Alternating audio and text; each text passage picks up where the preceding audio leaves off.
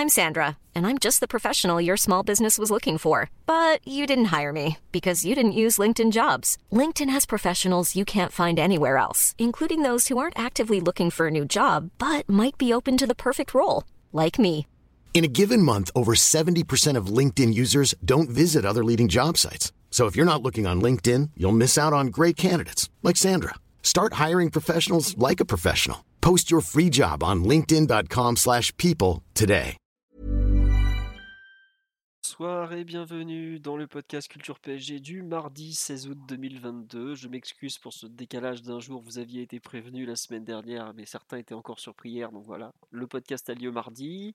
On va revenir sur le match de samedi soir. Oui, ça fait déjà quelques jours, mais bon, il y avait plein de choses en, en- comment dirais-je, à en sortir de ce PSG Montpellier de samedi soir. On fera comme d'habitude, mais de façon pas tout à fait comme d'habitude. On va parler comme toujours euh, du match, perf collectif, perf individuelle, et on finira pour parler, euh, par parler évidemment de- des petites embrouilles, euh, des, des attitudes Mbappesques, des, des likes neymariens et tout ça. Et enfin, en deuxième partie, on, on basculera sur le mercato, parce qu'on a encore plein de choses euh, à dire sur le mercato. Il se passe euh, énormément de choses aujourd'hui. Il y a eu pas mal d'articles sur le site à ce propos. J'ai pas eu le temps de tout traiter non plus, parce qu'il y a eu, c'est vraiment parti dans tous les sens. Mais bref, euh, la bagarre, la bagarre. Bah, attendez un peu, la, la bagarre, euh, il y a, il y a d'autres sports pour ça. On est quatre pour revenir sur tous ces, pour parler de tout ça, plus vous sur le live. Je vois qu'il y a plein d'habitués, mais je, je vais vous aussi saluer après. Normalement, Omar est là. Bonsoir Omar. Bonsoir tout le monde, bonsoir les amis. Et voilà, et oui, euh, Monsieur Martinelli est en vacances, donc euh, il n'est pas là, il a son forfait euh, ou presque annuel, mais on nous a signalé qu'il en était à deux en trois semaines et qu'il filait un mauvais coton. Donc, on- Ah, ils sont bourgeoises, Mathieu. ah bah c'est terrible, c'est terrible. Ces vacances dans le sud de la France, c'est c'est terrible. Mais bref, on en reparlera une autre fois. Euh, nous avons aussi Ryan qui est là. Bonsoir Ryan. Salut à tous. Voilà, donc euh, pour ceux qui ne le connaissent pas, Ryan n'est pas supporter du PSG, il serait même plutôt du camp d'en face sur ce match, mais il est là avec nous parce qu'il aime le football avant tout, c'est ça Ryan? Attention, je suis pas Marseillais, hein, c'est pas pareil. hein. Ce Je, je suis Montpellierin, c'est pas pareil. Exactement. Et nous avons l'ami Titi qui est là aussi. Bonsoir Titi. Bonsoir, bonsoir à tous. Voilà. Euh, donc sur live, il y a plein d'habitués, ça fait très plaisir. Alors juste un truc, je suis désolé sur le live, j'ai pas eu le temps de m'occuper des smileys pour les mecs qui subs parce que j'ai été pas mal malade la semaine dernière. Vous vous souvenez de mon nez? Ça c'est un peu compliqué après, on va dire. Donc euh, j'ai pas pu m'en occuper, mais en tout cas c'est pas du tout oublié.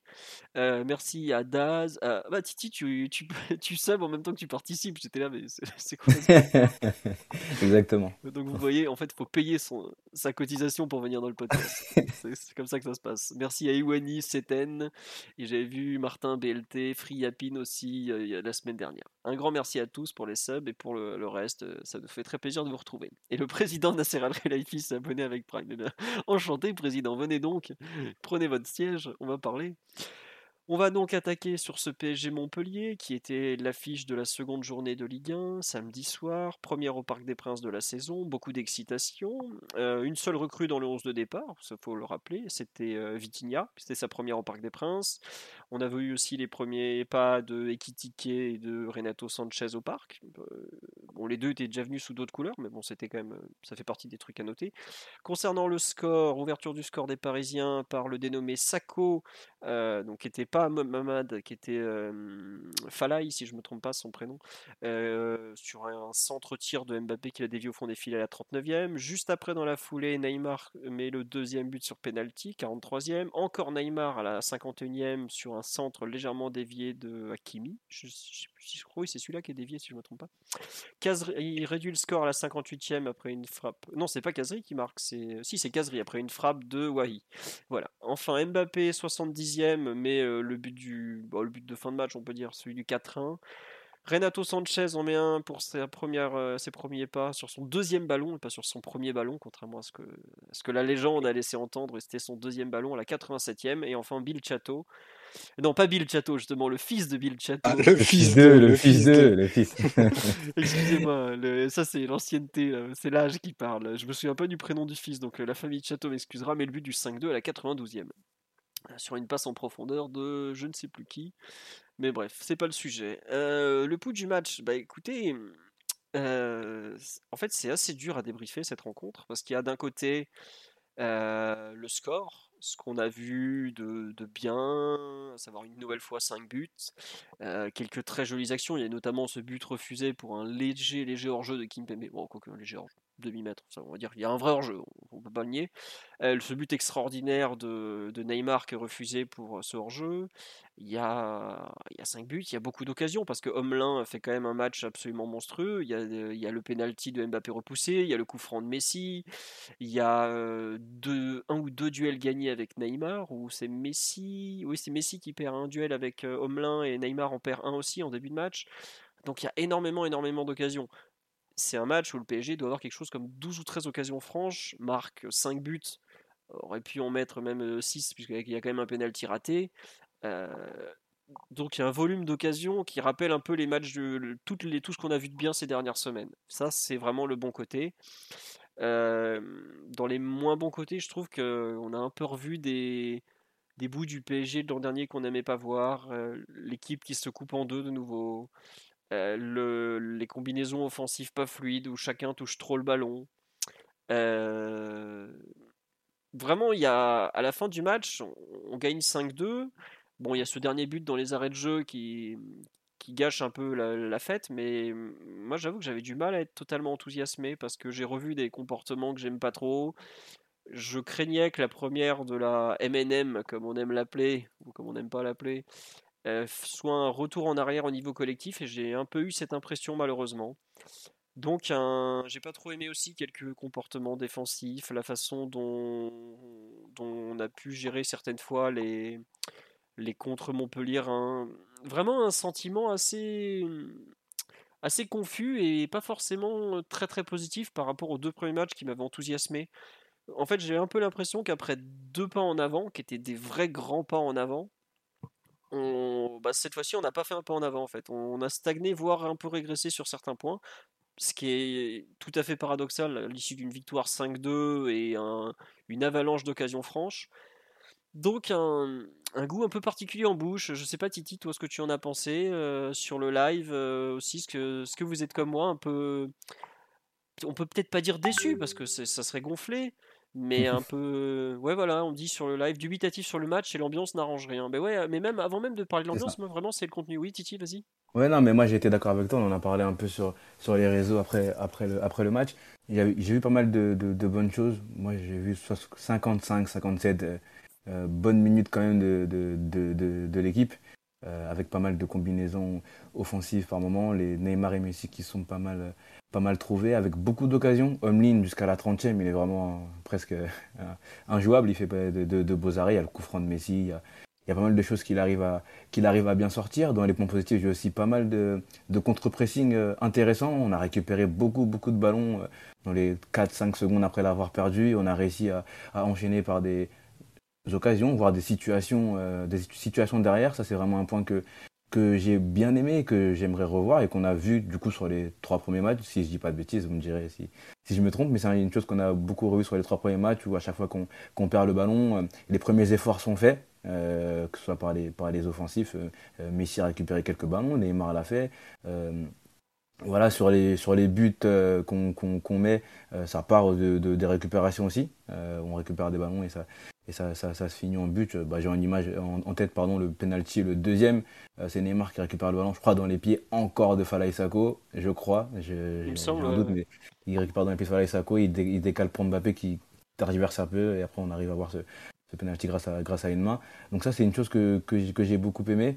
Euh, bien sûr on, parlera après des performances individuelles, mais Neymar qui semble être revenu à un niveau un bon niveau, pour, pour ne pas dire plus, pour ne pas dire mieux. Donc ça c'est vraiment dans, dans, les points positifs, hein. vraiment offensivement on arrive à se créer pas mal de situations, euh, le contre-pressing que j'ai bien aimé. Après dans les points négatifs j'ai eu l'impression de revoir un peu par moment le, le, bloc coupé en deux, le 7 plus 3, même si j'ai vu sur certaines séquences Neymar se, se, replier dans le milieu de terrain. D'ailleurs, c'était un, petit changement parce que de base, c'était plutôt du côté droit avec Sarabia quand il a joué les deux premiers matchs. Là, c'était plutôt lui qui se repliait un peu dans, le, milieu, dans le milieu avec euh, Verratti et Vitinha. Mais il y a, quelques moments, on, on était coupé en deux, on retrouvait le, le 7 plus 3 euh, qu'on n'aime pas trop voir. Donc, ça, c'est des moments qui sont c'est même Galtier qui l'a dit, je crois, en conférence de presse, que ça allait arriver dans la saison et qu'il fallait, s'y attendre, qu'il y a des moments où on, allait avoir un peu plus de mal à revenir de, la part des joueurs de devant qu'il fallait aussi savoir défendre dans, ces conditions-là. Mais on, l'a revu euh, sur quelques moments. Euh, défensivement, euh, j'ai eu un peu de mal avec. Bah, je trouve que Ramos a eu un peu un peu des difficultés, a fait beaucoup de fautes. Je crois qu'il finit le match avec 5 fautes et à chaque fois c'était parce qu'il était dépassé par Wai qui arrivait parfois à jouer en une touche et à redemander après, donc il l'arrêtait par une petite faute on va dire intelligente, mais bon, je pense que c'est parce qu'il sait Ramos qu'il a pas eu de, de carton jaune. Donc je l'ai trouvé un peu, un, peu, un peu dépassé sur ça. Après, on n'est on, pas surpris, on l'a on l'a vu depuis le début de la préparation, qu'il avait un peu du mal à gérer ces grands espaces-là et à ce poste de défense centrale, défenseur central droit. Pardon. Euh, l'alignement de la défense sur le but avec euh, le premier but, Marquinhos Kipembe, j'ai trouvé ça un peu aussi euh, un peu douteux, ça m'a fait un peu chier. Marquinhos, je, le trouve loin de son meilleur niveau, gagne pas énormément de duels, prend pas assez de risques à la relance et balle au pied, même si c'est un truc qu'on peut lui reprocher très souvent. Là, je trouve que c'est très marqué. voilà, pas mal de, points un peu négatifs aussi. J'ai retrouvé aussi des joueurs arrêtés par moments où le, le rythme un peu bas euh, vers la 50e, 60e, le rythme a commencé à, baisser. C'est là que Montpellier fait une. D'ailleurs, le but de Montpellier, il, arrive à créer une grosse possession de Montpellier de trentaine de secondes, voire une minute, où il garde un peu le ballon et nous, on est un peu apathique et attentif. Donc voilà quelques points négatifs en pêle-mêle, mais c'est ce que j'ai revu moi dans, dans, le match que j'ai regardé tout à l'heure. Et ce que aussi j'avais en tête quand j'ai vu le match samedi. Quelques points négatifs. Le mot déçu était, était peut-être un peu fort quand je l'ai dit sur, sur Internet, mais voilà, quelques points négatifs qui, je pense, doivent être euh, Qui t'ont chacriné. Et voilà. Ça m'a chafouiné. Ça t'a chafouiné. euh, petite chose sur le live. Euh, parce qu'il y a eu pas mal de réactions, effectivement. On nous disait. Euh, il y a beaucoup de gens qui étaient un peu comme nous. Euh, un, peu, un petit peu déçus. Un petit peu. voilà, comme dit, on change pas aussi rapidement que ça les, les, les mauvaises habitudes ancrées depuis des mois. Bah, il y a un peu de ça. Il y a un peu de ça, effectivement. Euh, bon, il y a pas mal de critiques effectivement sur le, match de, Mbappé, mais bon, ça c'est normal parce que bah, on peut y aller par quatre chemins, il était dégueulasse son match, hein, malgré son but d'ailleurs. Euh, on, dit par exemple Mbappé a gâché le bon sentiment collectif du début de saison, c'était à craindre. Je pense que c'est pas seulement lui, c'est un tout en fait. Réintégrer un joueur de cette envergure, c'est forcément compliqué. On avait déjà eu le, même cas l'an dernier. Euh, quand l'équipe tourne pas trop mal en février, janvier-février, on réintègre Neymar et on voit que c'est plus compliqué parce que bah, tous les équilibres sont musculés. Donc euh, pour moi, c'est juste la réintégration d'un joueur qui prend de la place, mais bon, c'est comme ça. Euh, on me demande est-ce que l'enfant terrible a décroché le job? Évidemment, l'enfant terrible est allé en, entretien, et, il est reparti avec le, contrat en main. Mais bon, ça c'est une autre histoire. Euh, qu'est-ce que ça veut dire subs pour les vieux comme moi? Ah, c'est le système de Twitch euh, pour euh, donner un petit coup de boost aux créateurs. Mais je pense qu'un jour on fera venir un spécialiste de, Twitch pour qu'il explique à tout le monde et à moi notamment, parce que il y a pas mal de de comment dirais-je de points qui me dépassent un peu sur ce support. Mais en tout cas, voilà l'idée. On nous dit deux personnes de la ligne d'attaque qui font un pressing vraiment moyen, ça se voit. Bah oui, c'est sûr que par rapport à, la semaine dernière, notamment, où ça pressait un peu plus, ça s'est un peu vu. Et effectivement, Titi, tu as raison de préciser que Neymar a plus défendu que les deux autres, parce qu'il y a eu des, séquences où on est en 7, en quoi, 5, 2, 1, 2, avec le pauvre Neymar qui se, qui se remet peu à peu dans le milieu pour aider à défendre. Omar, sur le match en général, de ton côté, tu as ce, goût un peu amer ou, ou pas euh, Ou non, finalement, tu, as vu beaucoup de bonnes choses? Mmh. bah, Si tu compartimentes un peu le match, tu peux te dire euh, assez paradoxalement que, ce qui s'est passé dans les deux surfaces, à savoir la tienne et, je dirais euh, jusqu'aux 30 mètres de, de Montpellier, était pas super satisfaisant, même si tu as pu créer pléthore d'occasions. c'est très, à mon sens, porté par certains états de forme individuels. Tu peux te dire que, allez, une bonne partie de la première période et une bonne partie de la seconde, Montpellier a pu faire le match qu'il voulait, c'est-à-dire recroqueviller dans leur, dans leurs 30 mètres en annihilant totalement la, la profondeur. Et, et, là où en fait bah, Montpellier t'offrait une autre typologie de match, c'est que tu as pu attaquer sur, sur des espaces très grand contre, Clermont, contre Clermont notamment, où tu as pu voir que ben, niveau vélocité, Nuno et Hakimi n'avaient pas forcément d'égal et que si Messi et, Neymar ont des bonnes cannes, ben, ça, peut, ça peut sanctionner immédiatement. Là, tu étais dans une physionomie de match qui va se retrouver, c'est-à-dire profondeur annihilée, énorme densité axiale. Et donc là, faut d'autres réponses, faut des réponses en combinaison, faut des réponses par le mouvement, faut des milieux qui viennent attaquer la deuxième ligne euh, de façon franche, pas que pour faire des, des replacements ou, euh, ou, pour ouvrir des fausses pistes, mais vraiment pour finir les actions. Et c'est de ce tranchant-là dont tu as, un peu manqué dans la surface, dans la surface adverse. Et euh, dans la nôtre, bah, tu as été euh, assez souvent en égalité numérique. C'est pour ça que bah, je pense que l'aspect défensif et les contre-pressing est pas mal à, pondérer et, euh, j'y reviendrai un petit peu, un petit peu tout à l'heure. Et, ben, et que lorsque tu as été attaqué, à mine de rien, tu as été assez facilement déséquilibré. Et ça a donné quelques situations assez, assez claires sur le peu de tentatives qu'ont qu pu, avoir, euh, pu avoir les Montpelliérains. Tu te dis que deux buts, euh, bah, c'est assez cher payé pour une équipe qui est sortie de son camp, euh, peut-être 6 à, 6 à 7 fois.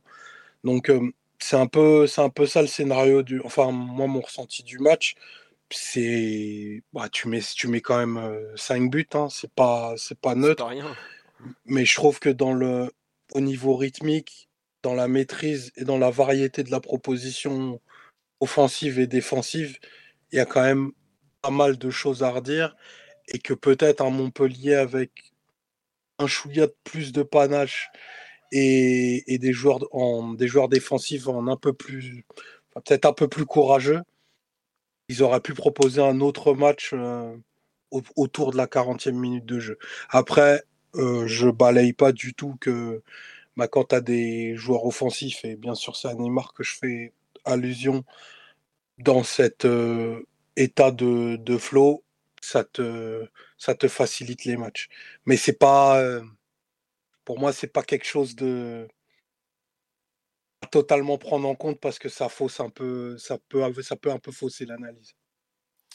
Ouais, ouais, ouais, non, mais j'avoue que je sais. Enfin, il y a beaucoup de, choses en fait où tu te demandes à quel point c'est.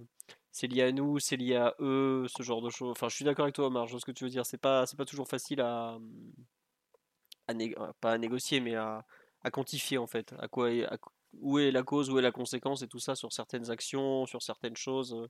Est-ce que c'est parce que le PSG fait peur à Montpellier qu'ils sortent pas plus? Est-ce que c'est Montpellier qui a pas les moyens de faire plus? Ce genre de choses quoi.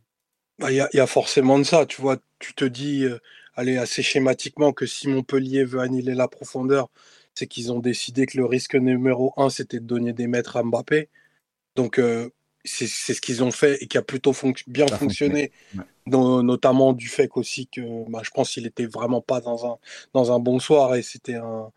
Il retombe un peu dans ses travers quand il, quand il est pas bien c'est-à-dire la perte de spontanéité et, et, des décisions qui sont plus longues euh, le concernant. Mais fatalement, bah, tu avais, avais, Neymar, et on en reviendra peut-être un peu plus dans les, dans les cas individuels, qui lui avait, bah, je pense, c'est assez, assez caricatural, mais beaucoup d'envie de réussir sa sortie au parc. Il a fait énormément de fautes pour ce que bah, on appelle désormais de côté médiatique le, le contre-pressing, même si c'est un peu un non-sens. De fan. Vouloir récupérer le ballon quand c'est individuel, ça peut pas être un contre-pressing. Et pour le coup, Neymar l'a fait pas mal de fois, avec pas mal de fautes sur Fetou Mawassa notamment. Et ça, c'est un truc qui, effectivement, dans le jeu du PSG, c'est tellement rare que ça paraît un changement, mais fondamental. Alors que, pour le coup, on est vraiment sur du, à nouveau sur des choses basiques, mais que, Galtier, il semblerait, arrive à, à, implanter dans la tête des joueurs. Enfin, de certains joueurs. Oui, j'allais dire, attends, on n'y est pas encore euh, avec. Oui, oui, non, mais ouais. bien entendu, on n'est pas là, encore. Omar a raison de dire que Neymar l'a fait beaucoup de fois. Vraiment, sur fait Thomas Rossel, il a fait pas mal de fois, beaucoup de fautes aussi d'ailleurs. Mais Neymar, euh, individuellement, il l'a fait vraiment, vraiment beaucoup de fois. À chaque fois qu'il perdait le ballon, il essayait de. Ou qu'on perdait le ballon, il essayait de, de, de revenir, etc. Et avec euh, une agressivité certaine, quoi. Et on me signale même, sur même live, la Messi première aussi, faute hein. sur Savanier, là. Ouais, ça Messi aussi l'a fait quelques fois. Et Mais Messi, une première euh, faute sur Savanier, par exemple, Neymar, elle était un peu, Ouais. un peu costaud, tu vois.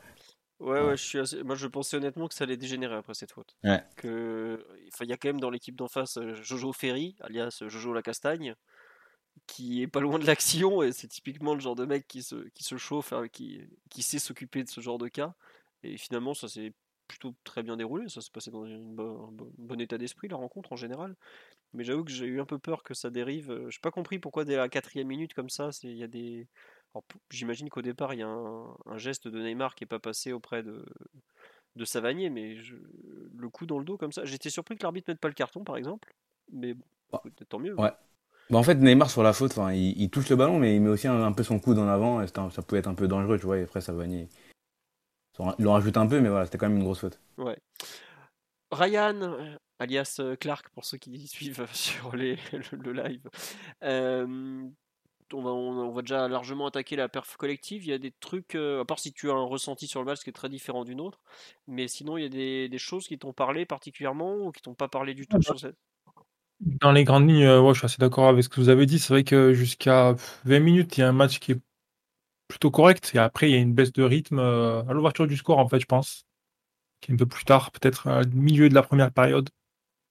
Euh, qu'on retrouve sur la deuxième période où effectivement il n'y a pas d'intensité dans la circulation du ballon. Il y a une équipe de Montpellier qui tente de faire des choses, mais qui est vraiment euh, très limitée du point de vue technique. Et il y a quelques moments aussi où Paris euh, arrive à bien enfermer et couper, et couper la progression montpelliéraine. Mais c'est vrai qu'il y a, des sensations assez. pas, enfin, tout, toute cette, tout ce qu'il y avait un petit peu autour des deux premiers matchs, là, où on a senti un petit peu de la joie de jouer, etc. Ça, c'est un peu. Sur la deuxième période, j'ai l'impression que c'était vraiment assez, plat, quoi, qu'il n'y avait pas trop de. que les joueurs, ça, ça s'ennuyait un petit peu, quoi, des deux côtés. Donc euh, après, je sais pas si ça va être confirmé ou pas, si c'est lié au fait que l'attaque a un petit peu bougé, parce que du coup Mbappé est revenu et que Sarabia est sorti du 11, mais euh, pas de très très bonnes sensations en termes de en termes de langage corporel, en termes de voilà de tout ça. Après au niveau du jeu, euh, autant je pense sur les deux premiers matchs on avait vu des choses intéressantes par rapport euh, à la défense à 3, à 5, où on voyait des choses on voyait que ça permettait à Paris de réussir de faire certaines choses. Autant sur ce match, euh, j'ai l'impression qu'on a vu quand même plus les côtés négatifs de ce système. Même si, bon, je sais, quand on regarde le résultat, euh, on peut se dire, non, mais attends, ça, ça a fonctionné. Mais non, en fait, c'est pas. Pour moi, euh, sur cette rencontre-là, c'est plus un handicap pour l'équipe et plus quelque chose qui désactive un petit peu, j'ai envie de dire, mentalement les joueurs qu'autre chose. Euh, parce qu'au-delà, en fait, de la première passe où euh, ils trouvent facilement euh, des latéraux, il y avait quand même. euh, des difficultés, je trouve, à, affronter certaines situations, notamment les transitions défensives où on a vu un nombre de fois incalculable Verratti et Vitinha faire des courses. Enfin, c'était presque comique à voir un petit peu, quoi, de voir ces deux petits gars au milieu terrain essayer de couvrir toute la largeur du terrain, sachant qu'en plus, euh, les trois de devant avaient une position vachement axiale. C'était quand même euh, assez délicat, on va dire. Ouais, ouais, non, mais tu, as raison, effectivement, d'en reparler sur. C'est la première fois vraiment que le PSG euh, a dû gérer ce genre de situation depuis le début de la saison. Parce que contre, contre Nantes, c'est très peu arrivé. Contre Clermont, encore moins. Et là, euh, moi, ce qui m'a un peu choqué, c'est par exemple le nombre de, de fautes côté Ramos, donc 6 ou 5, je sais plus, et le nombre de duels côté Kimpembe. C'est-à-dire que les équipes commencent déjà à cibler les deux, les, bah les, forcément, les deux trous sur les Oui. côtés. Et euh, je crois qu'Impembe, il joue 8 ou 10 duels. Ramos fait 5 fautes et je crois qu'il gagne 4 duels. Donc ça veut dire que ils ont, à eux deux, ils ont dû faire quelque chose comme euh, 20 duels au total pour contrer euh, Montpellier. Quoi. Quand tu parles Ouais, ouais, de- bien sûr. Et puis, euh, vas-y, vas-y. Non, non, non, c'est ça. Quand, quand tu parles de défense à, à 3 qui a peut-être euh, montré un peu des, des petites limites, euh, ouais, effectivement, c'est enfin, bon, que pour l'instant euh, ça, mais c'est vrai que ça ressemble un peu. quoi. Ouais, et surtout, en fait, on le voyait sur il y a certaines situations, que ça soit une touche, que ça soit une relance ou le pressing désactivé, que ça soit un coup de pied arrêté. Enfin, dans la mesure où il y a euh, deux ailiers côté, euh, côté bon là en l'occurrence Montpellier, qui sont sur la largeur et qui donc forcent les latéraux parisiens à rester proches d'eux et à les surveiller, et qu'il y a trois joueurs dans l'axe parisien, tu te retrouves avec une ligne de 5. Donc déjà, le fait déjà de jouer en ligne, déjà d'être le positionnement en ligne dans le foot, c'est pas très bon. Ce qu'on veut en général, c'est que les joueurs ils, occupent des hauteurs différentes pour pouvoir faire circuler le ballon euh, de la meilleure façon possible. Donc déjà, défense en ligne, c'est pas terrible. Et en plus, quand tu as 5 joueurs sur la même ligne, c'est compliqué. À moins d'avoir effectivement une ligne d'attaque où, euh, tu as un effort qui fait que les mecs vont contribuer, vont gêner les premières passes, vont revenir, etc. Là, il y a la conjugaison de deux trucs, en fait, à la fois le manque d'intensité défensive du trio offensif et en plus leur tendance à repiquer dans l'axe, qui fait que c'est très facile en fait pour l'adversaire de donner le ballon aux latéraux et de monter un petit peu. Et à la fois le fait qu'en face, la ligne défensive, en fait, elle est, être facilement contrainte à, jouer assez bas et à évoluer en ligne. C'est deux trucs. Euh, ça va être intéressant de voir un petit peu comment, comment Galtier gère tout ça, même si euh, ça ne ça, va pas forcément empêcher le PSG d'accumuler de bons résultats et de gagner des matchs. Il faut bien comprendre que là, on parle de jeu, on parle pas nécessairement de résultats. Ouais, ouais. Non, je suis désolé, ça coupe sur le live. je tente de régler comme je peux, mais ah, ça a dû revenir d'un coup. Voilà. Je sais plus euh, qui, euh, Omar euh, ou Titi, vous voulez réagir au propos de, de Ryan sur un peu les, les soucis que ça a engendré le choix? Non, mais c'est les, quelques écueils auxquels Ryan fait, fait allusion. En réalité, ils sont assez, assez, enfin, ils étaient, ils sont assez prononcés de par déjà la, typologie de tes joueurs. C'est que a trois joueurs qui sont dans une défense à trois il y en a un seul vraiment des trois qui a vraiment l'envie de défendre en avançant. Je pense à Kipembe. Euh, Ramos peut pas, hein. clairement il peut pas, il va pas aller chasser. Et d'ailleurs quand il le fait, il le fait de façon habile parce qu'il, bah, c'est ce que c'est l'allusion faisait, que faisait Titi tout à l'heure. Il va faire des fautes qu'on peut appeler des, des, fautes tactiques qui sont sans risque, mais pour couper les actions, pour pas l'amener à courir vers son but et Marquinhos qui a une interprétation de la défense à 3 qui lui est propre. Autant sur la première rencontre, hum, il y avait des soi-disant. Il y a eu des analyses disant que, bah, en fait, il allait occuper deux lignes. C'est-à-dire qu'il commençait les actions en position de défense centrale et qui s'incorporait dans le milieu. Là, j'ai plutôt vu un joueur qui était très plan-plan dans sa surface, qui n'était pas concerné à la relance et pas énormément dans les duels. Donc ça fait que bah, les avantages que tu peux avoir dans la défense à 3, euh, qui, vont te permettre d'aller chasser haut pour justement ne pas avoir à couvrir la largeur, bah, là tu, tu, bah, tu les retrouves pas. Et tu les retrouveras pas parce que il y a, à mon sens, trop de choses à changer. Euh, si tu voulais ben, que, que, que Marquinhos ben, déclenche et aille chercher plus haut, que Ramos aussi se positionne plus haut, s'il y a la nature de tes milieux qui ne va pas y correspondre, et il y a même en vérité les capacités physiques de tes joueurs qui, ne s'y prêtent plus aujourd'hui. Donc je pense que on, va, on risque de retrouver euh, ces espèces de grands espaces dans le, dans le dos des pistons assez souvent, et surtout des, attaquants qui vont être capables aussi de, jouer très haut pour défier Marquinhos en un contre un.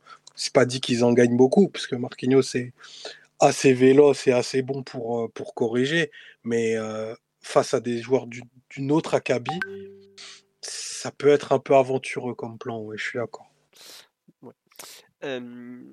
Omar ou Ryan sur ces problèmes un peu structurels, ça globalement on verra par la suite. Dans les bonnes choses que vous avez vues de la est-ce que vous, enfin, est-ce que vous avez trouvé qu'il y a eu des bonnes choses quand même dans avec l'utilisation de cette défense à 3 Moi par exemple, je trouve que les latéraux ont été plutôt bien utilisés. Moi, je trouve qu'un des trucs qui, est, bien, enfin, on va dire, un des points positifs et que le PSG arrive à exploiter sur le début de saison, c'est que comme il y a une ligne de défense euh, avec trois joueurs qui prend toute la largeur dès la première passe, euh, l'équipe projette les deux ailiers, les deux latéraux euh, en même temps, sans forcément se soucier de devoir en garder un, un peu derrière pour équilibrer, on va dire, l'équipe. C'est-à-dire que les deux, les deux sont assez hauts et, se, et arrive à prendre une certaine hauteur et du coup à attaquer la profondeur, à offrir des solutions, etc. Donc ça c'est bien.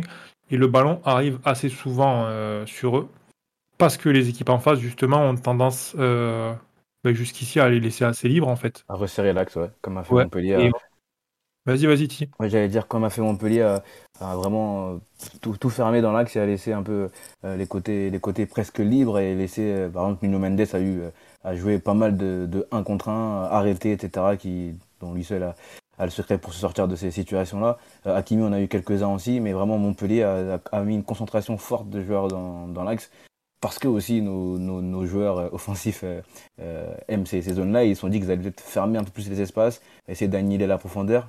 Même si Messi est capable de trouver une passe en profondeur euh, en première mi-temps sur Neymar euh, assez exceptionnel. Neymar manque son, son contrôle, mais ils ont vraiment bien, bien se resserrer dans l'axe et ils nous ont laissé un peu utiliser les qualités de Nuno face euh, au fils de Bilchato et, et Hakimi face, je sais plus c'était qui à gauche, pardon, mais voilà, ils, nous ont laissé un peu vraiment essayer de jouer. Ces un contrat. Nuno Mendes a réussi à, à en gagner très très souvent, à trouver des joueurs dans la surface ou à essayer d'avoir des, à, réussir à avoir des centres, comment dire, dangereux.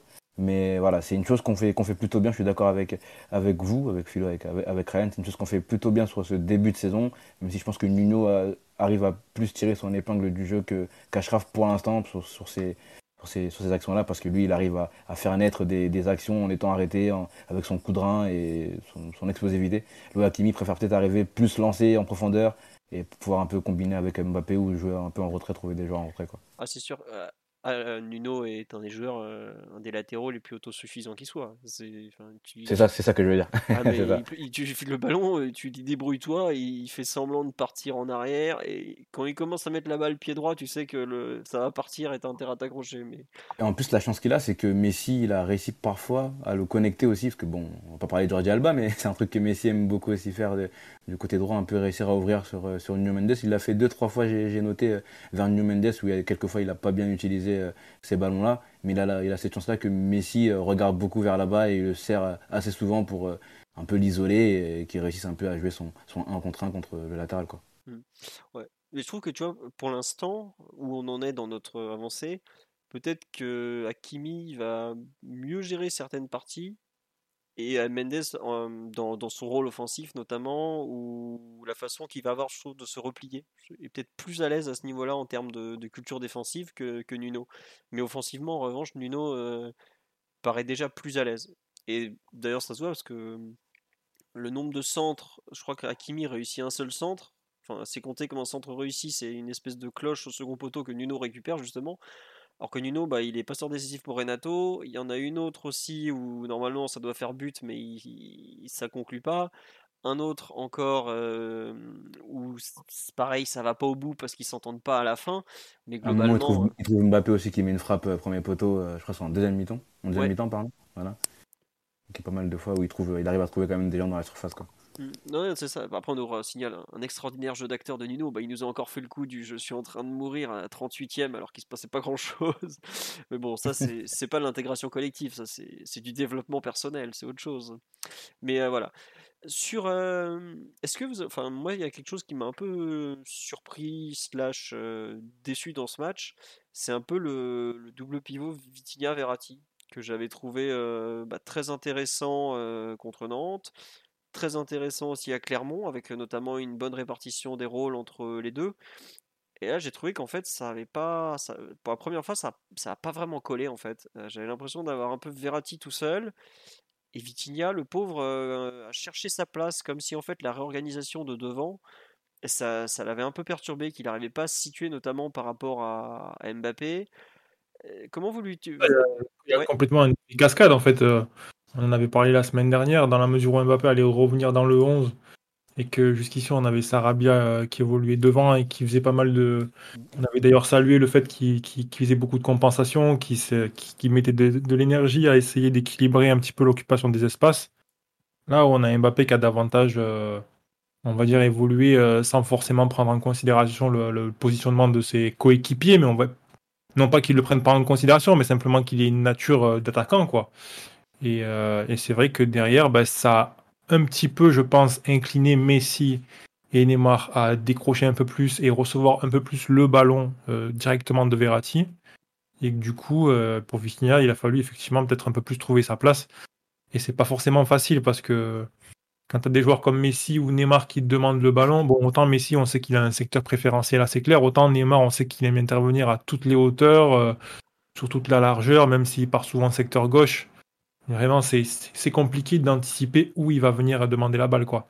Donc c'est euh, sûr qu'il était un peu plus en difficulté à ce niveau. Et du coup, il a passé un peu plus de temps dans son match euh, à évoluer son ballon et, à, on, a, davantage vu euh, sa facette défensive. Et c'est vrai que sur cette partie-là, il n'a pas, pas vraiment brillé, on va dire. Ouais, comme on dit sur live, pour le duo euh, Verratti-Vitinha, il y a aussi le bloc adverse, bloc adverse qui tombe moins dans le piège des décrochages de Verratti. Pour moi, il y a, le, Montpellier est moins tombé dans le piège des décrochages de Verratti et il est moins tombé dans le piège des déplacements de Vitinha aussi. C'est-à-dire que Montpellier a coupé la profondeur en se mettant bas. Et Vitinha, à ce moment-là, bah, il peut venir tout ce qu'il veut. Il va pas, va pas faire reculer la ligne défensive comme il l'avait fait la semaine précédente. Il va pas fixer grand-chose parce qu'il y a une telle densité qu'il va rien fixer du tout.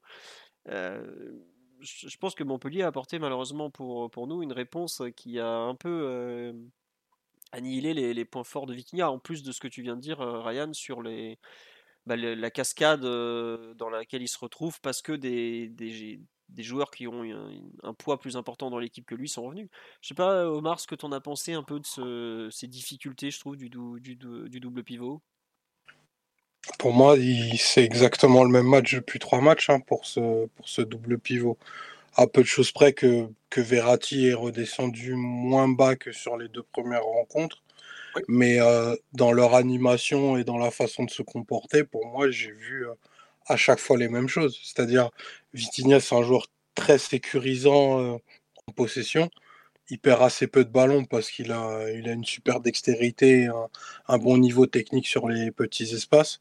Euh, par contre, il fait pas ou peu de, de, de, différence dans le, dans le dernier tiers avec le ballon, euh, que ce soit par la passe ou par, euh, par des courses. Et effectivement, pour, pour faire mal à des blocs bas, tu sais que la capacité de tes relayeurs à se projeter et à, et à mettre du volume, elle va être hyper importante.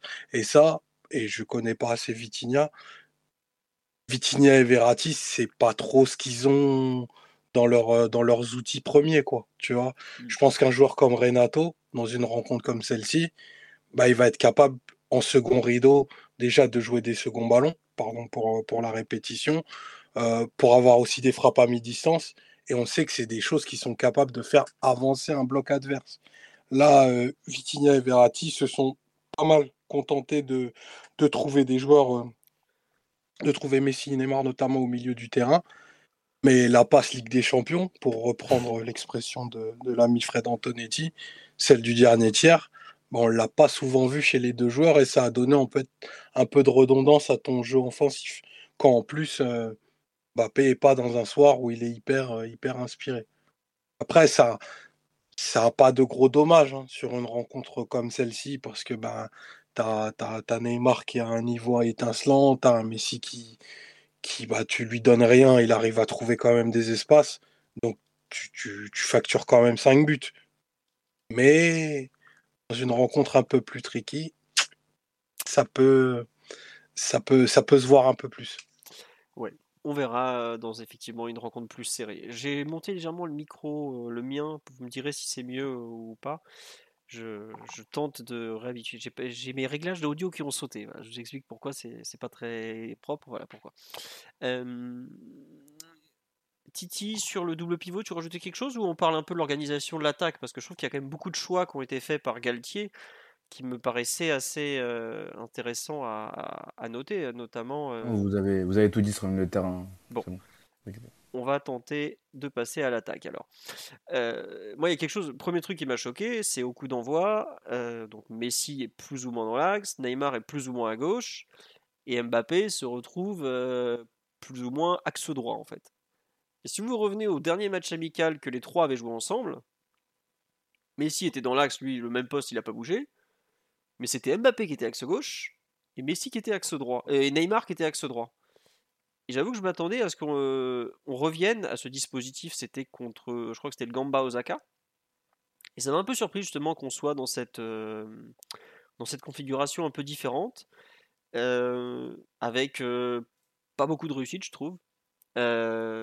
puisque ça c'est pas Bon, y a pas, enfin, autant Messi et Neymar se sont très bien entendus, autant l'idée du trio n'a pas vraiment fonctionné à mes yeux. Hein, c'est pas, c'est pas grave. Hein, le PSG n'a pas besoin de ça pour, euh, pour gagner ce genre de match. Voilà. À tel point qu'il y a un ajustement à la mi-temps parce qu'on voit qu'en seconde période, euh, Mbappé se retrouve beaucoup plus côté gauche. Euh, Neymar se retrouve des fois un peu entre les deux.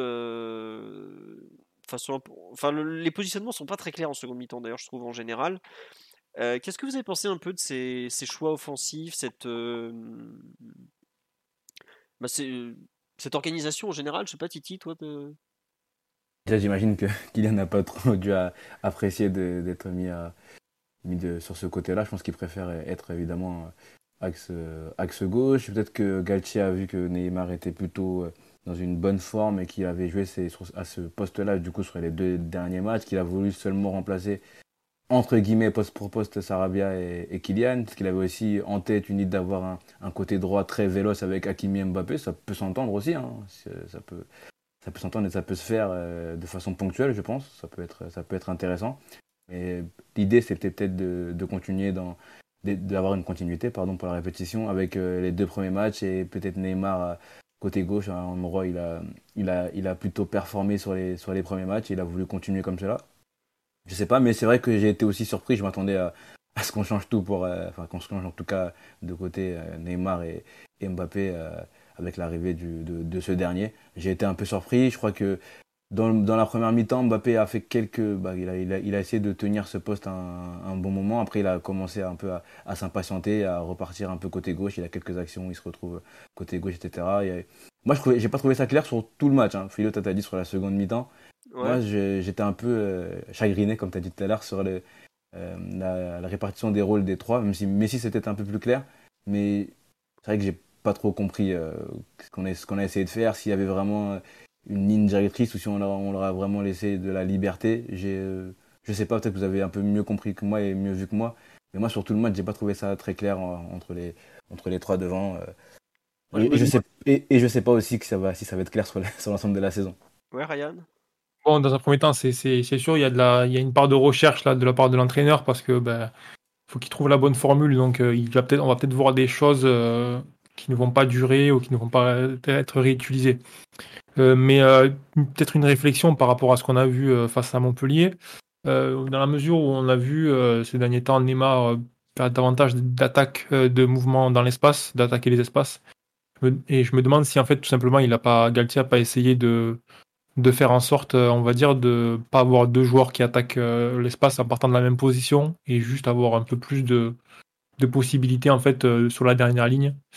Voilà. Après, à voir si, c'était vraiment une consigne ou si c'est juste que naturellement les joueurs en se, déplaçant, ben, ils, forcément ils s'expulsent un petit peu ou ils se poussent de certaines zones ou alors ils, ou alors ils essayent de s'équilibrer. Voilà, c'est quand même c'est quand même un peu tôt pour en tirer des conclusions, mais vu que, vu que Neymar attaque les espaces quand même assez euh, fréquemment là, depuis le début de la saison, alors certes pas sur des très grandes courses, mais sur 15-20 mètres, on l'a vu le faire plusieurs fois, je me demande s'il n'y a pas une volonté justement d'avoir cette double menace euh, et pas juste s'en tenir à Mbappé euh, lorsqu'il s'agit de, de faire la différence dans ces situations-là. Ouais, avoir deux mecs qui attaquent la profondeur en gros. Quoi. Ouais, par exemple. Et surtout d'avoir deux joueurs qui l'attaquent, mais surtout deux joueurs qui l'attaquent pas de la même position parce que si deux joueurs qui sont un petit peu très proches, qui font le même déplacement, euh, c'est pour la défense adverse, c'est pas forcément compliqué à gérer. Quoi. C'est... Euh. Oui, bah, d'ailleurs, on le voit sur le, la première grosse occasion du match. La, louche géniale là, de Messi, enfin l'espèce de louche passe en profondeur vers Neymar, c'est typiquement un appel court dont, dont tu parles de 15-20 mètres où il se retrouve en 1 contre 1 déjà, le fait que le Messi arrive à trouver la profondeur là-dedans, c'est absolument hallucinant. déjà, tu, fais. Je crois que euh, c'était euh, qui dit euh, quoi trois minutes avant ah, ils, offrent pas de profondeur. Mmh, mmh, mmh, Laisse faire les grands joueurs, tu vas voir, ils vont te la trouver la profondeur, il n'y aura pas de problème. Et voilà, mais après, c'est vrai que j'ai l'impression que Mbappé, pour le coup, je, vois l'idée que dont tu parles, mais je suis pas sûr qu'Mbappé a beaucoup attaqué. Enfin, vu qu'il a boudé tout le match, on va pas faire semblant, au final, euh, il, a rien attaqué du tout. Quoi. Parce qu'après, seconde période, il se retrouve beaucoup plus côté gauche. Et là, j'ai pas l'impression du tout qu'il attaque la profondeur, mais en revanche, il tente beaucoup de, le dribble face au, latéral où il décale Nuno euh, selon les cas. Quoi. Donc, euh, je sais pas, Omar, ce que tu en as pensé. Oui, vas-y, Ryan, pardon. J'allais dire, il y a une situation en première période où il fait une course côté droit, où, il, attaque en conduite de balle, il attaque plusieurs joueurs. Et je crois qu'il y a un, mouvement aussi, un déplacement aussi où il attaque l'espace, mais c'est vrai que bon, peut-être qu'il cherche aussi sa place, euh, on va dire, dans cette nouvelle configuration. Hein. Il y a pas, c'est pas forcément, tout n'est pas forcément des consignes de l'entraîneur. Il y a aussi, euh, je pense, une part de joueurs qui cherchent à savoir où c'est qui peut le mieux jouer son football et, euh, et donc c'est, c'est un peu trouver le bon endroit sans, on va dire, sans se, sans trop se pénaliser, quoi. Omar, de ton côté, un avis sur cette euh, problématique tactique euh, qui va se répéter forcément, puisque euh, aujourd'hui, on va pas s'amuser à mettre un D3 sur le banc de touche, ou pas d'avis du tout, ou tu verras bien. Non, mais c'est intéressant d'avoir vu déjà la première indication de la, enfin la première demande qu'a eu Galtier en termes de, compartimentation et d'attaque des espaces avec bah, Mbappé qui prend, comme lui est capable d'occuper les trois postes à peu près bien, on peut considérer quand même axe droit ou à droite, c'est sa plus mauvaise de ces trois excellentes positions. Ça dit déjà quelque chose, mine de rien. C'est que c'est à lui qu'on demande quelque part de compenser et d'équilibrer une, une ligne d'attaque qui par nature le sera, mais absolument jamais. Euh, jamais pour, pour plusieurs raisons. La première, c'est que par nature, Neymar et Neymar, Mbappé, Messi sont des joueurs euh, éminemment impatients.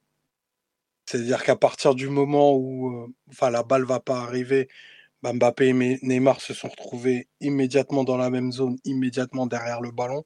Et tu n'avais pas l'un qui faisait la compensation dans l'espace pour l'autre, c'est-à-dire un qui va au ballon, l'autre qui va dans l'espace libre.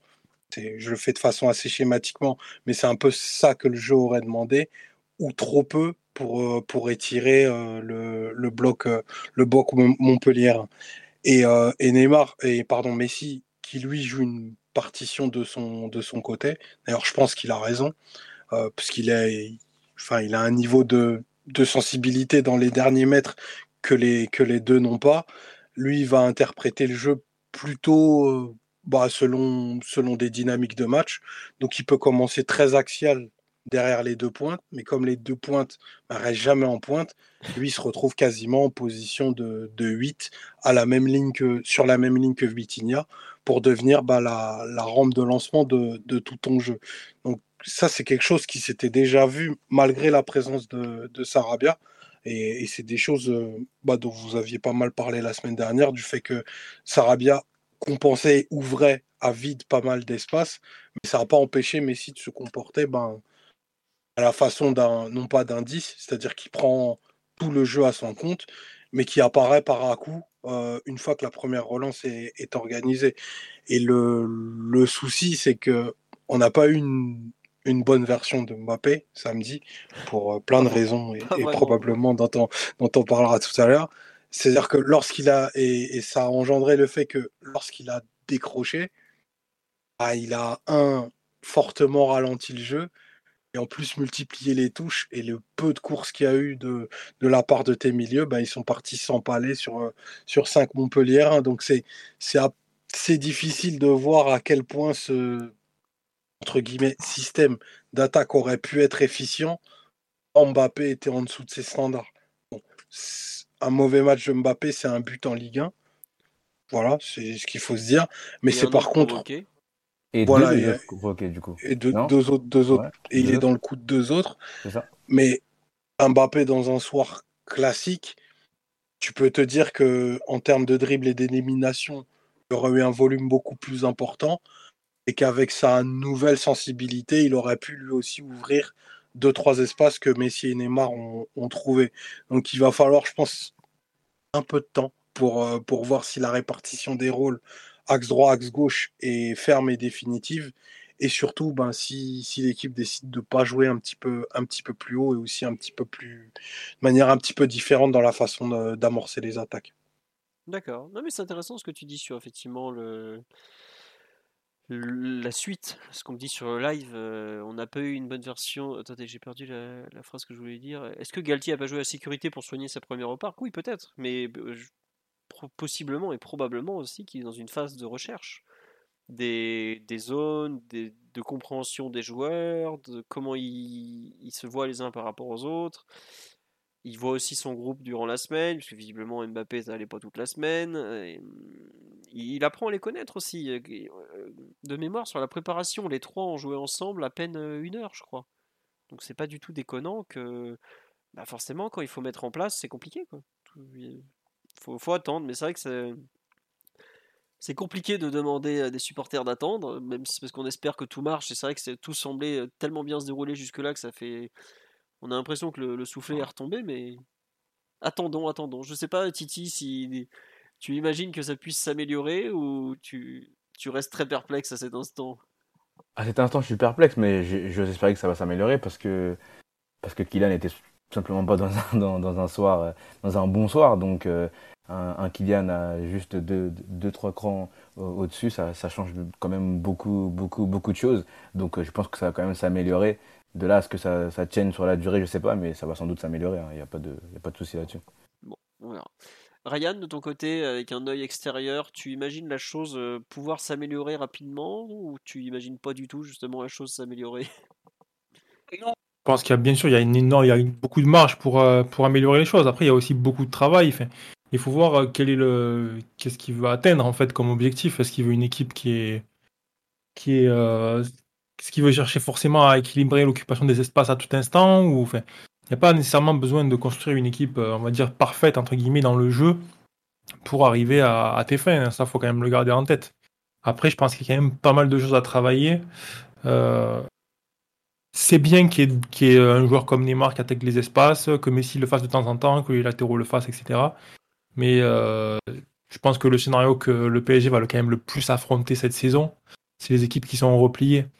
Et euh, il y a un truc qu'on a vu sur les trois premiers matchs là, et notamment beaucoup face à Montpellier, c'est euh, la projection des latéraux. On voit que la donc l'heure que la défense en 3 leur permet, permet à Paris donc de projeter les deux latéraux en même temps et de, de faire reculer facilement le progresser et faire reculer l'adversaire assez facilement.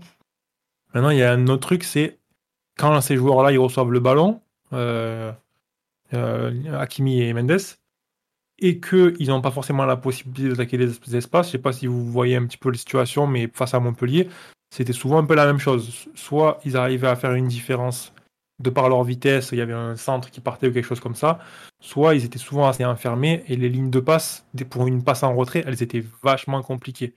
Et là, je me dis, il y a aussi du travail aussi pour activer la présence des défenseurs centraux et les, inclure beaucoup plus dans le jeu.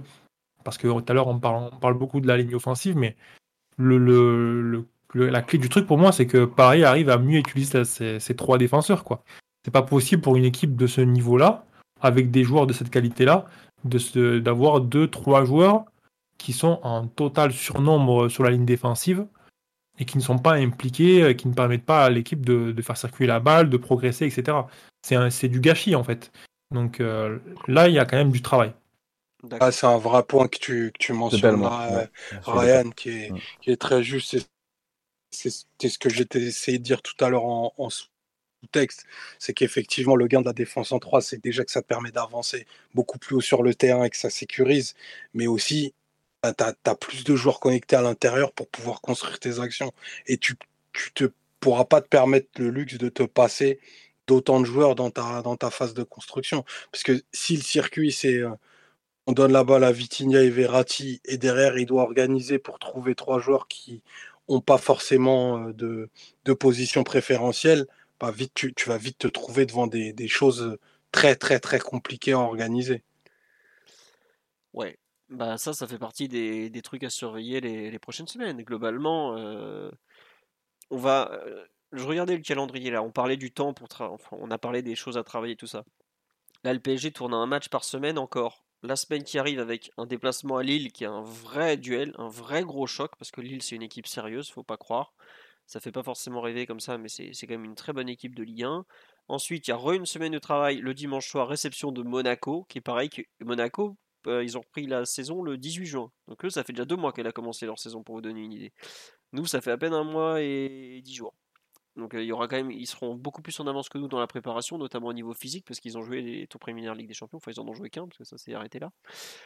et après, ça va commencer à s'enchaîner, jouer tous les trois jours, tout le temps, tout le temps, tout le temps, tout le temps. Alors, en plus, d'ici là, il faut finir le mercato, avec notamment l'arrivée possible d'un défenseur central droit, notamment.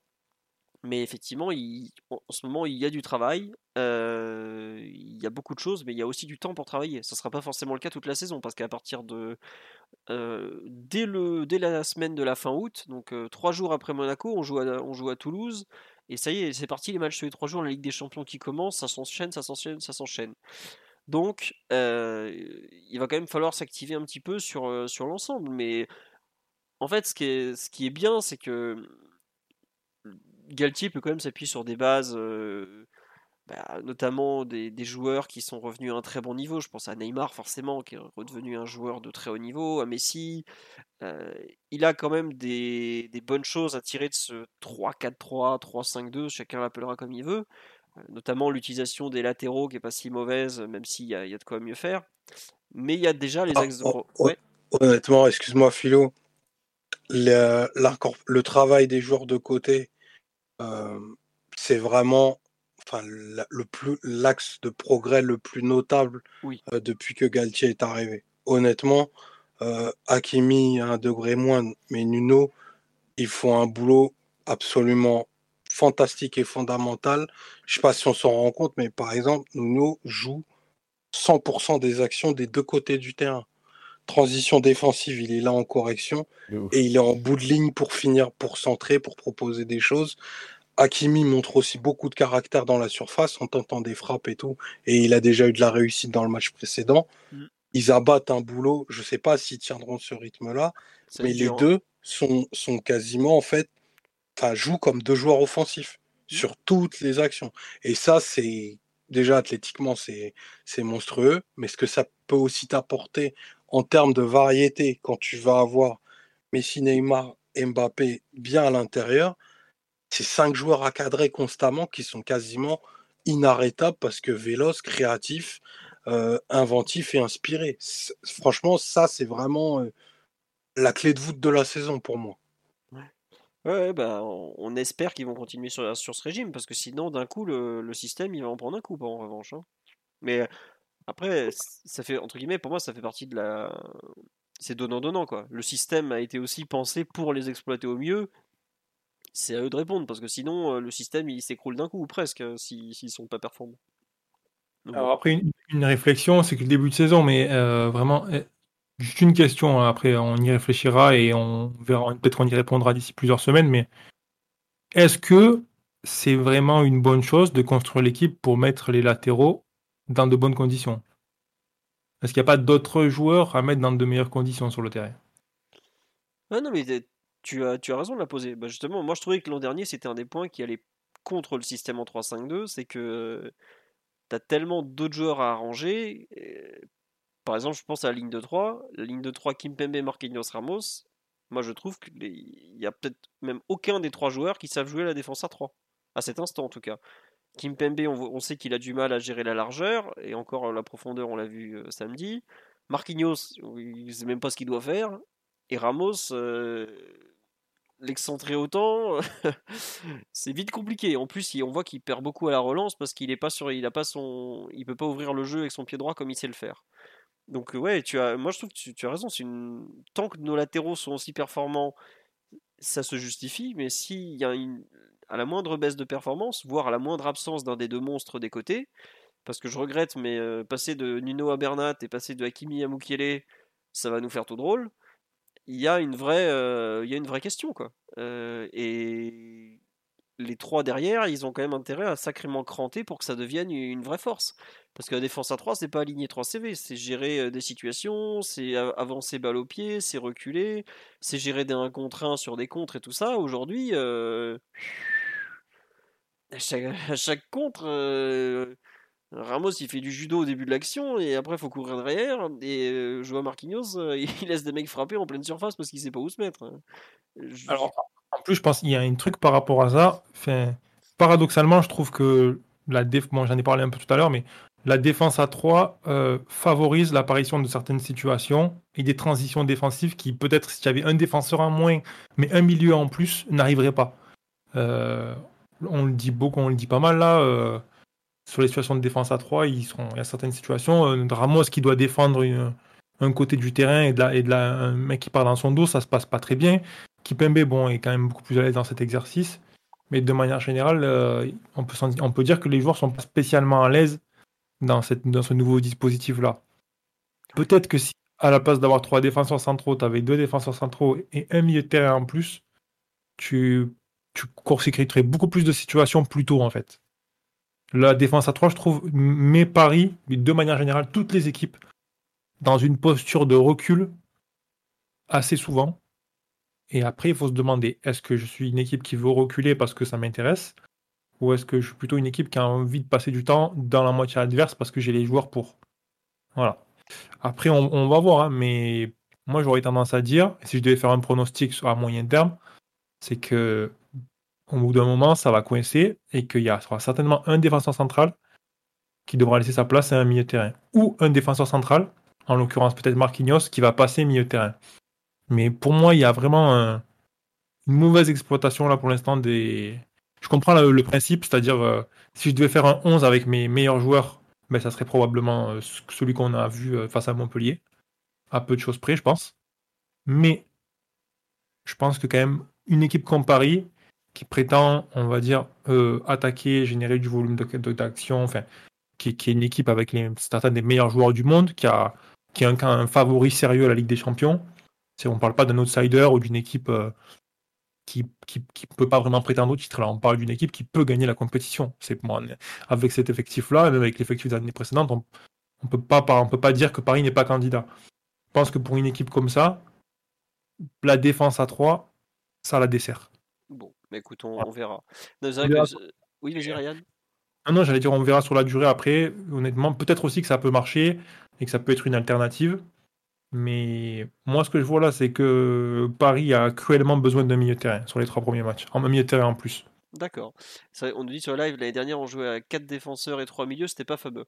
Ah, ça, non, mais voilà, après, chaque saison est différente. Euh, l'année dernière, euh, les deux mecs de devant, il euh, y en a, enfin, Neymar et Messi finirent ruinés par la Copa América, Di Maria était pas là. Et puis quel milieu de terrain aussi.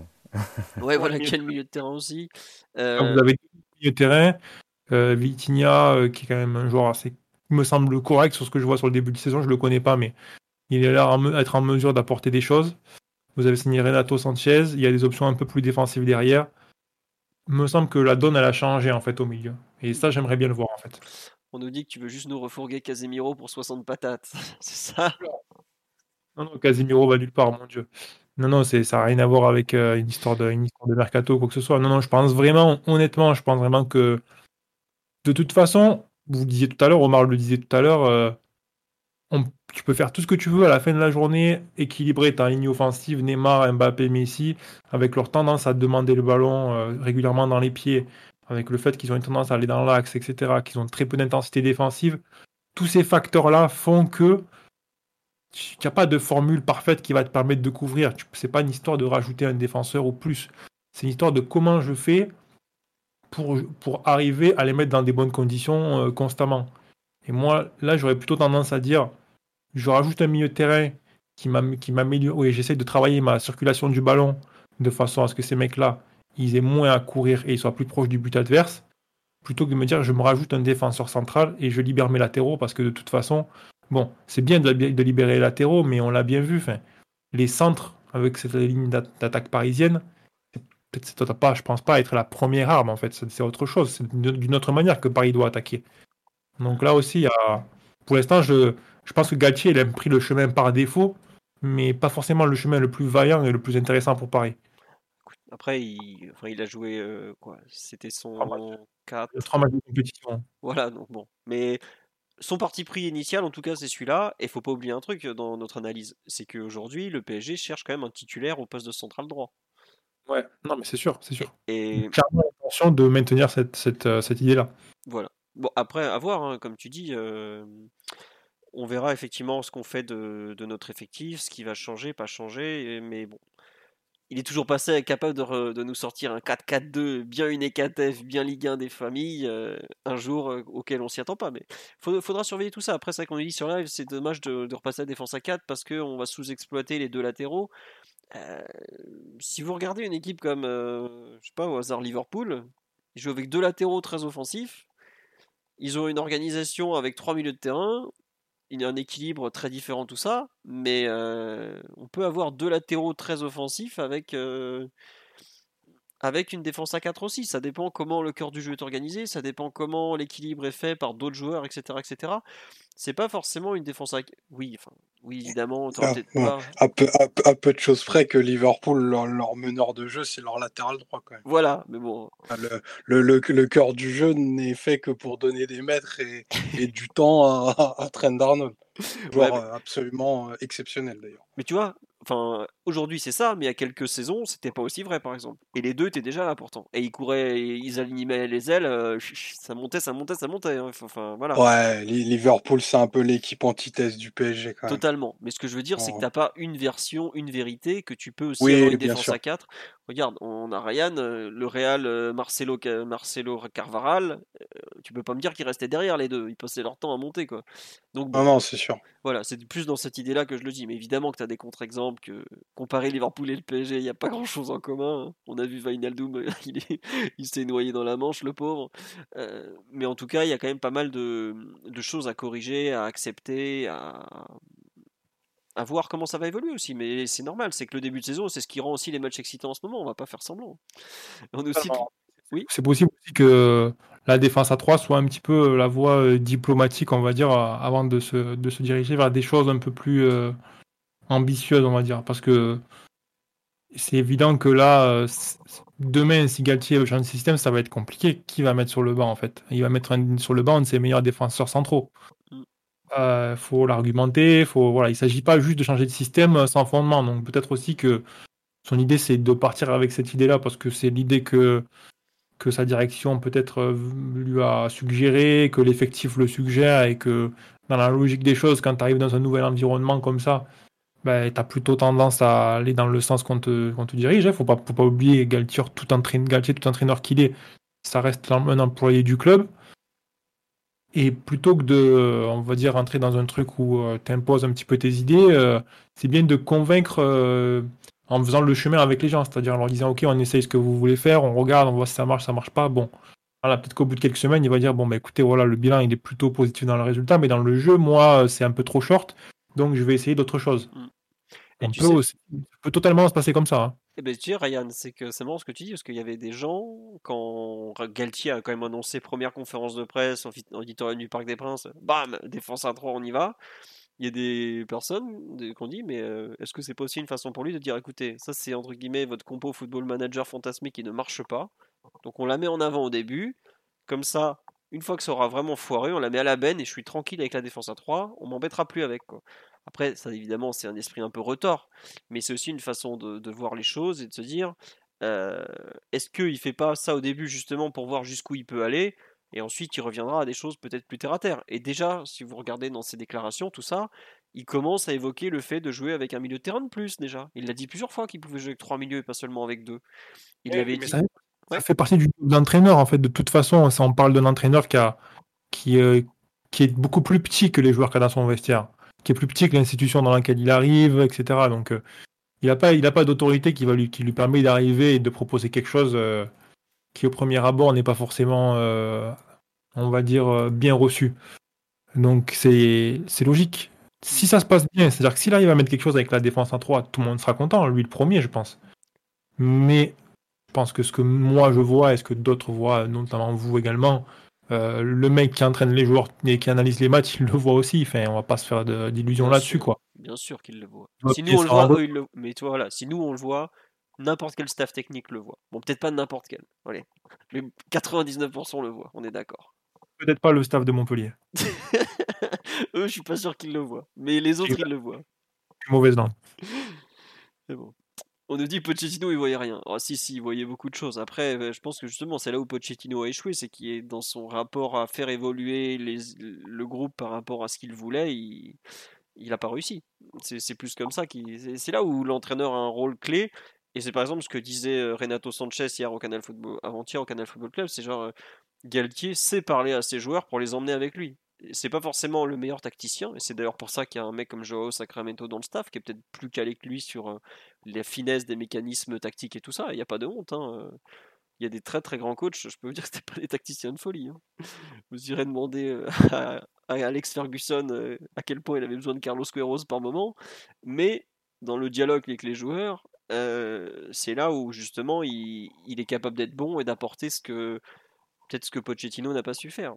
Après, c'est que le début de la saison, on verra un peu ce que ça va donner dans, dans la durée.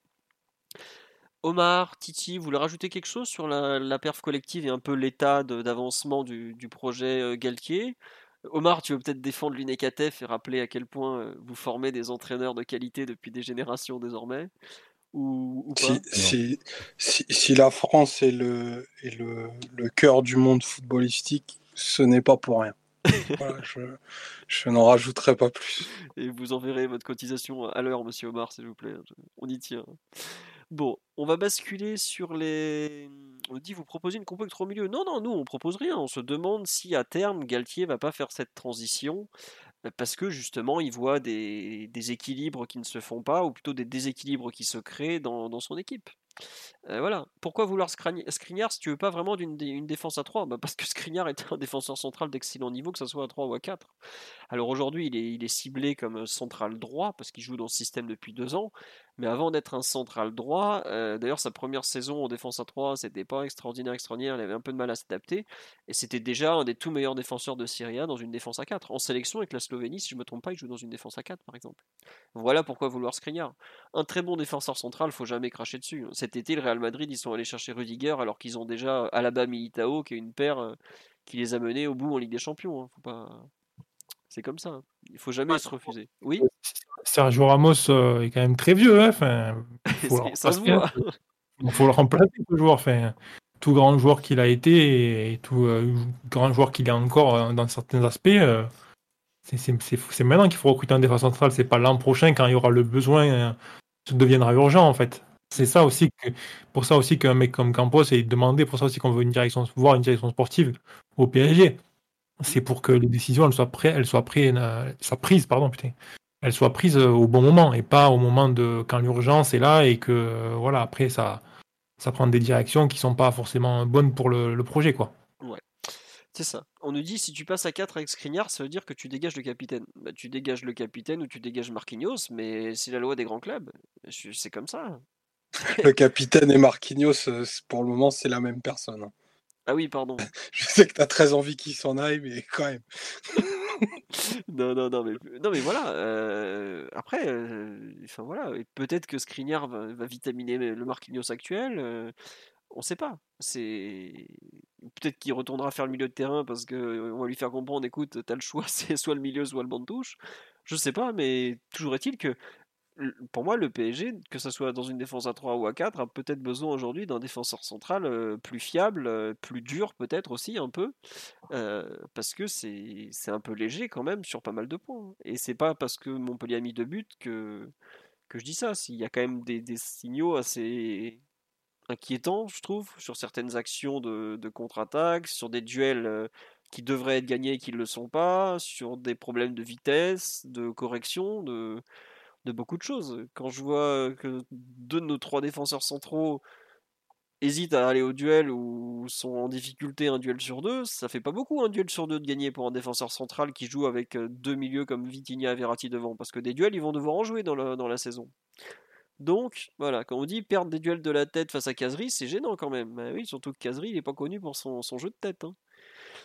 Donc voilà, on passe au perf individuel rapidement, parce qu'on en est quand même déjà à une heure et quart de débrief de, cet excellent PSG Montpellier, parce qu'il y a plein de choses à en dire. Euh, ah oui, tiens, on va en parler effectivement. Euh, qu'est-ce que vous avez pensé du match de Donnarumma? Parce que j'avoue avoir une lecture peut-être euh, très différente de, la plupart. bon, pas bon, catastrophique, pas catastrophique. qui, veut, qui veut se lancer sur ce thème un peu de, de Donnarumma. Titi, tu. Ouais. J'avais ouvert le micro. Non, euh, pas catastrophique. Moi, je dirais pas catastrophique. Euh, sur le premier but, c'est vraiment. il fait un arrêt qui est plutôt pas mal. On va peut-être lui reprocher d'avoir euh, relancé, relancé, en tout cas d'avoir repoussé un peu trop vers l'axe et passé sur le côté, même si c'est plutôt un arrêt, je dire, pas réflexe, mais bon, il doit, il doit, il doit s'organiser très vite pour voir arriver cette frappe qui est quand même assez, assez surpuissante.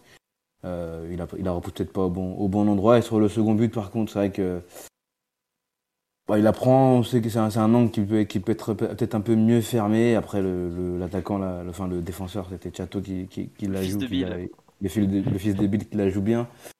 Voilà, après, au pied, il a eu euh, peut-être euh, il y a une petite mésentente avec Ramos à un moment sur une sortie où il sort et Ramos est au duel. Après, il met la balle un peu sur le côté, ça finit en touche, je crois. Ouais, c'est ça. ça. mais il n'a pas été trop, trop sollicité au pied, j'ai l'impression. Je trouve pas son match catastrophique. en tout cas, moi, je trouve pas son match catastrophique. Je suis pas, je suis pas inquiet, en tout cas. C'est que j'ai vu pas mal de gens parler d'inquiétude sur, sur Didio. Moi, je, je suis pas trop inquiet. Je, je suis pas choqué par les deux buts qu'il a pris. Peut-être qu'il aurait pu être un peu plus, un peu plus décisif sur l'un, sur l'un d'entre eux. Voilà, mais moi en tout cas, je suis pas, je suis pas choqué. D'accord. Moi, j'avoue que je suis comme toi. Je... Il y a effectivement la petite mésentente avec Ramos, mais avant la mésentente, je trouve que la lecture de la situation est bonne. Et j'avoue que je préfère euh, retenir ça. Que... Mm. Parce que c'est pas forcément un gardien euh, qui a eu toujours ce genre de, de bons réflexes. Sa gestion de l'espace dans la surface, notamment une bonne sortie loin de son but. Euh, voilà le premier en fait, il, il, a rien à faire en fait. Hein. C'est assez ah dur de dire que c'est catastrophique, c'est ça. Tu vois, il n'a pas grand chose à faire. Ouais. Et même, tu vois, le, je revois le deuxième but, euh, l'angle, Ryan euh, Chateau. Non, pas Ryan, c'est l'autre Chateau. C'est Enzo Chateau qui a marqué. voilà. Ryan Chateau, c'est l'autre fils euh, de Bill, qui est lui aussi au Montpellier Héros, qui est lui aussi arrière droit. Ah ouais, d'accord. en fait, visiblement, Enzo, qui est donc celui qui a joué samedi, est plutôt ce défenseur central et Ryan est plutôt arrière droit. Mais Enzo a joué arrière droit.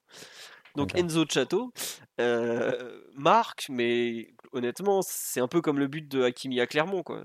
Le, mmh. le gardien a, aucune chance en fait. Alors c'est sûr que ça fait toujours bizarre de prendre un but de premier poteau comme ça, mais pour moi, je, le donne plus à Kimpembe qui pour le coup est vraiment très mal aligné, même pour aligner ouais, Kimpembe et Nuno, ouais. ouais un peu, bah, Nuno, euh, si Kimpembe fait pas n'importe quoi, on lui en veut pas de pas être euh, à la 92e mmh. au marquage, voilà. Mais euh, ouais, je sais pas, je, je, suis un peu. Je comprends pas totalement toutes les critiques sur Donnarumma, le jeu au pied. En fait, son langage corporel fera que vous aurez toujours peur, j'ai l'impression. Exactement. En fait, c'est le fait qu'il soit. C'est un grand. C'est un grand. C'est un, grand, saucisson. C'est un gros saucisson qui, de base, n'est pas très à l'aise avec ses pieds. Euh, il essaye de faire, de faire le maximum. Il, a joué dans des, il jouer dans une équipe en Italie où on, on lui demande pas mal de, de jouer avec les pieds. Il essaye de le faire. Par moments, ça se passe ça se passe bien, même si on a l'impression qu'il est tout le temps à l'arrache, etc. Ça se passe en général bien. Après, il, fait, il, a, fait, il a fait ses cagades et il en, il en, il en refera d'autres. Et le fait aussi qu'il y a eu ce, ce, qui s'est passé l'année dernière, où je pense que certains seront toujours, euh, dire, mal à l'aise avec euh, Didio euh, au pied. Ça ne changera pas et ça va, ça va pas changer pour beaucoup de gens. Ouais. Ouais, ouais, ouais, bah tiens, euh, je, lisais sur le live et tout, on nous dit qu'il aurait pu continuer sa course et ne pas s'arrêter, visiblement. Ça, ça doit être sur le deuxième but, c'est ça? Il s'arrête en, cours de route? Euh, Omar, si tu as un avis, je veux bien également. Euh, alors, moi, je le trouve pas du tout fautif sur le but de Chateau, qui est vraiment déjà hyper dur à mettre. Ouais. vu la force, la surface de pied utilisée l'endroit, enfin, c'est impossible d'arrêter ce ballon-là. Franchement, euh, il est défenseur central, le, joueur qui a mis ce but-là. Ouais, ouais. Bravo à ce jeune. Franchement, c'est un sacré but. Et j'ai pas. Je trouve même euh, que sur le premier but, euh, où la, la, frappe est mine de rien assez proche, en fait, il essaye de, de, désaxer le ballon, mais il la repousse comme il peut. Je trouve que c'est ça. Pas ouais. je trouve pas que ce soit un match mauvais de sa part. Hein. Franchement, euh, alors oui, euh, les, les, les, séquences où il veut relancer court, enfin, c'est propre à tous les gardiens. Toutes ces situations sont toujours difficiles, d'autant plus quand tu fais deux mètres. Mais j'ai pas trouvé qu'il avait vécu une, une partie difficile. On l'a déjà vu euh, bien plus fébrile, notamment sur sa ligne. D'accord. Non, bah c'est bien. Non, en fait, c'est marrant, c'est qu'à l'issue du match, euh, moi, j'avais trouvé bon le, le but de, de Enzo de Château, j'étais pas trop certain, trop certain, effectivement. Mais euh, bon, et je vois les commentaires, je fais mais attendez, mais j'ai raté un truc. Oui, en fait, il a une, enfin c'est visiblement au pied, je lis des trucs genre ouais, catastrophique au pied. Je mais il a pas perdu. Mais franchement, j'ai revu le match, j'ai pas vu de, de, de, de dinguerie au pied. Vraiment, à part l'erreur avec Ramos, enfin l'erreur, l'incompréhension avec Ramos, il a pas tant de choses que ça à faire au pied. Hein. Il a pas grand chose. Ouais, ouais, bon, bah écoute, non, bah euh, peut-être euh, on est très bienveillant. Sur le live, on nous dit je vous trouve très bienveillant. Bah peut-être, euh, après, on verra ce que, ce que ça donnera jusque-là, mais à suivre, vraiment à suivre, parce que je trouve qu'il y a. On dit sur le live, ouais, il, est en, il a un côté tête Donnarumma, un côté tête et Navas est adulé, ça aide pas. Bah, oui, c'est peut-être aussi un peu ça. Ou peut-être aussi les restes de la saison dernière, parce que c'est vrai que son erreur, a coûté cher et qu'il a très très mal fini la saison, on va pas faire semblant. Bon, voilà. Après, euh, on nous dit tant qu'il aura un Navas euh, dans les pattes, ça sera compliqué. Oui, bon, Navas est quand même pas mal sur le départ, on va voir la suite. Mais bon. Et c'est vrai qu'on nous rappelle que Navas au pied est pas bien meilleur. Hein. Même s'il a jamais fait d'erreur, euh, on a vu des, des trucs. Ah, non, non, Navas a pas de pied. Hein. C'est même pas, il est pas bien meilleur. Navas, il a carrément pas de pied. Navas, il a été ciblé dans un match contre City au Parc des Princes où on a, on pu sortir les ballons. On a ciblé clairement et, d'autres, hein, tu vois. Enfin, il a quand même fait une carrière sans pied. Il faut pas. Je veux bien que que Ndenaruma ait fait une erreur critique au Bernabeu, mais enfin, vraiment Navas. avec tout le respect et l'admiration que j'ai pour ce gardien, il a pas de pied. Bon, bah écoutez. En tout cas, il a toujours un contrat et il est chez nous. Euh, sur les, les, trois derrière, euh, on visiblement les supporters United veulent Navas, ouais, mais parce que David Derrea, lui, n'a même plus de main, le pauvre, donc c'est peut-être pour ça qu'ils veulent ah, Navas. je, pense qu'un supporter de Manchester, ils prennent n'importe qui là en ce moment. Eh ben écoutez, ça tombe bien, on en a encore des gardiens sous contrat. On a, on a du Sergio Rico, on a tout ce que vous voulez, on va vous en donner des gardiens, messieurs. Non, mais après, je pense qu'avec avec euh, Eric Ten Hag euh, sur le banc de Manchester, euh, Kaylor Navas n'est pas trop le genre de gardien qu'il va aller chercher. Quoi. Je suis désolé, le l'ami Ten Hag aime un peu trop le, jeu au pied pour, euh, pour aller chercher euh, Navas. Non, sur les trois derrière, il y a quelque chose à retenir. Bon, on en a un peu. Euh, moi, on, a pas mal évoqué, je trouve, les, limites de, de, Ramos dans le duel. Un, petit mot sur le match de, de Marquinhos, peut-être, que moi, personnellement, j'ai trouvé un peu ni fait ni à faire comme match. Ça... Comment vous le lisez? Un problème de, lié au dispositif tactique? Un problème qui est pas bon depuis maintenant des mois, même si ça y a eu des, du mieux. Qu'est-ce que vous en pensez un peu de ce, ce match de Marquinhos euh... Omar, tiens, qu'on a qu'on n'a pas beaucoup entendu. Euh... One size fits all seemed like a good idea for clothes. Nice dress. Uh, it's a it's a t-shirt. Until you tried it on. Same goes for your healthcare.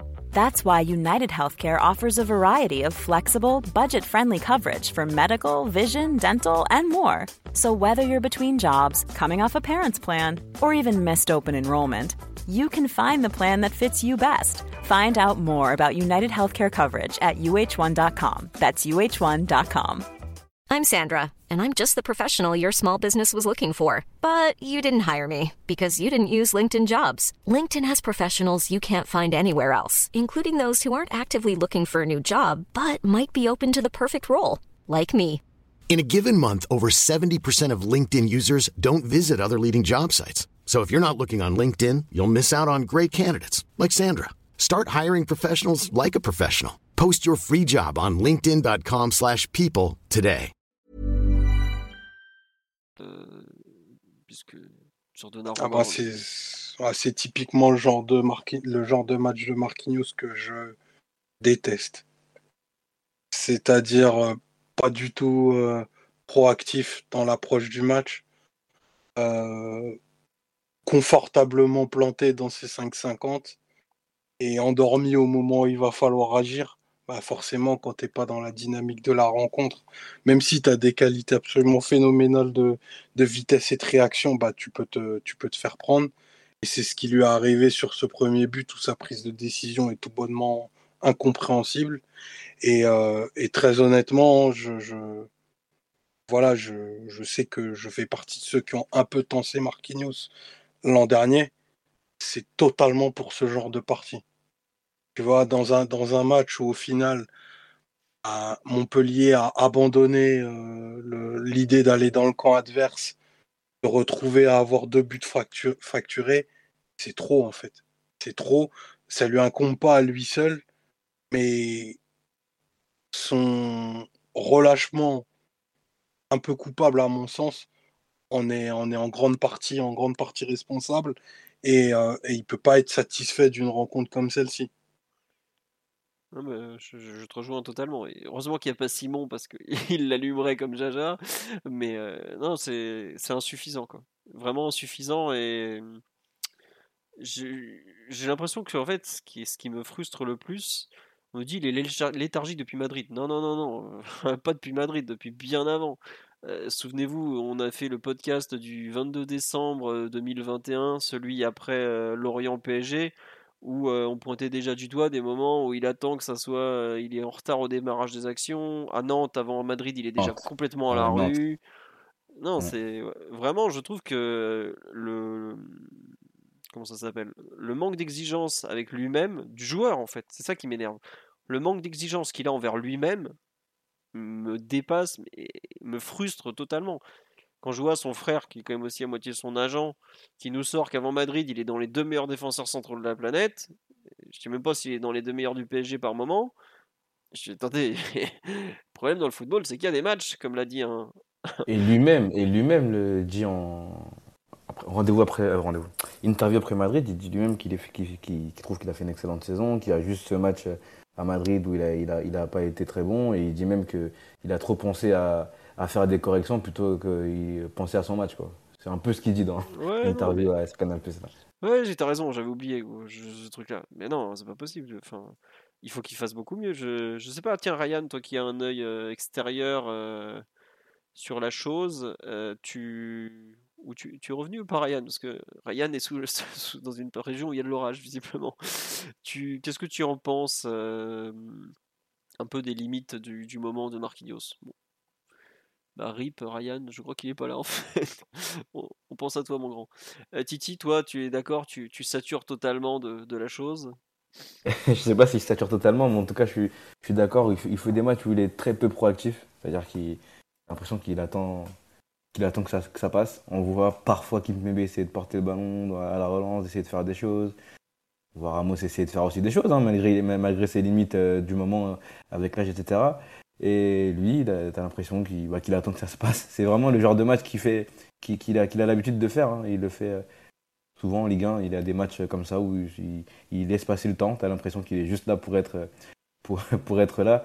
Et par exemple, sur le premier but, moi, je comprends pas parce que j'ai parlé tout à l'heure, j'ai dit Marquinhos équipe MB, mais c'est vraiment Marquinhos qui a une décision assez, bizarre.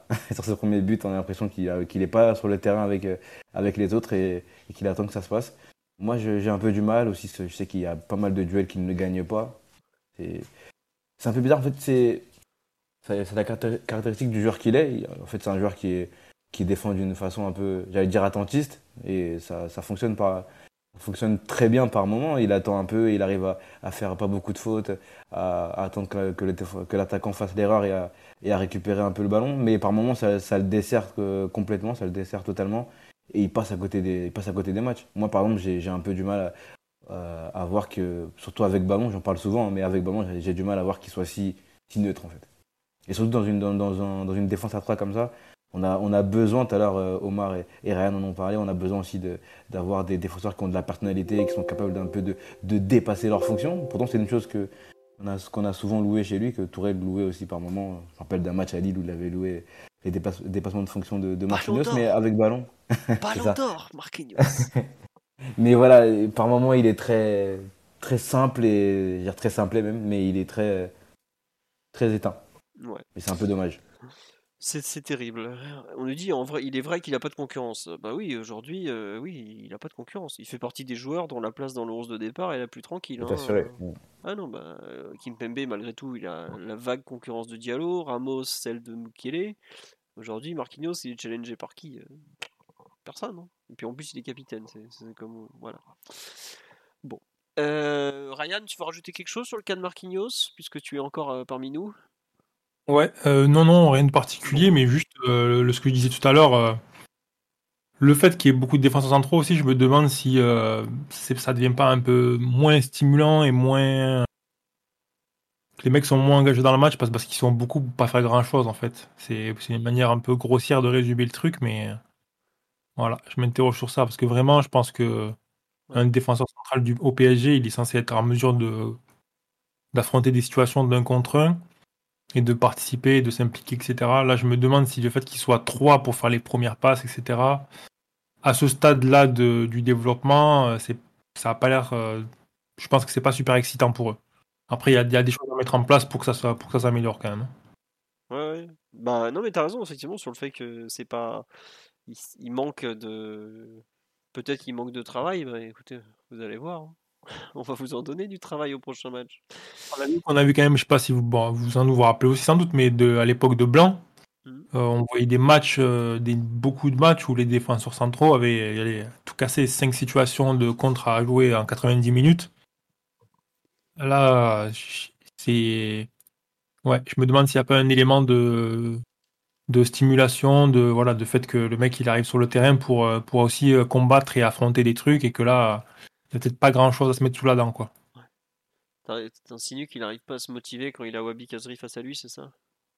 Ben, c'est possible, hein. C'est, je sais que Ramos, c'est un truc qu'il a suivi toute sa carrière. C'est un garçon qui a, le jour J et sur les grands rendez-vous, est capable de, à ses- à cette capacité de, cette grandeur, etc., à, à être très présent, euh, on va dire, quand le, quand tout va mal, etc. Plus c'est, plus c'est la guerre, plus, plus il est, il est là.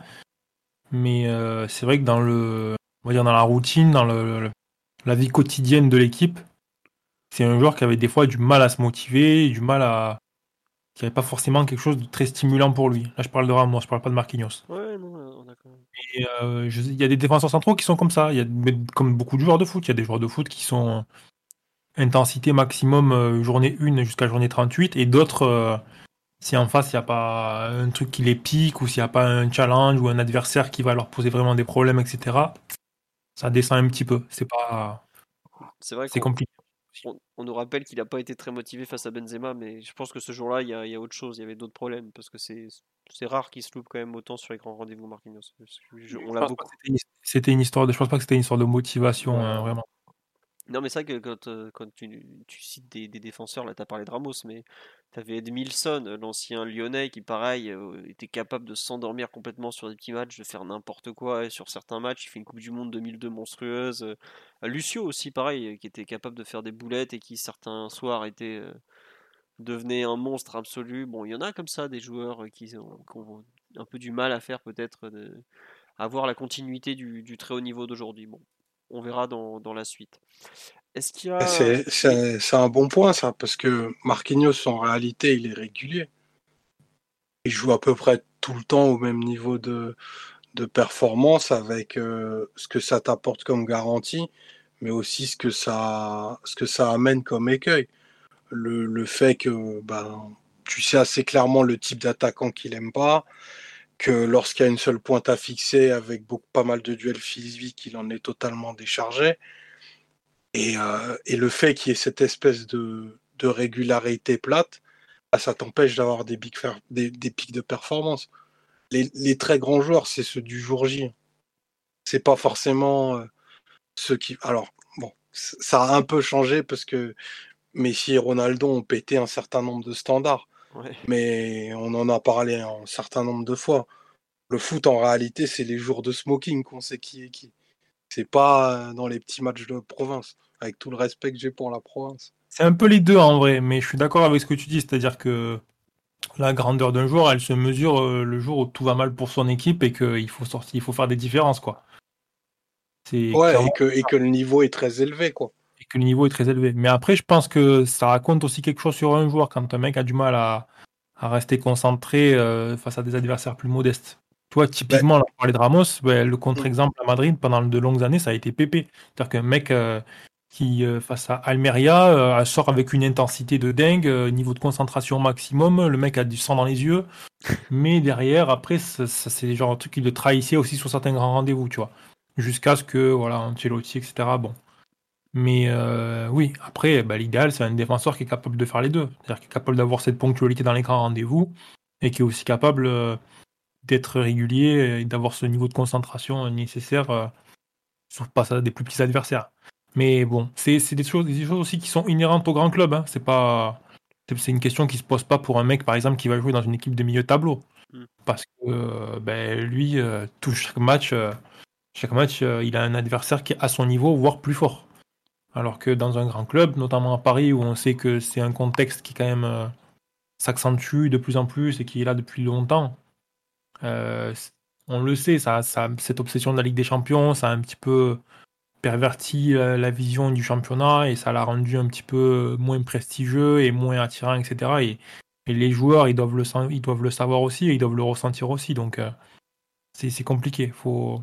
C'est compliqué même pour l'entraîneur là de trouver des solutions, à part effectivement enlever un défenseur central mais trouver des ou alors leur donner des choses à faire, les faire, les faire monter avec le ballon, euh, leur donner un peu plus de responsabilité dans la circulation de la balle, les, les encourager à conduire, un peu comme ce que fait euh, un certain Tourelle euh, à Chelsea, quoi. Mm. Ou, ce qu'a fait compter à une certaine époque aussi dans ses autres équipes quand il jouait avec une défense à 3. Ouais, ouais, bah, à suivre. Mais c'est vrai qu'il faut leur demander plus peut-être pour obtenir plus. Ça, ça fait peut-être partie des axes d'amélioration on nous demande où ça en est sa prolongation. Bah, ça, ça sera probablement rediscuté à la fin du après le mercato parce qu'il lui reste deux ans de contrat, donc il y a un peu de marge malgré tout. Puis Marquinhos a déjà dit qu'il voulait rester. Le PSG, malgré les défauts qu'on lui voit, faut quand même, faut quand même pas non plus en, trouver trop des défauts. Ça reste un très bon défenseur et le PSG n'a aucun intérêt à libérer Marquinhos. Hein. Voilà. D'ailleurs, bon, il y a pratiquement aucun club qui essaye, c'est pas, pas sans raison. Hein. Chelsea a bien tenté une époque, ils se sont fait renvoyer, ils, ils sont pas revenus, quoi, par exemple. Bon. C'est comme ça.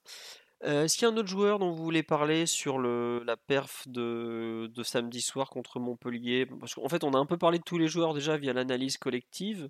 Euh, mais est-ce qu'il y a un joueur dont vous voulez parler euh, Un petit mot sur les premiers pas de Renato Sanchez, par exemple, qu'on n'a pas du tout évoqué jusque-là, qui a quand même marqué un but? Ou même s'il a joué 5 minutes, euh, ou un mot sur Messi qu'on n'a pas beaucoup parlé, dont on n'a pas beaucoup parlé, ou on passe euh, aux deux enfants terribles euh, de, l'équipe première. Oui, Omar? Ah, faut quand même dire un mot sur la prestation de Neymar. Bon, eh bien, nous passons à la prestation de Neymar. Alors, Et ça, ça, fera, ça fera le pont avec, avec l'émission de télé-réalité Kylian et Ney. non, mais qui a vraiment fait un match, un match de très très grande qualité sur plusieurs volets. déjà en termes d'activité, Titi parlait des, des nombreuses récupérations et fautes commises pour aller, pour aller chercher des ballons. Hum, ça, ça caractérise quand même quelque chose chez Louis, de par, je pense, un peu l'envie de remettre les pendules à l'heure. Un niveau athlétique descend, débarrassé de, de pas mal de soucis ce qui lui donne des cannes et des capacités à, retrouver toute son inspiration dans le, dans le dernier tiers. Alors il fait énormément jouer Messi, parfois à rebours du jeu, tu, on, pourrait le dire, mais il a retrouvé pas mal de sensations dans la surface et le, le but qu'il met de la, de la tête, il est beau. Ça, c'est, c'est quelque chose d'assez rare pour lui, tu vois. Attaquer les mètres avec cette, vérocité, cette vélocité pardon, pour finir une action de la tête, j'ai pas énormément de souvenirs que, que Neymar ait pu se retrouver à, ce niveau d'appétit pour finir, euh, pour finir une action. Donc, euh, ça transfigure totalement la phase de ton jeu. Ça reste un contexte hyper particulier où, quand même, on n'a pas été hyper agressé ni pressé. Mais euh, le, revoir à ce niveau-là te laisse augurer que s'il y a une montée en puissance, il pourrait retaper un, un niveau qui en fait un, un joueur absolument, absolument unique et peut-être même un peu réinventé, j'ai envie de dire. Ah oui, carrément. Ah, il va t'offrir, je pense, probablement moins de dribbles qu'à une certaine époque, mais c'est compensé par euh, des capacités à trouver des, des, passes absolument folles dans le dernier tiers. Et c'est ça qui est, c'est ça que je trouve assez fort. Euh, ça, pour être, pourrait être, je pense, quelqu'un qui a énormément suivi la carrière, la carrière de Neymar depuis qu'il a émergé. J'ai pas, toujours trouvé qu'il était très fort dans la surface, mais pas suffisamment sensible pour faire jouer les autres. Maintenant, 3-4 fois par match, vraiment dans les 20 derniers mètres, là où en théorie c'est quasiment impossible, il arrive à trouver des joueurs face au jeu dans des situations hyper préférentielles. Si à ça il rajoute le fait qu'ils se remettent à marquer des buts, ça fait un, joueur d'un profil qui, au monde, n'existe pas. Franchement, ça n'existe pas. Mais on, en est encore loin. On n'en est pas encore là. Mais euh, s'il continue comme ça, c'est ce qu'il va vite proposer. Ouais. on nous dit on, pique un peu ta fierté et tu gagnes la Ligue des Champions. Euh, je pense qu'aujourd'hui, ce qui fait tourner Neymar, ce qui le fait avancer, je suis désolé de vous le dire, c'est pas les pics du PSG, c'est la Coupe du Monde au mois de novembre. Hein. Vous savez, il y a quelques mois ou quelques semaines, je sais plus, quand il a fait un petit post Instagram sur ce qui le, ce qui le motive et tout à fond, c'était pas les déclarations de Nasser Al-Khelaifi, c'est, c'est gagner la Coupe du Monde avec le Brésil. Et moi, ça me choque pas du tout, personnellement, parce que c'est pour un, pour un joueur euh, sud-américain notamment, c'est le, Graal ultime. Vous avez vu dans quel état Messi a été pour une simple Copa América, donc vous imaginez ce que ça peut être pour ces joueurs-là une Coupe du Monde. Euh, et tant mieux, c'est le PSG qui en profite. Euh, mais effectivement, né, comme Thierry Galtier, puisqu'il ne prononce pas le Y, né, et dans une forme tout à fait exceptionnelle. Je ne sais pas s'il est vraiment en train de se réinventer, comme tu le dis, Omar, mais en tout cas, il y a on revoit un joueur honnêtement que moi j'espérais même plus revoir. Je pensais pas qu'il serait capable de retrouver euh, ce volume. Euh, quoique le volume, il a, quand même souvent eu ça. mais un peu ce, punch qu'il a, et surtout refaire des appels à, vide, quoi. Parce que comment ça s'appelle? Le but refusé et la première action du match, là, c'est des très bons appels qu'il fait. ça, c'est quelque chose qu'on voyait plus dans son jeu pratiquement l'an dernier. Si il le fait contre Marseille, là où il marque, mais c'était des courses, enfin des fois on avait l'impression qu'une course de 5 à 10 mètres c'était le bout du monde. Là c'est un peu plus, on dit sur live il a de nouveau l'air heureux, ouais, il y, a, de ça, il y a de la joie et tout, et je pense que, enfin j'en ai déjà parlé, Neymar se rate rarement l'été, au printemps, tout ça, c'est, faudra voir quand les températures vont baisser malheureusement, parce que là c'est en général que les choses se corsent, mais on est sur du grand Ney. Je sais pas, Ryan ou Titi, si tu étais au parc peut-être, euh, non, j'étais pas au parc. Il y avait des gens comme euh, la Tota qui vendaient leur PS à 200 euros, donc c'était pas possible. Mais, en tout cas, non. Euh. lui, euh, il faut qu'il s'achète, ses consommations en escorte et autres. Donc c'est bref. Je te laisse continuer. Non, mais sinon, sur Neymar, je suis totalement d'accord avec vous. Je, suis content de voir ce qu'il fait, ce qu'il produit. Il faut aussi dire qu'en en, fin de saison dernière, il était quand même en train de, de remonter un peu la pente. Franchement, je pense que euh, en fin de saison dernière, après son retour de, blessure, du coup après l'élimination, etc. Il y a eu quelques, quelques belles partitions de, de, sa part. Hein. Il y a eu quelques, quelques bons matchs. Il faudrait quand même, lui, quand même le, relever et garder ça pour, euh, pour lui. Mais euh, là, depuis le début de la saison, on, voit un joueur qui, qui a l'air heureux, qui a l'air qui a l'air bien dans, bien dans ses bottes, qui, qui réussit pas mal de choses. tout à l'heure, on a parlé de, de, ses efforts à la récupération. C'est des choses qu'on ne voyait plus, même si Omar rappelle que c'est normal pour, toujours de le faire, mais là on voit qu'il le fait euh, et euh, de, de lui-même. Hein, y a on n'a pas besoin d'entendre Galtier l'appeler euh, sur le côté pour qu'il le fasse. Il le fait de façon très instinctive. Et surtout, on, le retrouve sur quelques mètres, on retrouve un Neymar qui, qui, peut éliminer, qui peut éliminer des joueurs. Il y avait des, des, des moments où on avait l'impression qu'il avait un peu perdu cette vivacité sur, les, sur les premiers pas surtout. Parce qu'après, bon, il y a quand même l'âge qui, qui avance aussi. Il y a quelque, quelque chose qu'il ne, qu'il ne peut plus faire. Mais en tout cas, il a, voilà. Mais, il tu arrive peux pas, Tu peux pas demander le Neymar de Santos, par exemple. Même le Neymar, même le Neymar de, de, Guingamp euh, quand il arrive. Oui, c'est sûr. match. Voilà. Donc euh, non, je, je, suis content de voir certaines choses. Euh, il a, il marque aussi. Il marque parce qu'il y, y, a eu une période du, du Final 8 jusqu'à jusqu'à très très récemment où ça, ça, ne rentrait pas. Et comme il a dit lui-même, tout va rentrer, rentrer cette année, même les têtes. Bah, après, il a marqué la tête cette, cette, ce, week-end, pardon. Donc, euh, si ça peut continuer comme ça, ce, serait bien parce que c'est euh, sur la période dont je parlais, il, faisait souvent déjà. Allô Titi, reviens Pardon, pardon, j'ai coupé son fait Il, faisait, souvent les. moi, je disais les bons gestes, mais ça, ça se finissait euh, un peu à 2 cm du poteau, un peu, juste un peu au-dessus, juste un peu à côté. Là, ça rentre. J'espère que ça va, que ça va durer euh, pendant un moment et qu'il va garder cette, cette joie dans, dans, son jeu, en tout cas, et euh, l'envie toujours de réussir et d'être, j'allais dire un peu revanchard, mais tu as, parlé aussi très justement du fait que c'est aussi la, la Coupe du Monde qui doit, qui doit le motiver et même motiver pas mal de, des joueurs que l'on a euh, aujourd'hui. C'est assez normal. mais, voilà, on va pas... non, mais faut pas faire ça. Non, non, mais c'est normal. Non, mais c'est normal. ça, ça représente beaucoup. C'est ça, c'est ça. Donc euh, j'espère que ça va continuer euh, euh, toute la saison, et même après la Coupe du Monde, hein, parce que la Coupe du Monde, ça peut aussi être un, un gros coup d'arrêt pour ces joueurs-là. Hein. C'est, le risque. C'est la première fois que, que ça arrive à cette période-là, donc ça peut être un gros coup d'arrêt pour ces joueurs-là, mais on aura besoin d'eux, en tout cas de Neymar, après aussi cette Coupe du Monde-là. Donc j'espère que ça va continuer longtemps. Ouais. Bon, on va, non, faut, vraiment pour lui, ce qui, ce qui, ce qui importe, c'est que ça continue, quoi. Qu'il n'y ait pas de rupture, de blessure. Pas de blessure. mm.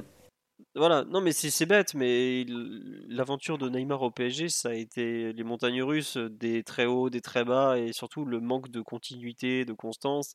On parle d'un joueur qui a jamais fait plus de 31 matchs dans une saison, c'est hallucinant, rien que de le dire, c'est hallucinant. Euh, donc euh, vraiment pour lui, continuer, ne pas avoir de blessures, c'est tout ce qu'on peut lui souhaiter parce que c'est bah, c'est comme ça qu'il continuera à être performant. Faut, faut pas qu'il puisse s'arrêter, sinon ça va pas aller. Mais bon. Sur le reste, on nous dit sur live, et c'est effectivement intéressant, qu'il a joué 99 ballons contre Clermont, contre Montpellier, alors qu'il n'en avait que 67 contre Clermont. Des contextes différents, mais des bons matchs, même des très bons matchs à chaque fois. Bah, on peut que s'en réjouir, effectivement, parce que être en mesure de briller dans des contextes aussi divers, enfin, c'est pas non plus très différent, mais quand même euh, enfin, 50% de ballons d'écart, c'est pas rien. Donc, euh, Conti- pourvu que ça continue. Bref, est-ce qu'on passe à, à l'épisode qui fâche? On va passer.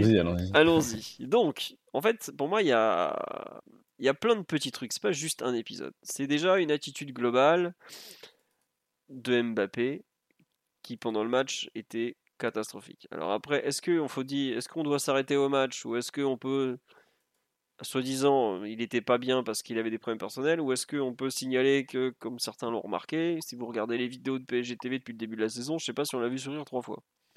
Donc l'histoire du problème personnel, peut-être, mais peut-être que c'est un petit peu avant que ça commence, et que c'est quand même peut-être grave. Je sais pas honnêtement, ça, ça concerne que lui. Euh, on verra la suite. Ça, c'est un premier point.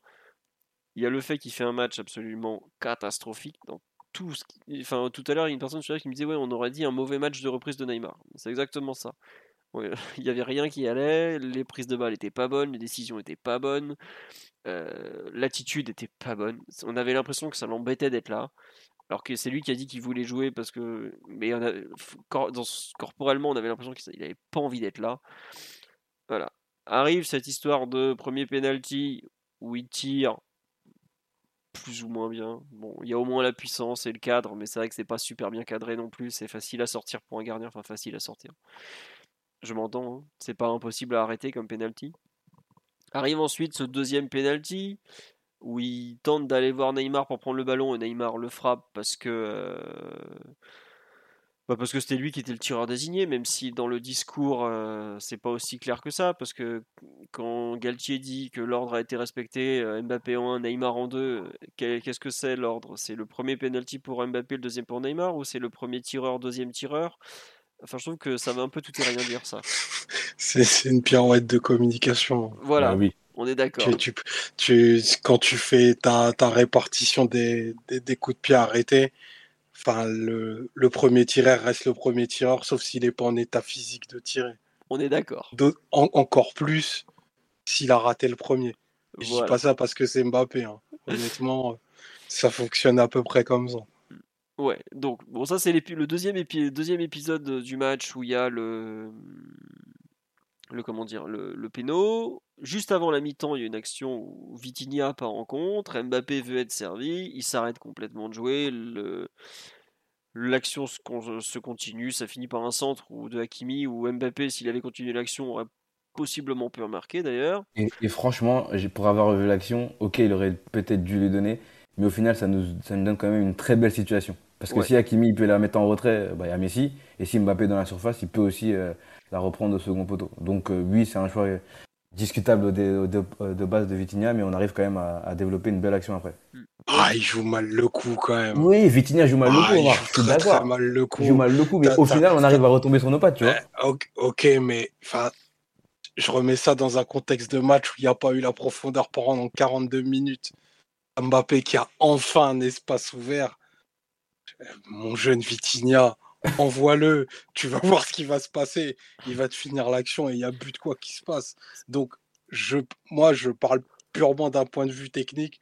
Je trouve que le choix de Vitinha est pas bon, tu vois. Dans, même si on arrive à s'en sortir parce que. Hakimi, ceci, cela, ça- la décision, déjà, elle est lente à être prise. Et en plus, pour moi, il fait quasiment le, le plus mauvais choix. Après, bien entendu, couper son effort en cours d'action, Mhm, c'est ni fait ni à faire. C'est absolument euh, regrettable. Euh, moi, j'ai même pensé qu'il avait un pépin physique, mais non, pour le coup, il, Ouais, c'est vraiment énervé. il ouais. boudait juste. Il grogne. Mm. ouais. Non, mais après, moi j'avoue qu'il y, a- il y a une action, je sais pas si vous vous rappelez au Trophée des Champions, où pareil, c'est Vitinha qui va vers le Et but. Neymar. Et Neymar Neymar. s'arrête, pareil. Mm. Bon, après, la différence, c'est que Neymar, il s'arrête sur cette action-là, mais il fait pas la gueule 90 minutes. Donc, c'est pour ça que cette action, en fait, moi, je comprends qu'il soit énervé, tout ça, tout ça. Mais ce qui me gêne plus dans le match de Mbappé, c'est qu'il a passé 90 minutes à pas être content. Il marque, il fait la gueule. Et- Enfin, franchement, c'est quoi ça? Euh, Au bout d'un moment, euh, si tu veux pas jouer, bah tu joues pas. Mais quel est l'intérêt de faire savoir que tu avais un problème personnel et que tu as tenu à jouer si c'est pour faire la gueule pendant 90 minutes et de ne pas vouloir être là? Au bout d'un moment, va au bout de ta pensée. Tu veux pas jouer parce que ça va pas, bah tu joues pas. Et puis bah si tu si tu veux jouer, bah t'assumes le fait de jouer, t'assumes tes sourires et c'est enfin t'as marqué, t'as pas besoin de tirer une gueule 10 pieds de long. Donc vraiment, je, moi je comprends pas cette attitude sur le en fait sur le la justification colle pas avec les faits déjà. Et au bout d'un moment, euh, et bah, soit enfin, visiblement, il avait envie que ça se sache qu'il est pas content, parce que, d'un coup, euh, on apprend plein de trucs euh, comme quoi il est pas content de, plein de choses. Alors après, il faudra démêler le vrai du faux parce que c'est toujours très compliqué. Est-ce que c'est qu'une question de positionnement? Je sais pas, Pe- peut-être, mais je regrette. euh, si c'est qu'une question de positionnement, il doit arrêter de se plaindre à la mi-temps, parce qu'à la mi-temps, il est clairement basculé côté gauche. La seconde période, il a que 80% ou même 90% de ses ballons qui sont touchés axe gauche dans sa zone privilégiée. Et euh, il défend pas plus. hein. Donc le, positionnement, peut-être au coup d'envoi, mais pas plus. Au bout d'un moment, ça va, on lui demande pas de lécher la ligne façon France 2018 euh, et de galoper comme s'il allait chercher une canette au grec. hein. C'est bon, faut arrêter. Bref, on revient sur le, match. Bah ouais, il est pas content parce que parce que si, parce que ça, mais à bout d'un moment, il va falloir jouer. euh, je- il est devenu le joueur numéro 1 du PSG parce que depuis deux ans, il n'y a pas photo. Il est le joueur numéro 1 du PSG. Mais le pouvoir, il l'a pris sportivement, il l'a pas pris en grognant, euh, gna gna parce que c'est ici, parce que ça. Alors évidemment que son contrat lui donne une, un atout euh, monstrueux, mais euh, c'est pas, je pense pas, enfin si c'est sa façon politique de vouloir faire bouger les choses, je je suis pas sûr qu'il s'y prenne de la bonne façon dans une équipe avec euh, deux mecs aussi forts sportivement que Messi et Neymar, surtout le Neymar actuel. Le Neymar d'il y a 6 mois, 8 mois, 1 an, peut-être. Le Neymar actuel ou le Messi actuel, je suis pas certain que ça soit en boudin qu'il obtienne euh, grand chose.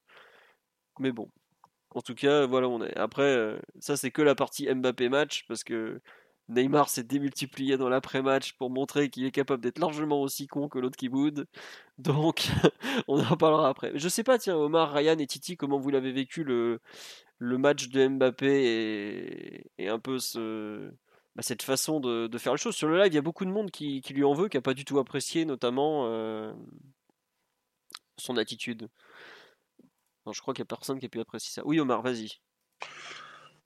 Euh, bah pour la partie technique, on en a, parlé. Euh, c'est pas du tout une, bonne rencontre de, Mbappé pour plein de raisons. Probablement euh, pas en pleine moyen de ses, à pleine disposition pardon, de ses moyens physiques. Et apparemment, moi j'en sais rien, peut-être des, problèmes qui, ont fait que psychologiquement il n'était pas prêt à, démarrer une, rencontre.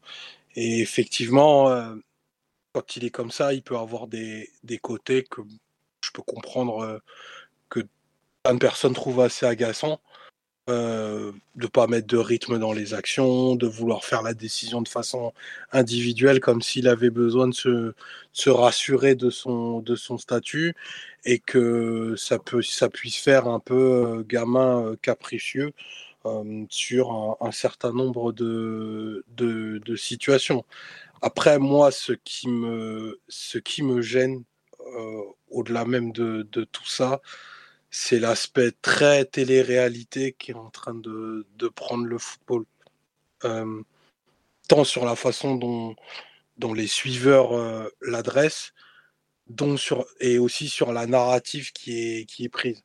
Enfin, il y a plein de trucs à dire sur la rencontre qu'une embrouille euh, pour un penalty on, on est coutumier du fait au PSG. hein. Ah bah, C'est arrivé, un arrivé certain nombre de fois et dans des moments où ça, ça a coûté des places en Ligue des Champions. Hein.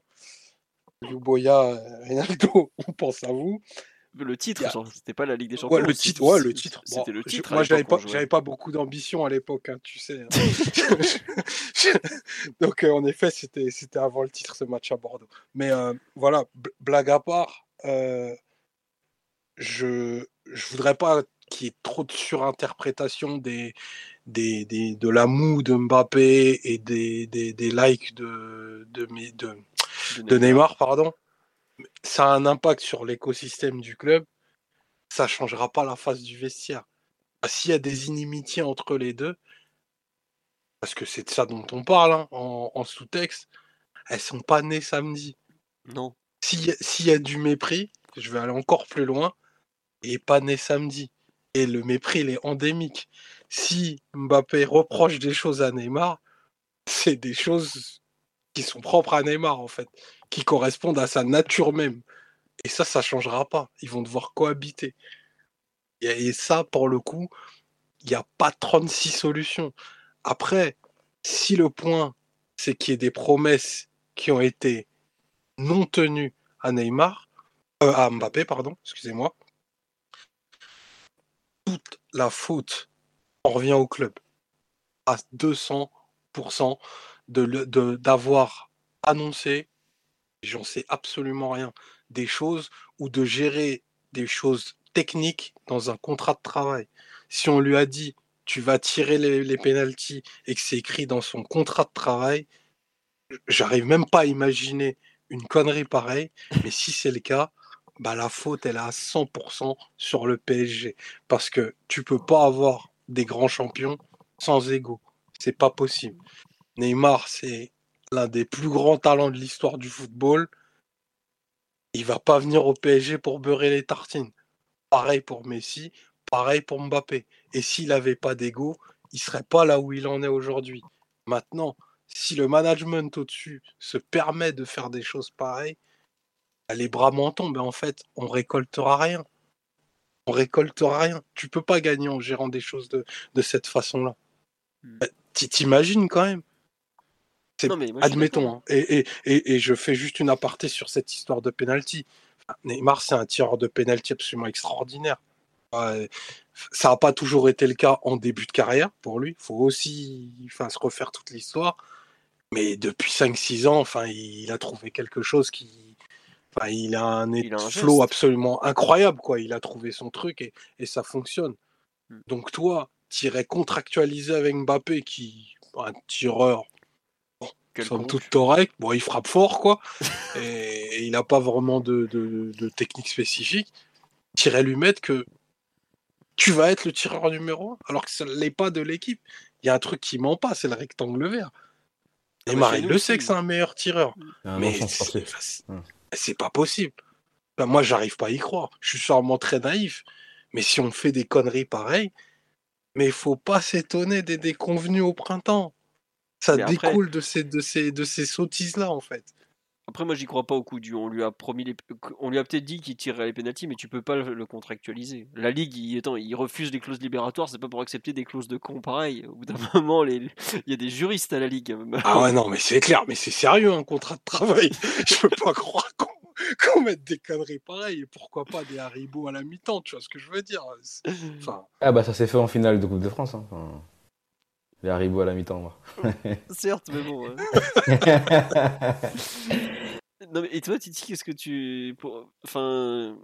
Moi, je trouve que ce qui est intéressant, ce Yomar, c'est que je- c'est- c'est c'est antérieur à samedi, effectivement, parce que ça. Oui. ça voilà, tu... enfin, le premier, le dernier penalty gate du PSG, le Neymar Cavani, il explose, je crois, le 13 septembre contre Lyon. Mais il y en avait déjà eu un petit avant, c'est ça Euh, non, mais. Enfin, ils se fréquentaient depuis un mois et demi, c'est que déjà ça cliquait pas entre les deux, quoi. C'est pas apparu Ah d'un oui. coup. Là, c'est pareil, ça, c'est pas les trucs apparus d'un coup. Et comme on me le dit sur le live, Mbappé, il était ronchon avant même le penalty. Il faisait déjà la gueule Exactement. avant. Il faisait déjà la gueule en, sur le terrain. hein. Franchement, même avant le penalty, il faisait déjà la gueule. Ça ne peut être qu'en- ça ne peut qu'être antérieur à, à samedi. hein. Ça ne peut pas. ça, ça, ça, ça n'est pas arrivé que samedi et tout d'un coup, euh, Mbappé est énervé contre, contre Neymar. Non, c'est une inimitié qui doit, qui doit durer depuis un petit moment. Et il lui reproche sans doute certaines choses. On a vu certains relais déjà dire qu'il lui reprochait euh, certaines choses sur la. Pas que la saison dernière, hein, mais sur les, les, années de cohabitation ensemble déjà. Non, mais surtout sur la saison dernière où Neymar était vraiment euh, pas très très professionnel. Ça, c'est, enfin, voilà, c'était, un secret de polichinelle que Neymar l'an dernier a eu des, des passages pas du tout pro et Mbappé. Enfin, Mbappé a des, des ambitions qui, qui, qui, collent pas avec euh, une équipe où les mecs sont pas professionnels, quoi, tout simplement. Ça. Ça. Après, je, je, pense que Kylian, il avait totalement, il avait clairement envie de nous, nous montrer que ça, que ça allait pas, qu'il était, qu'il était pas d'accord avec certaines choses. On ne sait pas quoi, même si on commence à avoir pas mal d'articles qui sortent en nous disant qu'il y avait ci, qu'il y avait ça. Mais samedi, il est arrivé avec l'envie de montrer qu'il y avait quelque chose qui allait pas. Ça, c'est, ça, ça paraît clair. il voulait montrer que ça allait pas. Ça s'est matérialisé d'une façon ou d'une autre, mais il voulait le matérialiser sur le terrain et montrer que ça n'allait pas. Peut-être qu'il aurait fait un bon match euh, et qu'il aurait aussi été énervé, mais il, il voulait montrer que, que ça n'allait pas. Il l'a fait. Toute la France l'a compris, l'Europe entière l'a compris. Le monde entier commente. Hein, le, monde entier, voilà, le, monde entier, le monde entier commente. Et le monde entier il va de sa petite histoire, de dire qu'est-ce qui s'est passé, etc., etc. Donc, en tout cas, on a tous compris que ça n'allait pas. Maintenant, savoir pourquoi ça ne va pas, est-ce qu'on a vraiment promis des choses qui ne sont pas arrivées? Euh, J'imagine que oui. Hein. j'imagine que, j'imagine que oui. Mais après, on, a peut-être fait des promesses et on a essayé de le faire. Par exemple, si vraiment, vraiment, je dis pas que c'est le cas, mais il a demandé à ce que, à ce que Neymar s'en aille. On a peut-être tenté de le faire. En tout cas, on a, on a, clairement mis Neymar sur le marché. En tout cas, moi, de mon point de vue, j'ai l'impression qu'on l'a mis sur le marché euh, cet été. Bien sûr. voilà. Non, mais faut, faut le dire, oui. Il était. Attends, on le dit, et en plus, t'as Pini, son agent, qui est quand même allé solliciter des clubs. Au bout d'un moment, si le joueur. Alors, ok, il y a des mecs qui vont tenter de s'incruster dans le deal, de, le proposer pour gagner, gratter du fric. Mais euh, c'est pas un hasard s'il a été proposé à Chelsea, à United, à City. Au bout d'un moment, c'est que le mec, euh, tout le monde sait qu'il est sur le marché. Quoi. Même la Juve, ils l'ont proposé, ils proposé. Mais eux, c'était bon, c'était encore un peu avant. Mais euh, voilà, c'est que Barça, ils, ils, sont allés les voir aussi. Ils le savaient qu'ils étaient sur marché et même l'entourage de Neymar n'était pas non plus spécialement surpris. Quand tu fais une saison, une saison pareille, je, je, me souviens même plus le nombre de matchs et de buts, 28 matchs, je crois. Évidemment que tu tu peux pas continuer que et les déclarations d'Al Relaifi, tu doutes bien que t'es pas que que t'as pas un blanc-seing. Enfin bon, vas-y, je te laisse continuer. Donc je pense qu'on a essayé d'aller dans ce sens, dans ce point-là, sur ce point-là, pardon, et qu'on s'est peut-être rendu compte que c'était pas possible parce que personne n'a fait d'offre ou quoi qu'est-ce. Et donc Kylian, il doit aussi, ça, je pense qu'il est pas, il est pas, il est pas con. Il, doit savoir que bah, on a réussi, on n'a pas on n'a pas, on n'a pas réussi à la faire, mais il faut qu'il vive avec. Parce que du coup, ça veut dire quoi que la saison elle est terminée, comme euh, comme la personne n'est pas partie, donc euh, il va, il va, il va bouder toute l'année? Enfin, je, je sais pas. Tu nous expliques parce que on a peut-être essayé de le faire, on n'a pas réussi à le faire. C'était pas, c'était peut-être pas la bonne décision d'ailleurs. Mais voilà, il faut qu'on passe à autre chose. Faut qu'il y, y a une saison devant nous, faut qu'on a, faut qu'on arrive à à avancer, à, progresser. On a un nouveau coach qui est arrivé, on a un nouveau projet qui est, qui est en place, on a un directeur sportif qu'il a lui-même choisi, apparemment, qui est là. Donc euh, il faut qu'on avance aussi, il faut qu'on avance, il faut qu'on aille euh, euh, devant nos, enfin qu'on aille essayer d'aller chercher nos, nos, objectifs quoi. Donc c'est un, un, peu bizarre sa façon de, de réagir, sa, sa bouderie. Je sais que Thibault Leplat a bien aimé sa bouderie en tout cas. en tout cas moi sa bouderie elle m'a un peu, un peu énervé et, et j'ai l'impression que bah, c'était plus l'individu avant le collectif, en tout cas. Là, sur ça. Sur ça ah, euh, Ryan, euh, est-ce que je pense que Neymar est. Attends, avant de te lancer, Ryan, je fais, je fais un petit tour sur la live. Est-ce que je pense que euh, Neymar est toujours sur le marché? Oui, mais il n'y avait pas de marché pour lui il y a trois mois, enfin, il y a un mois, il y a deux mois il n'y en aura toujours pas aujourd'hui. Quoi.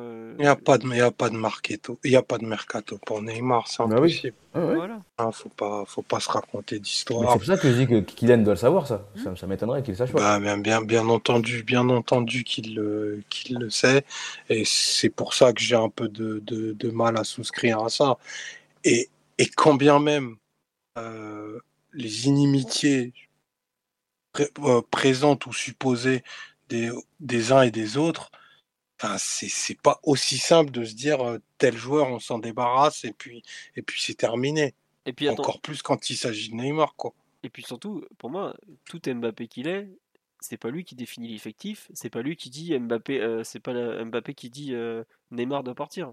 Il y a des mecs, il est joueur du club, il l'a rappelé très fortement dans ce, quand il a prolongé, il a déjà eu un bel un beau cadeau avec le directeur sportif au bout d'un moment, au-dessus de Mbappé, il y a des dirigeants, il y a un actionnaire qatari qui a quand même investi au total près d'un demi-milliard pour faire signer Neymar et qui est peut-être pas content de la saison de Neymar de l'an dernier et qui en a marre peut-être de l'extra sportif, des conneries qui ont pu arriver pendant des années et qui lui dit euh, soit il se bouge, soit il dégage. Et là, pour le coup, ça n'a rien à voir avec Mbappé. Après, Mbappé, on lui demande son avis ou on lui demande même pas, à vrai dire, c'est pas la question. C'est peut-être que là, on tente de dire que Mbappé voulait faire partir Neymar, ou c'est juste plutôt qu'il y a des mecs largement au-dessus des deux qui ont dit ce que Neymar a fait l'an dernier, c'est pas acceptable et c'est pour ça qu'on le veut dehors. Parce que le mec qui met l'impression à Neymar, c'est Nasser Al-Khelaifi. Nasser Al-Khelaifi, il prend pas les ordres de Mbappé, hein. il prend les ordres du Qatar, lui. Hein. Et c'est pas tout à fait les mêmes mecs qui décident en l'occurrence. Donc c'est pour ça le coup du, euh, de tenter de vendre Mbappé qui voulait que Neymar soit vendu. Non, c'est pas Mbappé qui décide de ces choses-là. C'est pas lui du tout. Faut pas lui, faut pas, faut refaire euh, la hiérarchie à l'envers. Hein. La hiérarchie, c'est en un tout en haut le Qatar, en deux Nasser Al Khelaifi qui est au PSG qui représente le Qatar, et en trois éventuellement les entraîneurs, le directeur sportif et peut-être le joueur, peut-être et encore. Mais clairement, les grandes décisions comme ça, c'est pas lui qui les prend. Déjà, le coup du directeur sportif, c'est un énorme, énorme euh, comment coup de pouce qui a été fait, ou en tout cas, euh, action qui a été décidée pour, pour qu'il prolonge. Mais vas-y, je t'en prie, je sais plus qui parlait, je te laisse continuer. Est-ce que c'était une promesse faite par Nasser? Je suis pas sûr. Oui, Omar, vas-y. Non, non, mais de toute façon, tu, fais bien de le, de le préciser, c'est que et j'avais plus en tête cette, conférence de presse où d'ailleurs il l'avait brillamment dit, enfin, aussi important qu'il soit, et il a vocation à être le, le numéro un, c'est son ambition, c'est enfin, il fait tout pour ça. Enfin, c'est le numéro un sur le rectangle vert. Et au-dessus, il y a, y a, un management qui, qui, est là pour, pour la planification, qui décide qui est dans le projet sportif et qui ne l'est pas. Et derrière, il y a une logique de marché. Euh, qui est celle du, football post-Covid, et une typologie de joueurs pour qui, bah aujourd'hui, il n'y a, pas de, a pas de mercato possible. Pas de mercato possible pour Neymar, pas plus qu'il y en avait euh, il y, a, trois mois, et là-dessus, c'est terminé. Il n'y a pas de sujet, et, vaut mieux cohabiter avec Neymar qu'avec d'autres. Peut-être que dans la vie de tous les jours, il est infect, j'en sais rien, mais potentiellement, c'est l'un des meilleurs joueurs du monde. Ah bah, je, suis sûr qu'il vaut mieux cohabiter avec, euh, avec Neymar qu'avec certains joueurs de Ligue 1 euh, où tu files le ballon, tu le revois jamais. Hein. Mais bon, on nous demande si Paredes est chez toi derrière Omar. ça va? Oui, oui, on est posé là, on est à la maison, on célèbre euh, le fait qu'il reste à Paris. bon. Ryan, on t'a pas du tout entendu sur ce sujet. toi qui as un, point de vue de grande institution? il, s'y connaît en bouderie en plus, hein, Ryan parle-nous un peu. Qu'est-ce que tu en as pensé de tout euh, ce, langage corporel de Mbappé, ces déclarations Enfin, il n'y a pas de déclaration, justement. C'est ça où il faut faire attention, c'est qu'il y a zéro déclaration de l'un comme de l'autre. Euh, c'est vrai qu'on nous dit que Saber Desfarges, donc de Amazon, euh, même s'il y a. Enfin bref, on va dire de Prime, disait que Mbappé n'était pas forcément très content du mercato. Ça peut s'entendre aussi. Ryan, ton avis un peu sur cet événement? Écoutez, moi, je sais pas, je sais pas le, fondement. Hein. Sur le terrain, le, joueur avait l'air. Euh, j'ai eu un peu l'impression de voir euh, un joueur qui avait envie de, prendre du protagonisme et de prendre de l'espace sur le terrain sans forcément jouer avec ses coéquipiers. Après, pourquoi?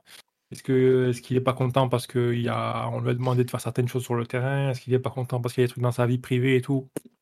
Franchement, c'est tellement de, il y a des spéculations qui partent tellement dans toutes les directions que ça sert pas à grand chose, je pense, de parler de ça.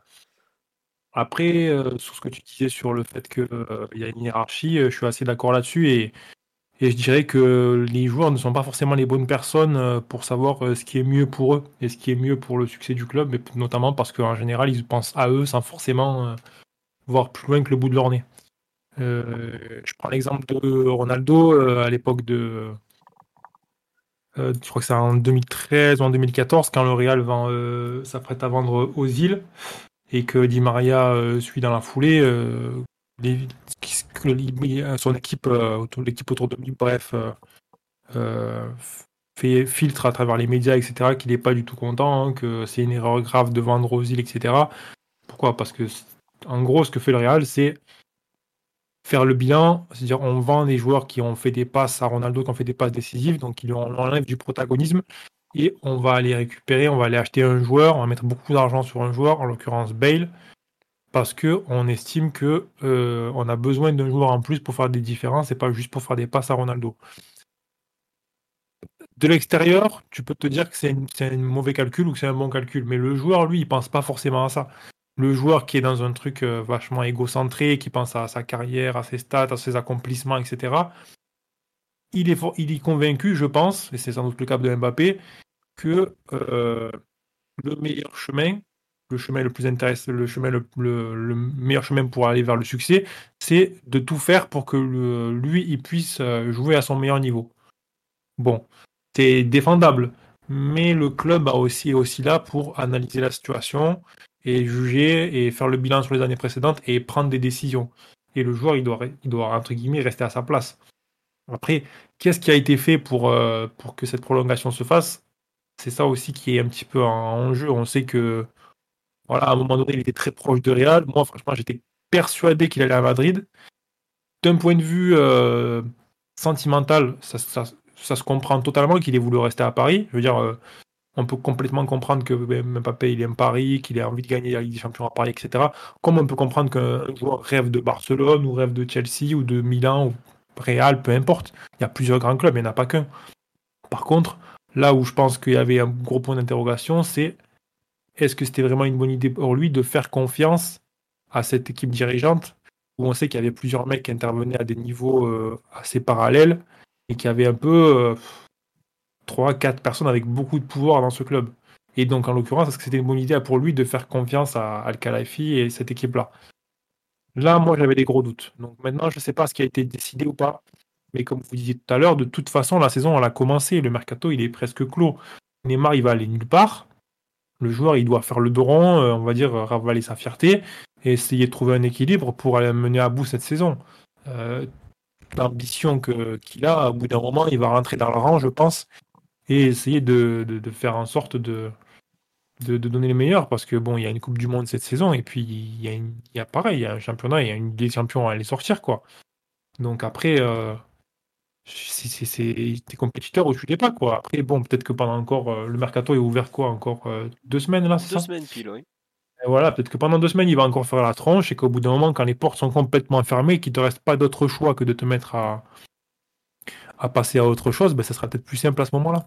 Non mais et, et, et puis Ryan, par rapport à ce que tu dis, les mercatos réussis du mois d'août, c'est une connerie absolue et un raccourci intellectuel honteux. L'année dernière, à la même période, il y a un truc qui est désormais dans l'histoire, qui était que le PSG a fait le plus grand mercato de l'histoire de tous les transferts. Ouais. Alors après, le même qui n'était pas du tout fonctionnel quatre semaines après. Ce qui compte, c'est l'alchimie collective, le travail et ce que les joueurs vont faire sur le terrain. les noms, quelque part, ceux qui sont cochés cette année, correspondent plus aux besoins opérationnels du Paris Saint-Germain que ceux de l'année dernière, par exemple. Il y a un meilleur effet. Il n'y a, pas de vérité là-dessus. Quoi. Ouais, ouais, non, mais surtout, il, on peut dire que sans forcément rentrer dans des analyses super pointues, on peut dire aujourd'hui l'effectif du PSG cette saison, il est meilleur que l'effectif de l'an dernier. Ça, on peut, le voir.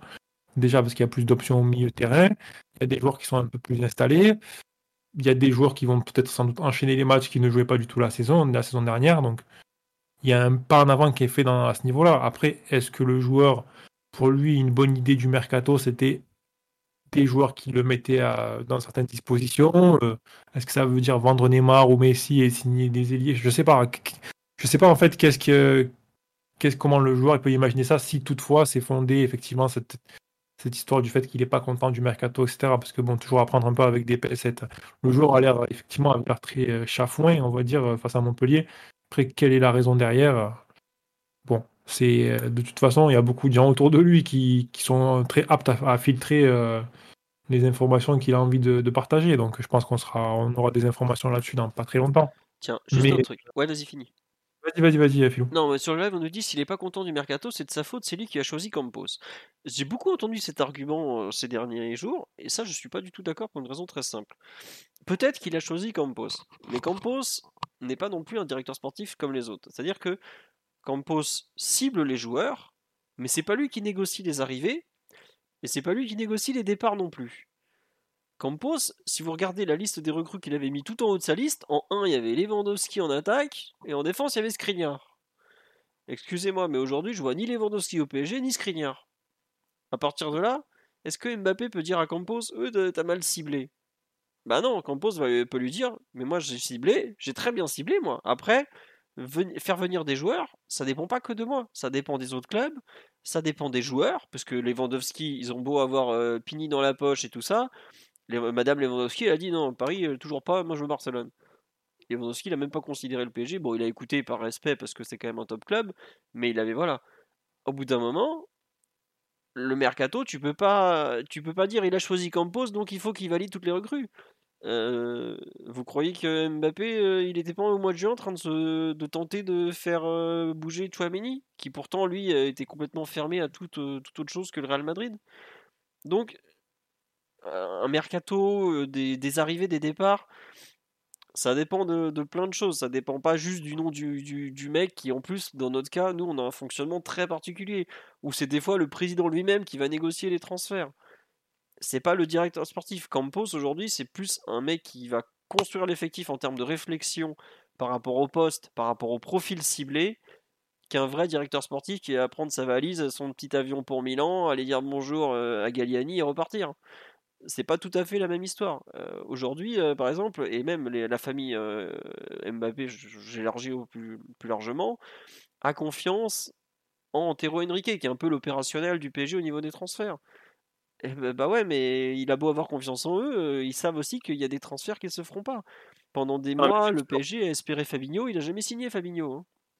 C'est des, gens qui sont au fait de comment ça se passe. Il y a le mercato que tu veux faire et le mercato que tu fais. En effet, il y a tellement de variables entre les gens qui veulent croquer, euh, les gens qui sont pas. Tu as raison.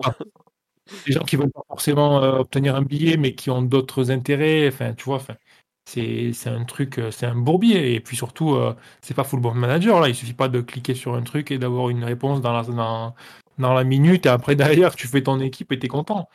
Et comme tu dis, il y a aussi des, un contexte. Euh, on le sait, une des grandes problématiques du PSG pour attirer des grands joueurs, et ça c'est le cas depuis le début de, de l'RQSI, c'est le fait que le championnat de France n'est pas un championnat très attractif et que le cadre en termes de rivalité, en termes de, de ce qui est proposé aux joueurs, enfin, y a, ça manque en fait d'attractivité tout simplement. Et ça, c'est un truc, t'as beau mettre tout l'argent du monde sur la table, T'as beau dire que tu as un bon entraîneur, une belle effectif, une belle ville, etc. Il y a quand même beaucoup de joueurs qui, qui pensent à ça, qui pensent Première Ligue, Real Madrid, Barça, euh, les grands clubs, euh, les grands clubs italiens, bon, un peu moins maintenant, et en Allemagne, et puis voilà, c'est. Même en Allemagne, même le Bayern galère à recruter des, top eh joueurs parce qu'ils veulent pas aller à Munich. Donc euh, voilà. Ils achètent quand même beaucoup d'un point de vue sur le marché national. Donc ça, c'est des trucs. Euh, ton directeur sportif, c'est pas, c'est pas un sorcier non plus, quoi. Hmm. Ouais. ouais et, et, paradoxalement, tu commences à avoir une génération de joueurs, que ça résonne par génération. Hein. Mbappé, sa génération, il a vu, euh, enfin, il a grandi avec le foot totalement dominé par le Real et le Barça. Bah, il a un amour et une appétence pour le, pour le Real. Hein. C'est un fan, très clairement.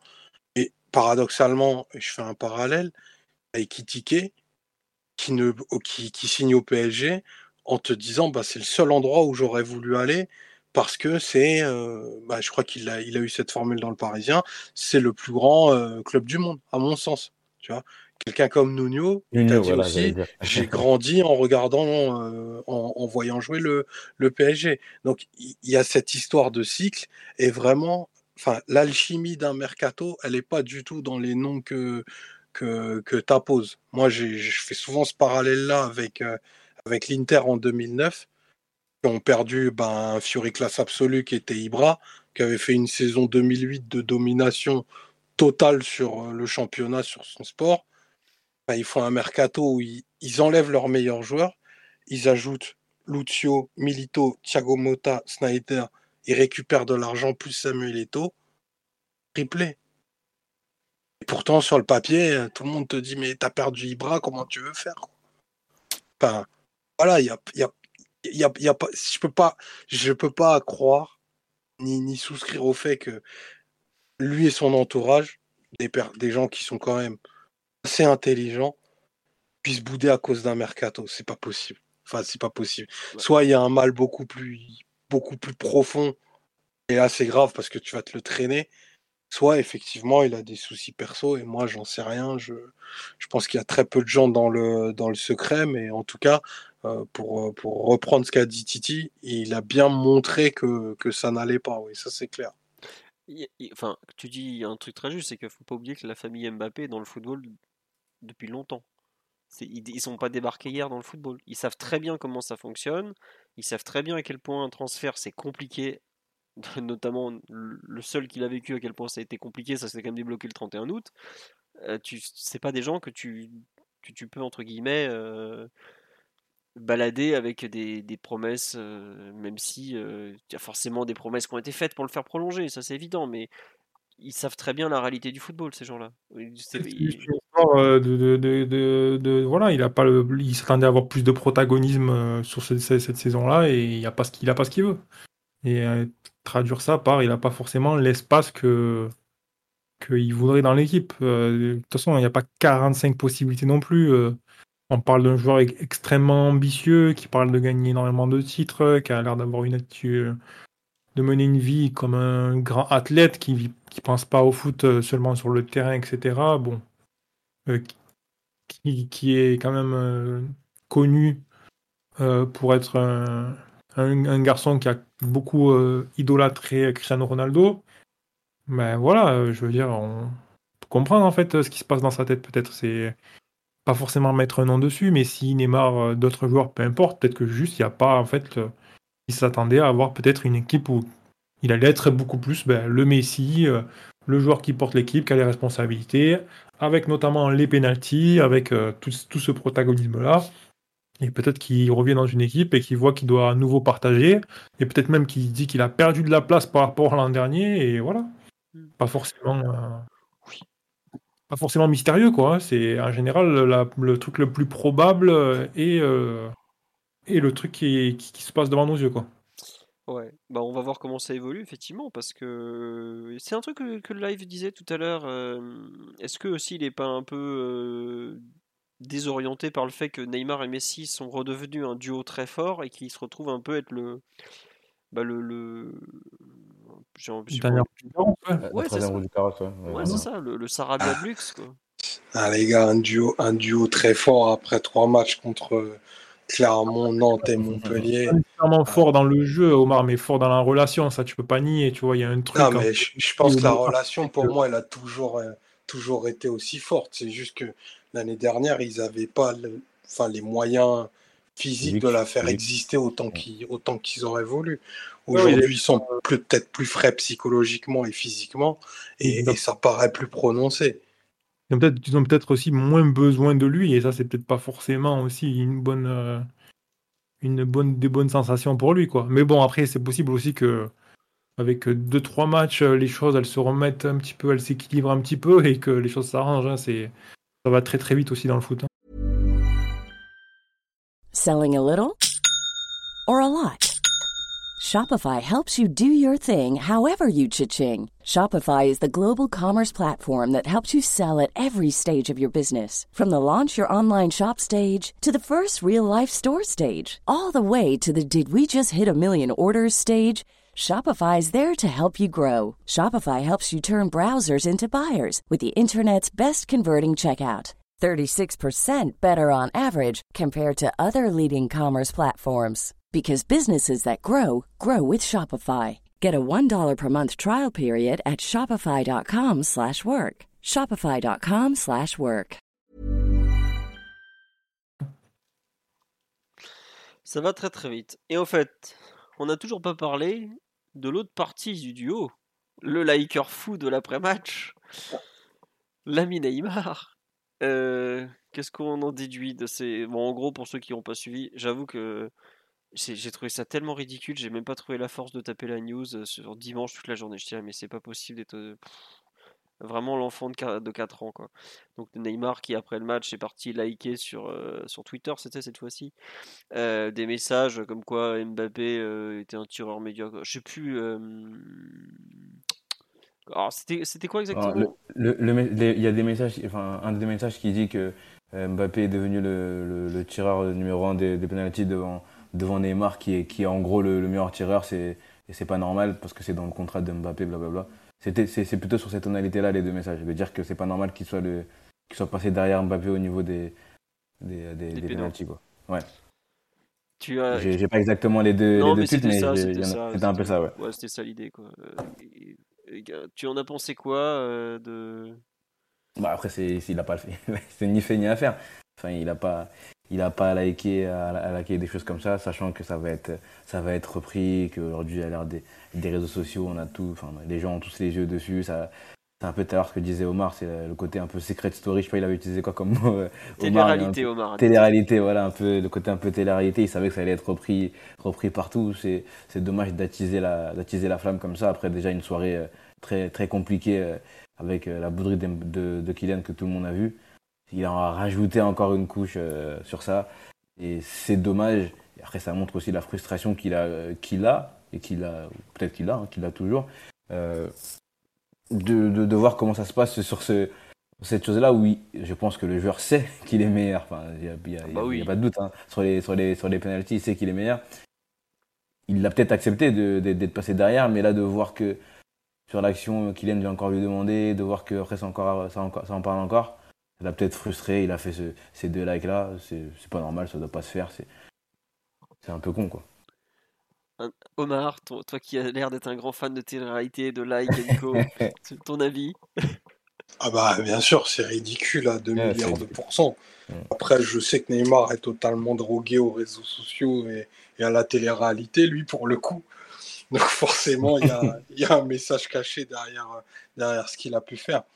Ça ternit pas euh, son état de forme du moment et sa, et sa super performance. C'est juste qu'on qu'on parle de choses qui, pour moi, sont ridicules, puériles et qui n'ont pas leur place. Enfin, vraiment, des conflits d'ego dans ce vestiaire, c'est normal qu'il y en ait.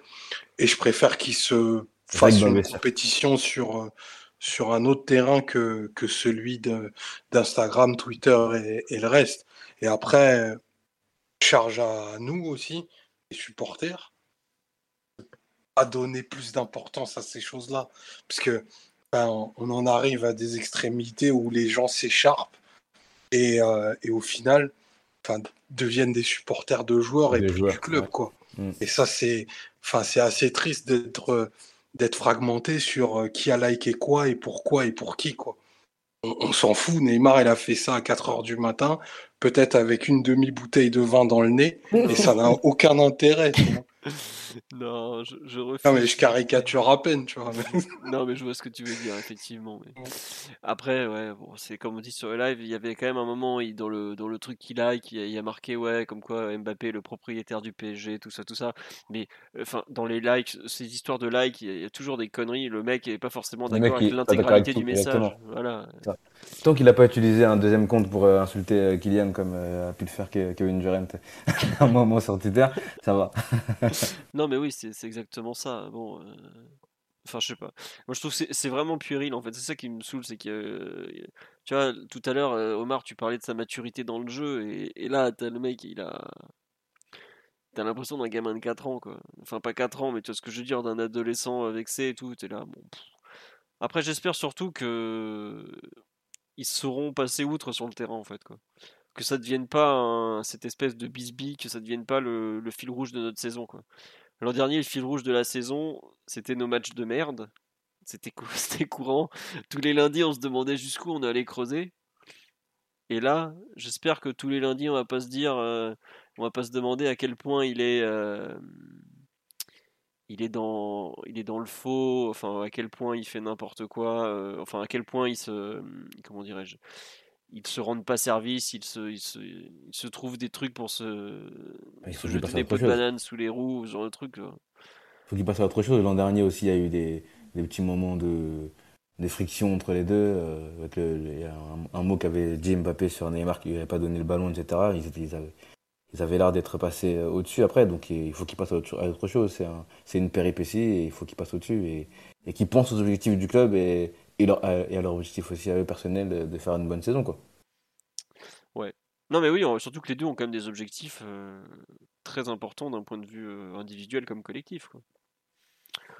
Bon, globalement, c'est vrai que c'est. Est-ce que vous pensez ouais, que ça peut avoir quand même un impact sur le reste de la saison, cette, ce, ce, début comme ça Enfin, pas ce début, ce, cet épisode. Ouais, Ryan?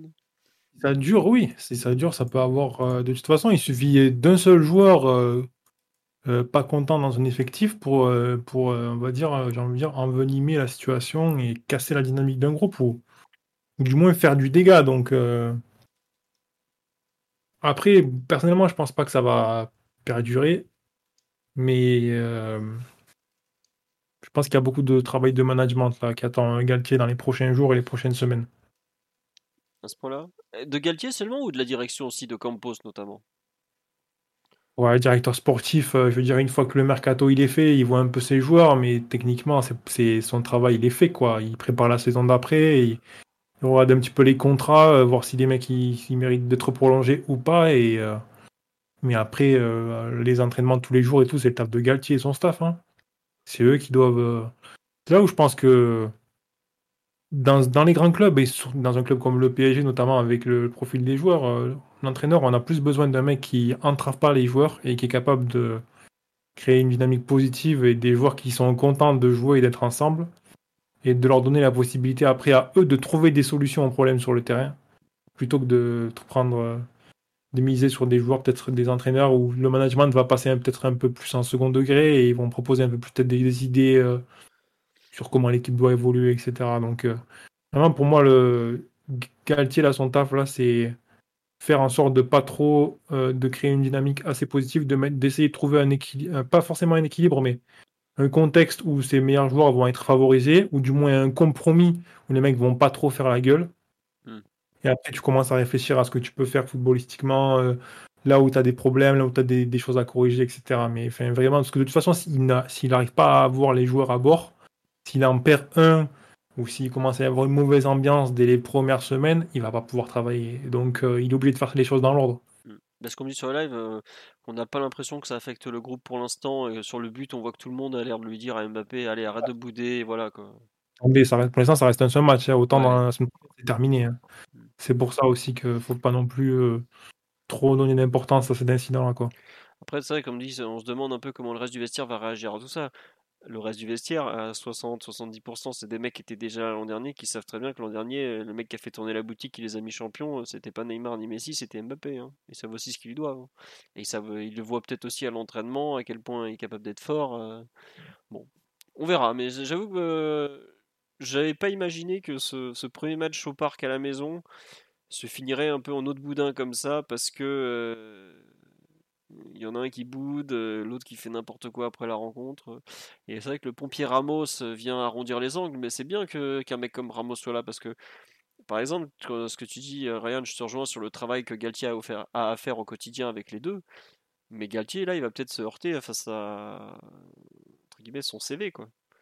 Parce qu'il va aller vouloir aller parler à l'un ou à l'autre. Euh, je veux pas être méchant, mais Galtier, c'est pas Ancelotti, quoi. Non, non, bien sûr, bien sûr. Après, là, l'idée, c'est surtout c'est pour ça que tout à l'heure je parlais, tout à l'heure aussi je disais, est-ce que c'est vraiment une bonne idée de créer une équipe qui met les latéraux dans des bonnes dispositions? Moi, il y a bon, il y plusieurs contraintes aussi. Galtier, euh, l'air de rien, c'est pas si simple que ça pour lui de, avec son statut, ce qu'il a fait dans le foot, etc. De la situation du PSG, on va dire les problèmes qu'il y a au niveau de la direction, euh, l'envergure des joueurs qu'il a qu'il a géré et la différence qu'il y a en termes de de poids entre lui et ses joueurs il n'y a pas non plus beaucoup, beaucoup de possibilités pour lui, mais je pense qu'il aurait quand même à gagner à faire en sorte que de trouver une formule où il, peut avoir Messi et Neymar et Mbappé qui sont à peu près contents sur ce qu'ils, sur font et font pas sur le terrain. Et vraiment, euh, après, le, fédérer le reste du groupe autour de ça. Parce que de toute façon, c'est eux qui vont faire, euh, qui vont faire la décision, quoi. Oui. Oui, à la fin, c'est eux qui ont l'avenir, de, le destin du club dans leurs pieds. Hein. Faut pas l'oublier. Tu, ah fais bien le rappeler. Ben, c'est ça. Donc, euh, c'est quand même. C'est pas Ancelotti, mais là, il s'agit pas vraiment de. Il n'a pas, il, a pas non plus un effectif de 20 joueurs à gérer, tu vois. Il ne s'agit pas d'avoir. Euh, il n'a pas des stars et des stars qui sont sur le banc et. Là, ça devient compliqué, ça devient irrespirable parce qu'il y a des mecs importants qui jouent pas, etc. Non. il, ces trois joueurs les plus importants, il sait qu'ils vont jouer et il n'a pas forcément de joueur de toute façon qui est prétendant à jouer à la place de l'un des trois. Donc euh, il s'agit vraiment de faire en sorte de les mettre dans des bonnes conditions. Bon, bah écoute, on verra comment ça évolue à l'avenir. Je vous propose. Oh oui, on en est déjà à 2h30 de podcast là. Oh, euh, Ryan, je suis désolé, t'avais dit pas 3 heures, mais ça risque d'être un peu le cas quand même. Je viens de voir qu'il était minuit passé, ouais. Je suis désolé, mon, mon cher Ryan. Et tu sais, euh, t'as trop parlé, alors forcément, bon, euh, c'est de ta faute un peu directement. Non, je rigole. Mais euh, petit tour euh, rapide sur le mercato. Euh, on va pas s'éterniser trop. hein. Je suis désolé parce qu'il est quand même déjà tard. Qui aurait cru qu'on aurait un podcast aussi long Ah bah, Moi, j'avais dit à madame, euh, tu- je suis pas couché ce soir. Donc, euh, certains étaient au courant que ça allait durer. On... Petit tour quand même sur le, le live. Euh, La purge est activée. Alors là, les amis, on a rempli mais des trains, des avions. On est en train de faire un ménage exceptionnel. Exceptionnel. Qui on va aligner en N3 Bah, euh, Carlos va trouver des, des joueurs ailleurs, mais en tout cas, on a fait quand même, là on peut le dire, Thilo, au revoir. 4 ans pratiquement jour pour jour après son arrivée en provenance de Gelsenkirchen, l'ami Thilo a pris l'Eurostar aujourd'hui. West Ham United, tu prends, tu remontes, tu descends à Saint-Pancras, hop hop hop, tu prends je sais plus laquelle qui va vers l'est de Londres, tu signes ton contrat, au revoir. Alors je suis désolé, les 16 millions d'euros qui ont été annoncés, vous allez voir, en fait c'est plutôt 12 plus des bonus. Mais Apero Enrique, comme il est surnommé sur le live et dans les sphères qui aiment regarder euh, le PSG avec de l'humour, vous confirme qu'il a vendu. West Ham, club ami. West Ham a quand même pris Areola et Kerers euh, dans ce mercato. Je pense que s'ils per- s'ils perdent un arrière gauche, on a un nom pour eux qui pourrait leur plaire. Donc lui, c'était le premier départ du jour.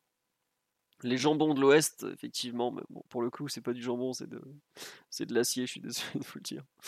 Euh, voilà. Bon. Merci à nos amis d'Upton Park. Exactement. Euh, vraiment, c'est très sympa à vous. West Ham club affilié bientôt. Je pense qu'on va bientôt ouvrir une PSG Academy avec eux pour que leurs jeunes euh, soient euh, formés au mieux. Quoique c'est déjà un très bon centre de formation. Autre départ dans la foulée, l'ami. euh, Est-ce que je réceptionne Thilo? Je crois que Thilo est arrivé, j'étais euh, j'étais même pas encore en train de taper sa news. Donc euh, j'ai pas pu aller le remercier pour euh, son incroyable parcours parisien. Mais dans la dommage, foulée. T'aurais, été en mesure de nous confirmer qu'il était bien arrivé euh, à Londres. euh, Ah, je vous jure, je payais le douanier qui ne le faisait pas rentrer, je m'en fous. Lui, vous le laissez passer, hein. je, je paye tout ce que vous voulez, mais lui, il faut qu'il passe. Dans la foulée, on apprend que euh, l'ami Ander est à deux doigts de retourner au. au comment dire au, au Pays Basque, à l'Athletic Bilbao, qui fut son club à une époque, même s'il n'a pas été formé là-bas, il est, c'est un mec de- du Real Saragosse. Donc il retournerait au club où il avait joué entre 2010 et 2013. Bilbao, club très ami, euh, qui nous avait pris Yuri Berchiche il y a quelques années. Euh, mais là, ils nous, ils nous prennent Ander. Alors bon, visiblement, il va signer là-bas deux ans plus un an, sachant qu'il a déjà 32. Et euh, faut voir, à mon avis, le PSG lui a filé un chèque assez colossal. Mais bon, ça fait quand même déjà deux départs qui s'annoncent. Mais c'était pas fini. Nos amis anglais avaient laissé bruisser que ça se réchauffait dans le dossier Idrissa Gueye. Euh, Paul Joyce, notamment du Times, qui gère le nord de l'Angleterre, qui est un journaliste très connu euh, dans la presse anglaise, avait dit Oh, Everton, ils espèrent boucler cette semaine. C'est quand même un. Voilà.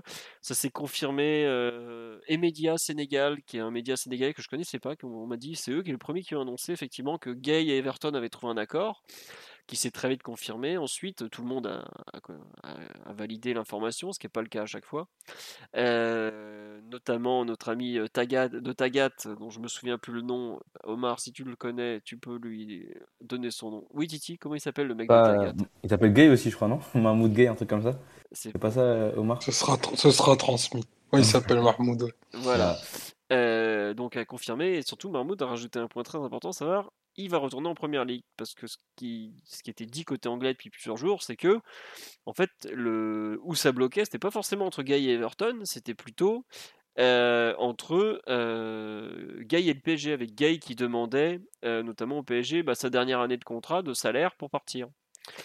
Bon, visiblement, ça s'est arrangé, et donc euh, il est attendu normalement le suivre avant la fin de la semaine. Ah, on me dit, j'avais dit que Guy ne retournerait jamais en Angleterre à cause de l'histoire du maillot LGBT. Mais je le pense toujours, et le seul club anglais qui s'est vraiment penché sur son cas, C'est son ancien club où il n'est pas vu comme le mec qui a refusé de porter le, maillot LGBT, enfin le, flocage LGBT, mais comme le mec qui a été très très bon pendant trois saisons sous les couleurs d'Everton. Donc, euh, Et Forest. Et Forest. Et Forest. Forest très très très très intéressé. Ah ouais? Je, parce que mmh. bon, eux, ils sont prêts à signer toute l'Europe, mais je n'avais pas imaginé. Non, non, j'avoue par contre qu'un autre club qu'Everton soit intéressé ou Aston Villa, qui sont d'autres anciens clubs anglais, c'était une vraie surprise. Je... Moi, j'y croyais pas du tout, honnêtement. Mais tant mieux pour le PSG, tant mieux pour le joueur qui va pouvoir retrouver un club qu'il qui aime bien. Donc voilà. Euh, autre départ qui s'annonce Eric Junior, Dina et Bimbe. Euh, qui va aller enfin en Bundesliga où il va bien s'éclater du côté euh, de Francfort, l'Eintracht, a trouvé de l'argent en vendant Kostic, qui a récupéré dans la vente de Kostic un arrière gauche euh, en prêt, donc qui leur permet euh, de ne pas avoir à dépenser d'argent, à savoir Luca Pellegrini de la Juve qui leur est prêté. Luca Pellegrini, d'ailleurs, je ne sais pas si vous vous rappelez, il y a très longtemps, quand il était encore à l'AS Roma, avait été annoncé dans le viseur du PSG, et parce qu'il était, il était représenté par le cousin de Mino Raiola, Vincenzo, si je me souviens bien. Voilà. On me dit l'accord a été démenti pour Dina Bimbe. Oui, oui, il est démenti tout ce que vous voulez. Je peux vous assurer qu'il jouera l'année prochaine à Leipzig. Qu'est-ce que je raconte? Puis bon, on a besoin, on a besoin des 6 millions pour, euh, pour les donner à Ander, donc. Euh, Exactement. ouais, ouais, je sais que Bill a, dit que c'était voilà. Euh, je peux vous dire que Christopher Michel qui suit l'Eintracht au quotidien m'a confirmé encore aujourd'hui que c'était fait, que ça allait ou que ça allait se finir en tout cas très bientôt. ça va se faire. Euh, pour eux, c'est une très bonne. Euh, l'achat, ça va. Le pourcentage à la revente, ça leur va aussi. Et pour le coup, euh, Francfort est une équipe qui vend plutôt bien, qui sait bien exposer des joueurs. Donc mettre un pourcentage à la revente intéressant avec eux, c'est une, très bonne, chose. c'est plutôt un club avec lequel c'est intéressant de faire ce genre de choses. Il y en a d'autres, je vous déconseille de le faire parce qu'ils vendent comme des chèvres, mais eux ils vendent plutôt bien. Voilà, on nous dit Rabiot qui partira pas à cause de Paredes. Mais si vous de me demander, je vous l'aurais dit qu'il allait pas y aller. vous croyez vraiment qu'il va aller dans un bourbier pareil Il va pas y aller? C'était ça, c'était. Euh, je suis pas du tout surpris, mais bon, ça c'est autre chose. Euh, on, en reparlera après. Dans les départs aussi, j'en ai oublié un ou pas? Oui, on a toujours euh, Navas et Naples qui sont en discussion. Alors le problème avec Naples, c'est à quel point.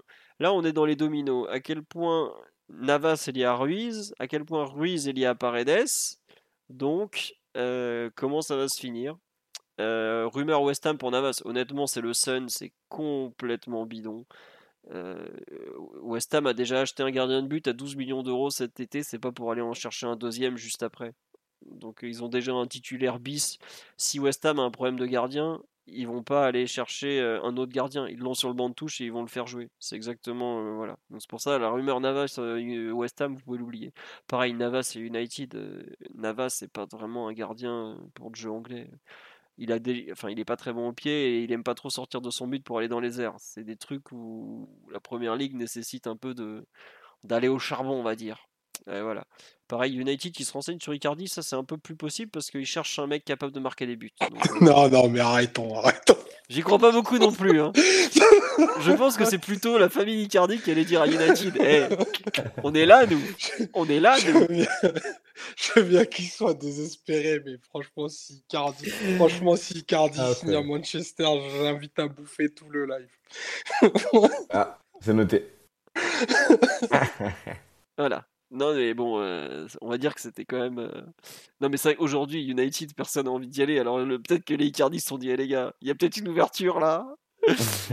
faut y aller, faut pas se louper, hein, mais bon. Ah, il y a plein de gens qui ont noté. Parce qu'en fait, euh, Omar, il croyait tout le live, genre nous quatre. Non, non, mais il y a, y a les 500 ah mecs qui écoutent en direct qui sont là. Allons-y, allons-y sur les 500, allons-y sur les 500. J'ai pas dit quoi, mais je vous inviterai. Ah, mais Icardi, force dans le meilleur des cas, c'est le championnat turc. Moi, je suis d'accord. Il n'y a que là-bas où enfin, il ne vient, pas aller, il vient pas aller en première ligue. Enfin, pour ceux qui ont un peu suivi Tenag, euh, ben, voir incorporer Icardi, je pense qu'il l'assassine dès la première séance, quoi, en fait. Donc, euh, bon, voilà. En tout cas, le, pari est pris. Ça propose le 129 hein, dans le live. Hein. Il faudra dire que c'est pas, pas très grand, mais. mais, on, fera plusieurs services comme ça. Donc, non, Icardi, honnêtement, il y, a des, il y a la pièce de Galatasaray aussi. J'ai vu qu'il avait été euh, tout à l'heure qu'il a été proposé à je sais plus quel autre club encore, un, troisième club euh, autre que cela. Euh, Séville, voilà. La Cadena Ser qui a annoncé tout à l'heure que Icardi avait été proposé à Séville. Bon, je. Bon, bon, bon, bon. Je, voilà. Vraiment pas, vraiment pas dans leur budget en termes de salaire. Déjà, ils sont en PLS pour signer certains joueurs là, et offrir des salaires corrects alors que c'est quand même un des grands clubs euh, espagnols. Mm. Je crois que, et puis de toute façon, euh, il y a, il y a un directeur sportif assez vif. Le mec, il vient, d- il vient d'aller récupérer Tanguy Kouassi qui surveillait depuis 5 ans, c'est pas pour aller se chercher Icardi dans la foulée, quoi. Donc, euh, bon. Isco, il, touche il va toucher combien, Isco? Combien il va toucher Euh, Je sais pas, aux alentours de entre 2 et 3, je pense, par là. Ok. Dis-toi que pour vous réalisiez un peu les moyens de Séville et tout, ils n'étaient pas en mesure de s'aligner sur le salaire parisien de Kerrer. On parle de Kerrer. Voilà. Donc vous imaginez quand on va leur présenter la note pour Icardi, ce qu'ils vont nous dire. Voilà. C'est c'est comme ça. Oui, euh, Tanguy va à Séville, euh, quoi, si, effectivement. Un transfert sec en plus. hein. J'ai- Ça parle de clause de rachat, mais j'ai un peu de mal à y croire, ça en revanche. C'est pas trop le genre de Séville d'accepter ce genre de clause. Mais euh, bon. Euh, Est-ce que Sarabia resterait? Oui, oui, Sarabia, il fait pas partie des joueurs euh, qui sont sur le départ. hein, donc voilà. On nous dit Bilbao offre bien 10 millions d'euros par an à Inaki Williams. Alors, Bilbao, c'est un club très particulier. Ils ne font jouer que des Basques. Pour avoir des joueurs de haut niveau, pour pouvoir les garder, ils sont obligés de les surpayer. C'est pour ça qu'ils ont payé Berchiche 24 millions d'euros à l'époque. C'est parce qu'ils ont, eux, leur marché de joueurs est tout petit. Autant dire que ils, vont, ils sont obligés de surpayer absolument tout le monde. C'est vraiment un club très particulier en, termes de, de, comment dirais-je, de, masse salariale, de transfert, de tout ça. Faut pas comparer. C'est vraiment un truc à part. J'ai envie de dire, c'est un peu comme l'Angleterre. C'est comme les transferts entre clubs anglais. C'est une autre sphère. C'est inexplicable. Enfin, si, pour le coup, là, c'est explicable. Les Anglais, c'est juste qu'ils sont un peu cons en termes de transfert. Mais ça, c'est autre chose. Ah, pourquoi ils prennent que des Basques? Bah, Ça, vous irez leur demander. Moi, j'ai pas envie de m'embrouiller avec tout le Pays Basque. hein. C'est bon, j'ai déjà assez eu de problèmes avec Herrera euh, à le regarder jouer. Donc, euh, débrouillez-vous. Voilà. Non, bah, c'est vrai, faut le dire. Euh, Mes yeux qui pleurent quand il lève le bras à dire donne la balle, donne la balle, si mère. hein. Allez, tu nous manqueras pas. Ensuite, au niveau des départs, euh, Rafinha, il y a toujours des pistes au Brésil. Je sais que Flamengo a, ref- a- a dit euh, trop cher, on peut pas s'aligner finalement. Il y avait également, euh, c'était Fluminense, non, c'était l'Atlético Mineiro qui, était, le- ouais. ouais, qui était le plus avancé. Je sais pas exactement où ça en est aujourd'hui. Mais c'est pas le président qui a dit qu'il venait, venait pas? C'était pas celui de Minero qui avait dit Ah, ça pour moi, c'était celui de Flamengo qui avait dit ça. d'accord. Euh, me Flamengo à l'étude, bah visiblement la, direction de Flamengo a dit que c'était pas euh, voilà. Peut-être que en fait le PG l'a proposé à tout le Brésil, il faut le savoir, enfin ou les intermédiaires l'ont proposé à tout le Brésil. On nous parle de Botafogo, c'est possible. Euh, aujourd'hui, il n'y a pas de d'offre réelle. Il n'avait pas été loin de rejoindre un championnat euh, folklorique, comme l'avait dit Saber Defarge il y a deux semaines, je crois, ou une semaine. Bon, ça bouge pas beaucoup, on verra, mais je serais pas surpris qu'il parte lui aussi tranquillement, euh, quitte à ce que le PSG fasse une partie du chèque parce qu'il faut faire de la place. On nous dit Draxler qui se réveille et veut retourner en Allemagne. Euh, ah oui, des nouvelles de notre restaurateur préféré, bah, Julian. D'après le Parisien, voudrait retourner en Allemagne, veut se montrer vis en vue de la Coupe du Monde, pardon. Je suis un peu perplexe parce qu'effectivement, il fait pas partie de ceux qui vivent très très bien le, loft de, ce qui se dit. Mais euh, avec euh, une femme enceinte jusqu'au cou, la motivation habituelle du bulot Draxler et tout ça, euh, son absence totale de- d'envie de baisser son salaire. Mais il l'a déjà pas mal baissé pour prolonger au PG, il faut quand même lui, rendre ça.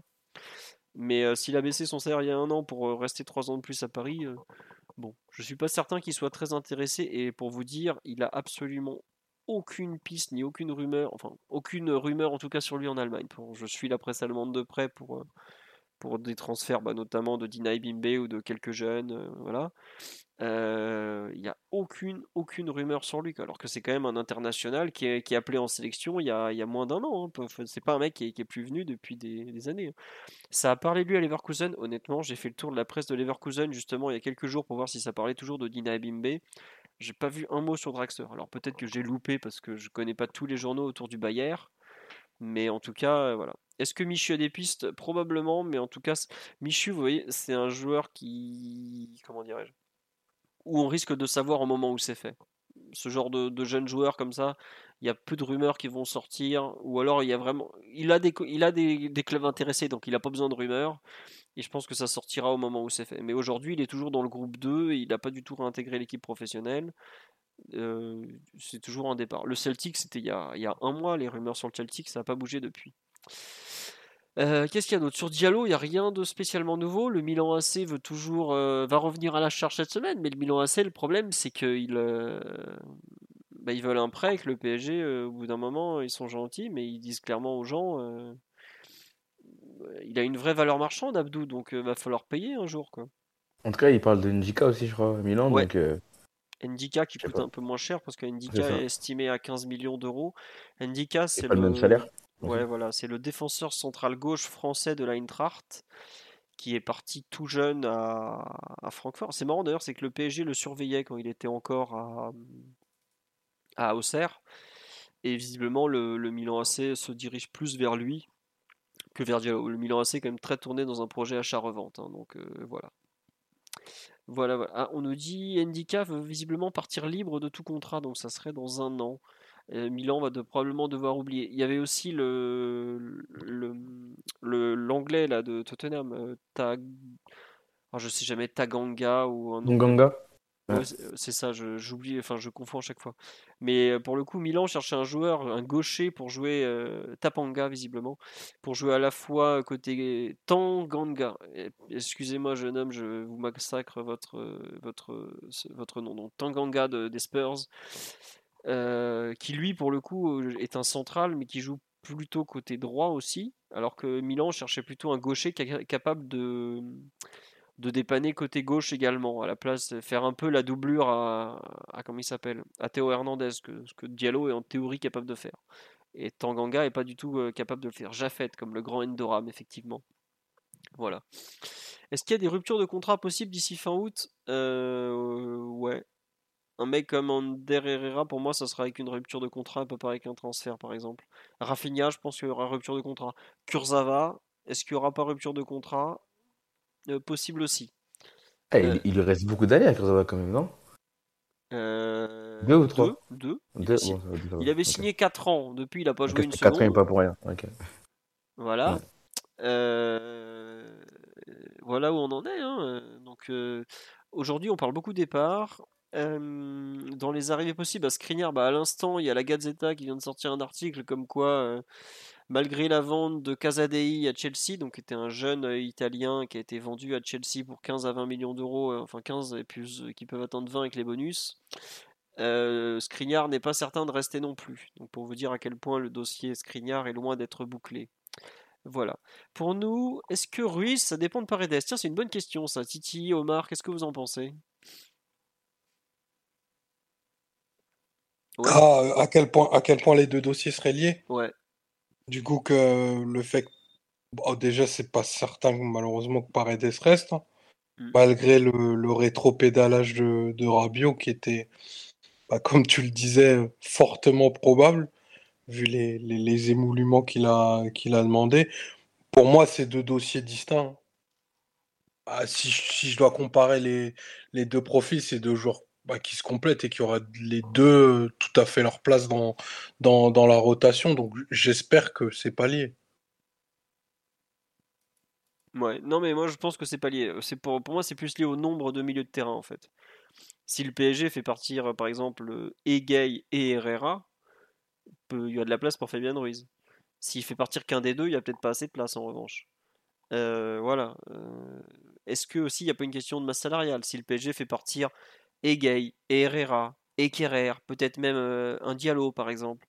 Euh, voilà. Je suis pas certain que ça soit lié qu'à Paredes pour le coup parce que on n'a pas non plus 10 000 solutions en termes de milieu de terrain. euh, Je sais pas, enfin, je sais pas, Titi, comment tu le vois, toi? Est-ce que pour toi, c'est vraiment Paredes out, Fabian Ruiz in à ce moment-là? Non, pas du tout. Je suis comme, comme Omar.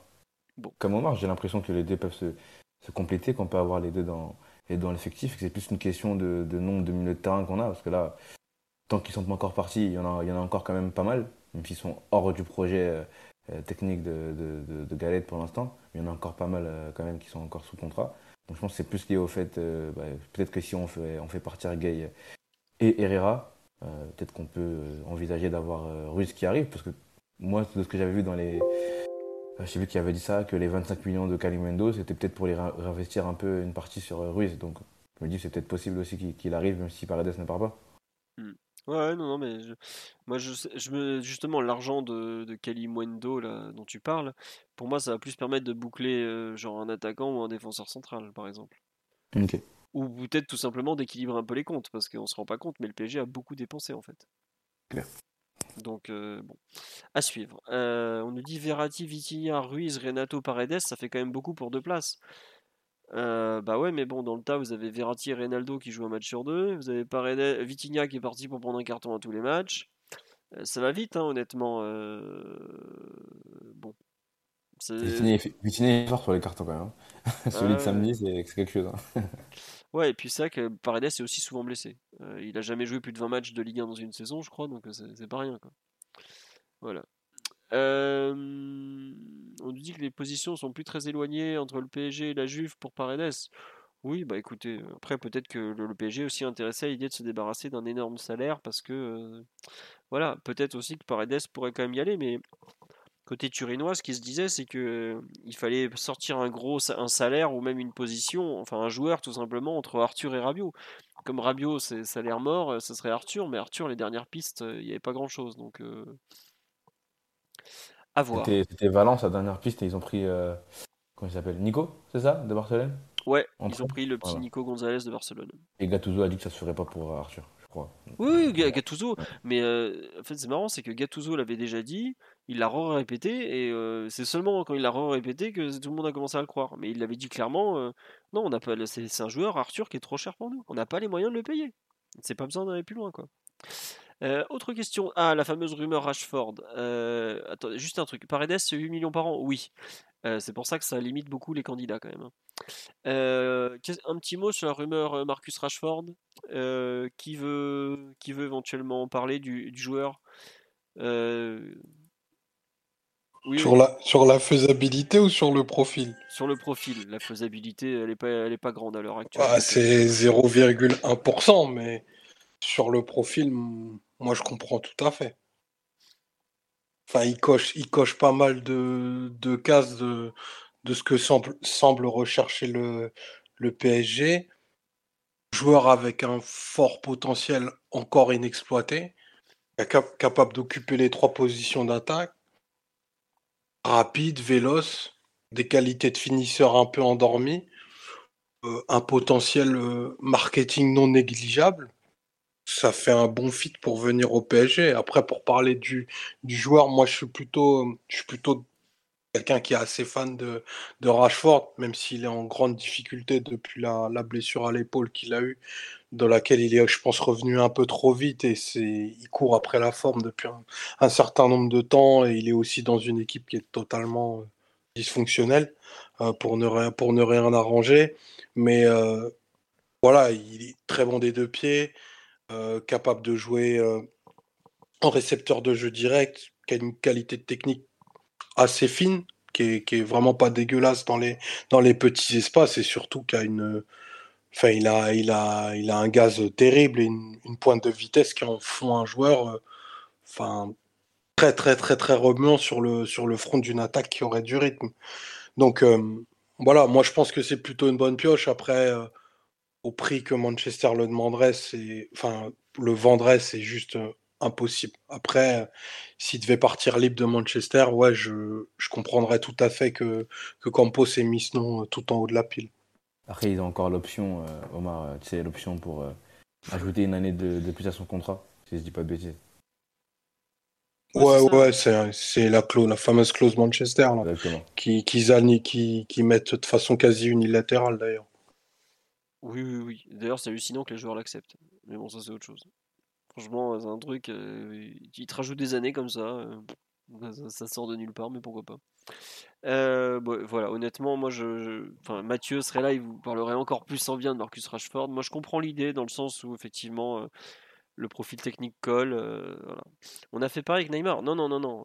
la différence, c'est que nous, Neymar, c'est à l'appréciation de Neymar. Là, c'est à l'appréciation de Manchester et c'est United qui active ou qui active pas l'option. Donc euh, C'est une team, une team option. voilà, c'est exactement ça. option.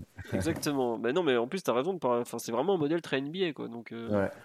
c'est comme ça. Euh, la rumeur Léao, honnêtement, la rumeur Léao, il est pas du tout. Aujourd'hui, Milan ne semble pas vouloir s'en séparer avant la fin du mercato. À suivre dans quelques mois. Je pense que c'est plus pour l'année prochaine si la prolongation se passe mal. Mais aujourd'hui, la rumeur Léao. Bon, et puis honnêtement, pour le coup, lui, euh, il est pas, euh, il joue pas côté droit, il joue pas vraiment en pointe non plus. euh, récepteur de jeu direct, il est grand, mais c'est pas sa spécialité. Je trouve que ça colle pas du tout en termes de profil. Donc j'y crois pas du tout. Euh, Il y a une, euh, une autre question qui avait été posée et faite là par euh, Ah oui, est-ce qu'on doit croire aux rumeurs sur une prolongation de Messi? C'est pas du tout une rumeur. hein. Comment il s'appelle L'entourage de Messi a confirmé qu'il y avait eu une approche du PSG pour une éventuelle prolongation, mais que Messi avait dit d'abord Moi, je veux d'abord gérer ma Coupe du Monde et on verra ensuite comment ça va se finir. Pour le coup, Messi n'est pas du tout pressé de, trancher son avenir. Donc voilà. Euh, mais en tout cas, c'est bien réel. hein. A- ça avait été sorti, je crois, au départ par Marca, justement, le- les Madrilènes. Et ça a très vite été corrigé, euh, euh, que, confirmé, pardon.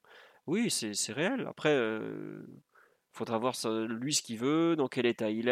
euh, Mais il y a le temps. De, lui-même, Messi a dit euh, on... Je veux rien décider, laissez-moi me concentrer sur la Coupe du Monde. Voilà. Donc, il faut laisser le temps. Et un, un autre nom qui est effectivement sorti ce week-end, c'est le défenseur de Monaco, Axel Dizazi, c'est qui est un peu la, la dernière rumeur du moment. Qu'est-ce que vous en pensez, messieurs? Bon, Ryan, toi, je sais pas si tu l'as beaucoup vu jouer avec, euh, avec Monaco. J'imagine pas beaucoup. Omar ou Titi, un avis sur Dizazi? Bah, c'est. Bah, Dissasi, c'est. bah, comment dire? C'est- C'est c'est pas un mauvais défenseur. hein. Il a.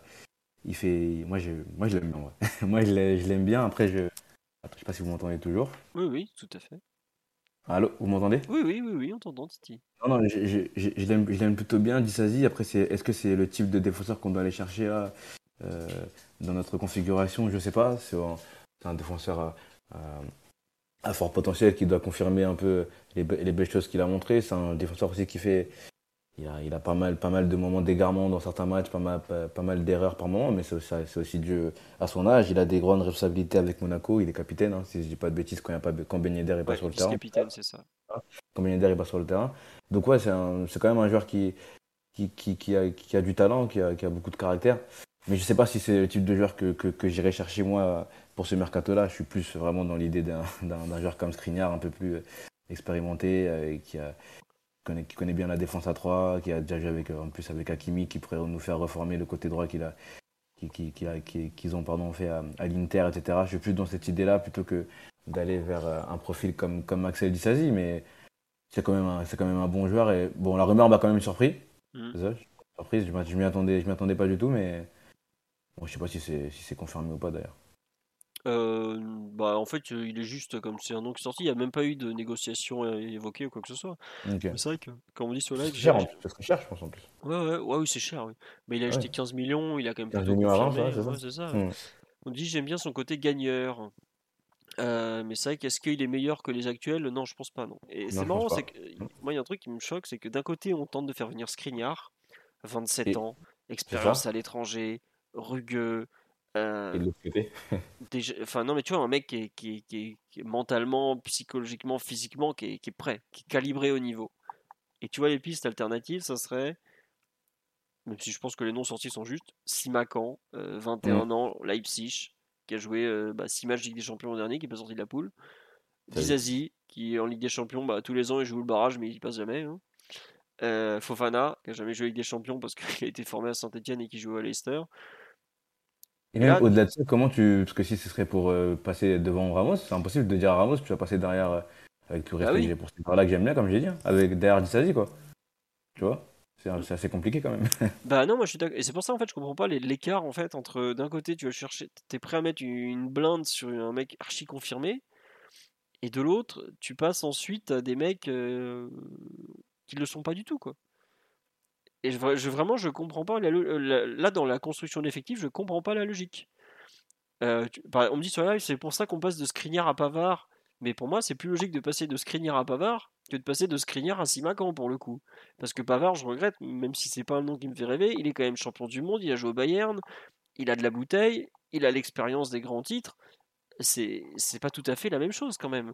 Euh, voilà, le jeune portugais du Sporting, c'était autre chose, c'était pour remplacer Kimpembe, c'est un gaucher. Mais voilà, c'était au cas où Kimpembe s'en allait. Mais c'est pas du tout là pour le coup, on parle vraiment des centraux droit à droit quoi. Et euh, non, vraiment, je, je, sais pas si comment vous l'expliquez, euh, Omar, Ryan ou Titi, cet écart de profil entre d'un côté des un super expérimenté, oui, allez-y. ça correspondrait, ça correspondrait peut-être au, au, fait qu'il y a une hiérarchie des listes et, et, un joueur prioritaire, un joueur secondaire, un joueur tertiaire, etc. Quoi. Après, euh, ce, qui, ce qui me paraît quand même étonnant, c'est que bah, ils ont des qualités très différentes les uns des autres. Quoi. Enfin, pour le coup, Skriniar, c'est un défenseur qui ressemble absolument pas à Axel Dizazi. Donc, euh, si, tu devais chercher un, profil type, si Macan Dizazi, il y a quelques, quelques similitudes, mais vraiment, Skriniar, c'est ultra différent euh, en termes en termes d'approche. Bon, ils ont quelques, quelques similitudes. Hein. Tu, tu, vois qu'il y a de la taille, il y a de, il y a de la viande, hein, c'est des joueurs plutôt costauds et tout, et que, et que c'est, c'est prioritairement ce que Compose veut faire. Mais techniquement, en termes de, de relations, d'expérience de, de la défense à, à 3, mais en tant que leader de celle-ci, c'est des joueurs qui sont très très différents les uns des autres, en effet. Ouais. Je, Ryan, tu, ouais, tu, tu, comprends un peu ou pas du tout, toi non plus le, le... dire, euh, bah, de toute façon, euh, ça, c'est un, une critique qui revient souvent, euh, je trouve. C'est-à-dire que des fois, on voit un nom passer et puis il y en a un deuxième et le joueur est complètement différent. Il n'a pas le même âge, il n'a pas le même physique et tout le monde se dit, mais aucune cohérence et tout. Mais euh, pense que c'est pas forcément. un club de foot, il ne raisonne pas forcément. Euh...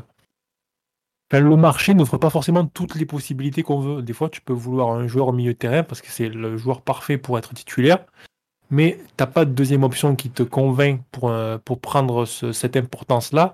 Du coup, le deuxième nom que tu vas regarder, ça va être un joueur d'une stature moindre, pour un rôle moins important dans l'effectif, avec un salaire plus faible. Et les deux sont pas forcément. Euh, les deux peuvent être cohérents, c'est juste que tu vas prendre une direction ou tu vas en prendre une autre. Peut-être que tu vas chercher un défenseur central titulaire. Tu vas cocher trois noms, il y, en a, il y en a un qui est abordable, il y en a un qui l'est pas du tout, donc qui sort de ta liste, et l'autre il veut pas venir. Bon, ben du coup, tu n'en as qu'un seul, ok. Si tu n'arrives pas à le signer finalement, peut-être que le deuxième nom, on va dire, enfin, ta liste de plans de, de, de noms B, on va dire, le standing en dessous, tu vas viser un joueur qui va être peut-être un peu plus polyvalent et qui peut-être euh, vient pour être troisième ou quatrième dans la rotation en attendant la saison d'après où tu vas peut-être te, repencher sur ce, joueur, on va dire, euh, un peu plus important. Voilà, enfin, construire un effectif, c'est jamais fini en fait. Il n'y a, y a pas cette idée de euh, je récupère tous mes joueurs et c'est bon, c'est terminé. Et des fois, tu peux aussi opter pour un, un nom différent ou une direction différente en termes de profil. Des fois, tu peux dire je cherche un numéro 6 qui va être bon de la tête, qui va être se positionner vers la défense, etc. Ok, finalement ça fait pas, je pars vers un autre profil et je change un petit peu l'organisation à mon milieu de terrain. Ça, c'est des choses qui qu'on voit tous les jours en fait au niveau amateur. Euh, il, y a, il me semble il y a Omar qui entraîne ici, il peut en parler. C'est la direction et la construction d'un effectif, c'est quelque chose qui, qui peut tout le temps se changer. Ouais. Non, mais ce que tu dis, en fait, c'est exactement ce qui s'était passé dans le cas de Paredes. C'est-à-dire que c'était l'hiver, le PSG cherchait un milieu de terrain capable d'avoir de la taille, euh, du volume de jeu et de récupérer des ballons. Il trouvait rien en termes de. Il n'y avait rien qui convenait. Et en fait, Paredes, ils étaient dans une liste de milieu de terrain, ils ont fait, bah, en fait, on va prendre le plus talentueux. Et c'était Paredes. Donc ils ont fait signer Paredes, qui correspondait pas. Euh, pendant Bordeaux Zénith. Euh. Voilà, exactement. et c'est vrai que ça correspondait. Le profil ciblé et le joueur qui arrivait n'avaient rien à voir. Mais comme le profil ciblé, il n'y avait pas ce qu'il fallait, ils ont dit bah, on a besoin d'un milieu parce qu'on avait un, problème de quantité, autant prendre le, plus doué du tas. Quoi. Et ouais, ça arrive régulièrement. Mais bon. Mais c'est vrai que là, c'est un peu bizarre parce que c'est, enfin, t'as, as quand même ciblé en très en amont et tu te retrouves à 15 jours de la fin du mercato, sachant qu'entre temps, t'as quand même refusé de Lirt parce que le PG a quand même dit à Tolirt qu'il n'était pas intéressé euh, au moment où il voyait déjà que ça allait être compliqué de faire signer Skriniar. Euh, bon, je, moi j'avoue que ça me surprend un peu parce, parce qu'en fait, par rapport à l'effectif en cours. Comme tu disais, Titi, euh, tu, vas signer, euh, je sais pas, euh, Simacan ou, ou un Dizazi, euh, tu la- enfin, les types, ils vont envoyer Ramos sur le banc de touche. Tu vois, que Skriniar, il envoie Ramos sur le banc de touche, ça me choque pas beaucoup. Qu'un gamin de 21 ans qui arrive de Leipzig ou de Monaco, euh, qui a jamais joué un match de Ligue des Champions euh, après les poules ou après les barrages, euh, envoie Ramos sur le banc de touche, c'est peut-être plus compliqué à gérer pour l'entraîneur. Il viendra pas, euh, si ce joueur vient, il viendra pas avec les mêmes prétentions et la même importance et il sera pas utilisé de la même façon dans l'effectif, c'est tout. Ouais, Et de toute façon, tu as dit un truc très juste à l'heure par rapport à Paredes et je pense que le- dans un grand club, c'est quand même bien de raisonner comme ça. En tout cas, à, à Madrid, ça, il raisonne comme ça et je pense que ça porte ses fruits. Après, chaque, chaque club a sa propre fonction, son propre fonctionnement, mais euh, c'est bien aussi de recruter des joueurs qui ont le niveau pour ton club, même si des fois, c'est pas forcément le profil que tu veux, ou du moins des joueurs qui s'inscrivent dans ton projet. Si tu vois que le joueur là, il est capable de. Tu lui vois une, utilité sur les 5 prochaines années, voire les 10 prochaines années, bon, ben, même s'il n'a pas le niveau de, ni le standing à ce moment-là, au moment T, de ton option numéro, de, ton premier choix, de Skriniar par exemple, ben, c'est pas grave. Ça va quand même s'inscrire dans ton projet et ton projet il va prendre une direction un peu différente. Bah on va voir. on va voir, on va voir. On nous demande comment ça vous pensez que ça va se finir comment? Moi je pense que ça va se finir avec Milan Skriniar au PSG. Je, je vous le dis honnêtement. euh, voilà. Pas besoin d'aller plus loin. euh. Il y a bien un moment où le chèque va tomber et l'Inter va faire Ah bah tiens, c'est marrant, dis donc, on a besoin d'argent. Ils, attendent que ça, de toute façon. Mais bien sûr qu'ils attendent que ça. Et Mbappé, il a parlé encore la dernière fois, j'ai l'impression que. Enfin, ils, sont, ils ont un peu fait des joutes verbales entre les deux parce que Inzaghi a dit qu'il voulait que, que tout le monde reste, etc. etc. Et Marotta a dit que bah, je comprends que il est dans sa position d'entraîneur, je comprends, etc. Mais on a une réalité euh, économique. euh, on peut comprendre que s'il y avait une offre qui arrivait, après Omar pourra nous dire mieux que nous, mais on peut comprendre que s'il y a une, offre qui arrivait, bah, il pourrait, euh, bien il sûr. pourrait avoir d'autres départs. Quoi. Oui, ils s'en ils s'en cachent pas, l'Inter. Enfin, ils, euh, Simone Inzaghi, il a un peu fait le fou, mais euh, au bout d'un moment, ils lui ont vite rappelé que déjà, c'était pas lui qui gérait la, la bourse et que il fallait vendre. Zhang, il a dit, euh, moi je veux argent, euh, donc euh, BP il a dit, bah, t'inquiète pas, je vais t'en trouver du fric. Et puis ça va se finir comme ça, c'est tout. Mais bon. On nous dit c'est drôle les Marotta qui fait des ouh vous êtes toujours là oui oui bah c'est ouh vous êtes toujours là je peux vous le dire visiblement on est toujours là en tout cas on a un peu fait le tour euh, qui prend Saliba? Bah personne parce que euh, Arsenal a fait comprendre qu'il y a tout le monde qui n'était pas sur le marché. Voilà. Donc comme ça c'est vite vu. Est-ce que vous le voulez? On a fait le tour ou j'ai un élément euh, oui allons dormir maintenant Ryan tu as raison. La déclaration de Faiza, la mère de Mbappé à Koura, est-ce que c'est vraiment elle qui a fait la déclaration? Je ne suis pas sûr non plus. Parce que la dernière fois, c'était pas aussi clair que ça pour en avoir parlé avec elle. Donc, on verra tout ça une prochaine fois. On vous souhaite une très bonne soirée à tous. On vous remercie pour euh, votre fidélité. Merci au dernier summer, euh, Léo, Wawan. Attendez, je les ai oubliés, les autres, c'est tombé pendant le live. J'ai dit que je le lirai à la fin. Sankara, Stormtoy, enfin voilà quoi. Et Kazak et Oral B2, Lukis aussi, et Papa pour la pipe, qui nous permettra de finir en beauté euh, ce podcast avec un nom extraordinaire. On sera là la semaine prochaine, effectivement, puisque là, il y a- je, n'aurai- je n'aurai pas besoin de décaler le podcast d'un jour. Donc lundi prochain, on analysera un excellent, enfin en tout cas un très alléchant Lille PSG. On fera un point mercato, évidemment, comme vous vous en doutez. Euh, on nous dit rendez-vous au resto quand Rashford aura signé, mais évidemment, on attend que ça. Omar, Pas Rashford, hein, c'est Icardi à Manchester. hein. Ah, effectivement, mince. Voilà, n'essayez pas de m'arnaquer. hein. On verra si, euh, si Cardi boude encore et qui organise le pot de départ d'Ander? Bah écoutez, il y a des travailleuses du bois qui attendent que ça. Elles le regretteront peut-être, on, on sait jamais. En tout cas, on salue ces dames. Sur ce, à la semaine prochaine. Encore merci pour votre fidélité. Vous êtes 500 à nous écouter pratiquement une heure du matin. Ça me, ça me fait très plaisir, ça me touche beaucoup. Et euh, bah, à bientôt. Et donc, il sera. euh, oui, le, le passage où le son a planté, vous inquiétez pas, c'est moi, il n'avait pas, il avait pas du tout planté. Donc, vous pourrez les écouter en replay, il n'y aura pas de problème. Voilà. Allez, à lundi prochain. Bonne soirée à tous. Et encore merci pour votre fidélité. Ciao, ciao tout le monde. Ciao la bise. Bisous, bisous. Voilà, bisous de Simon, il vous embrasse très fort.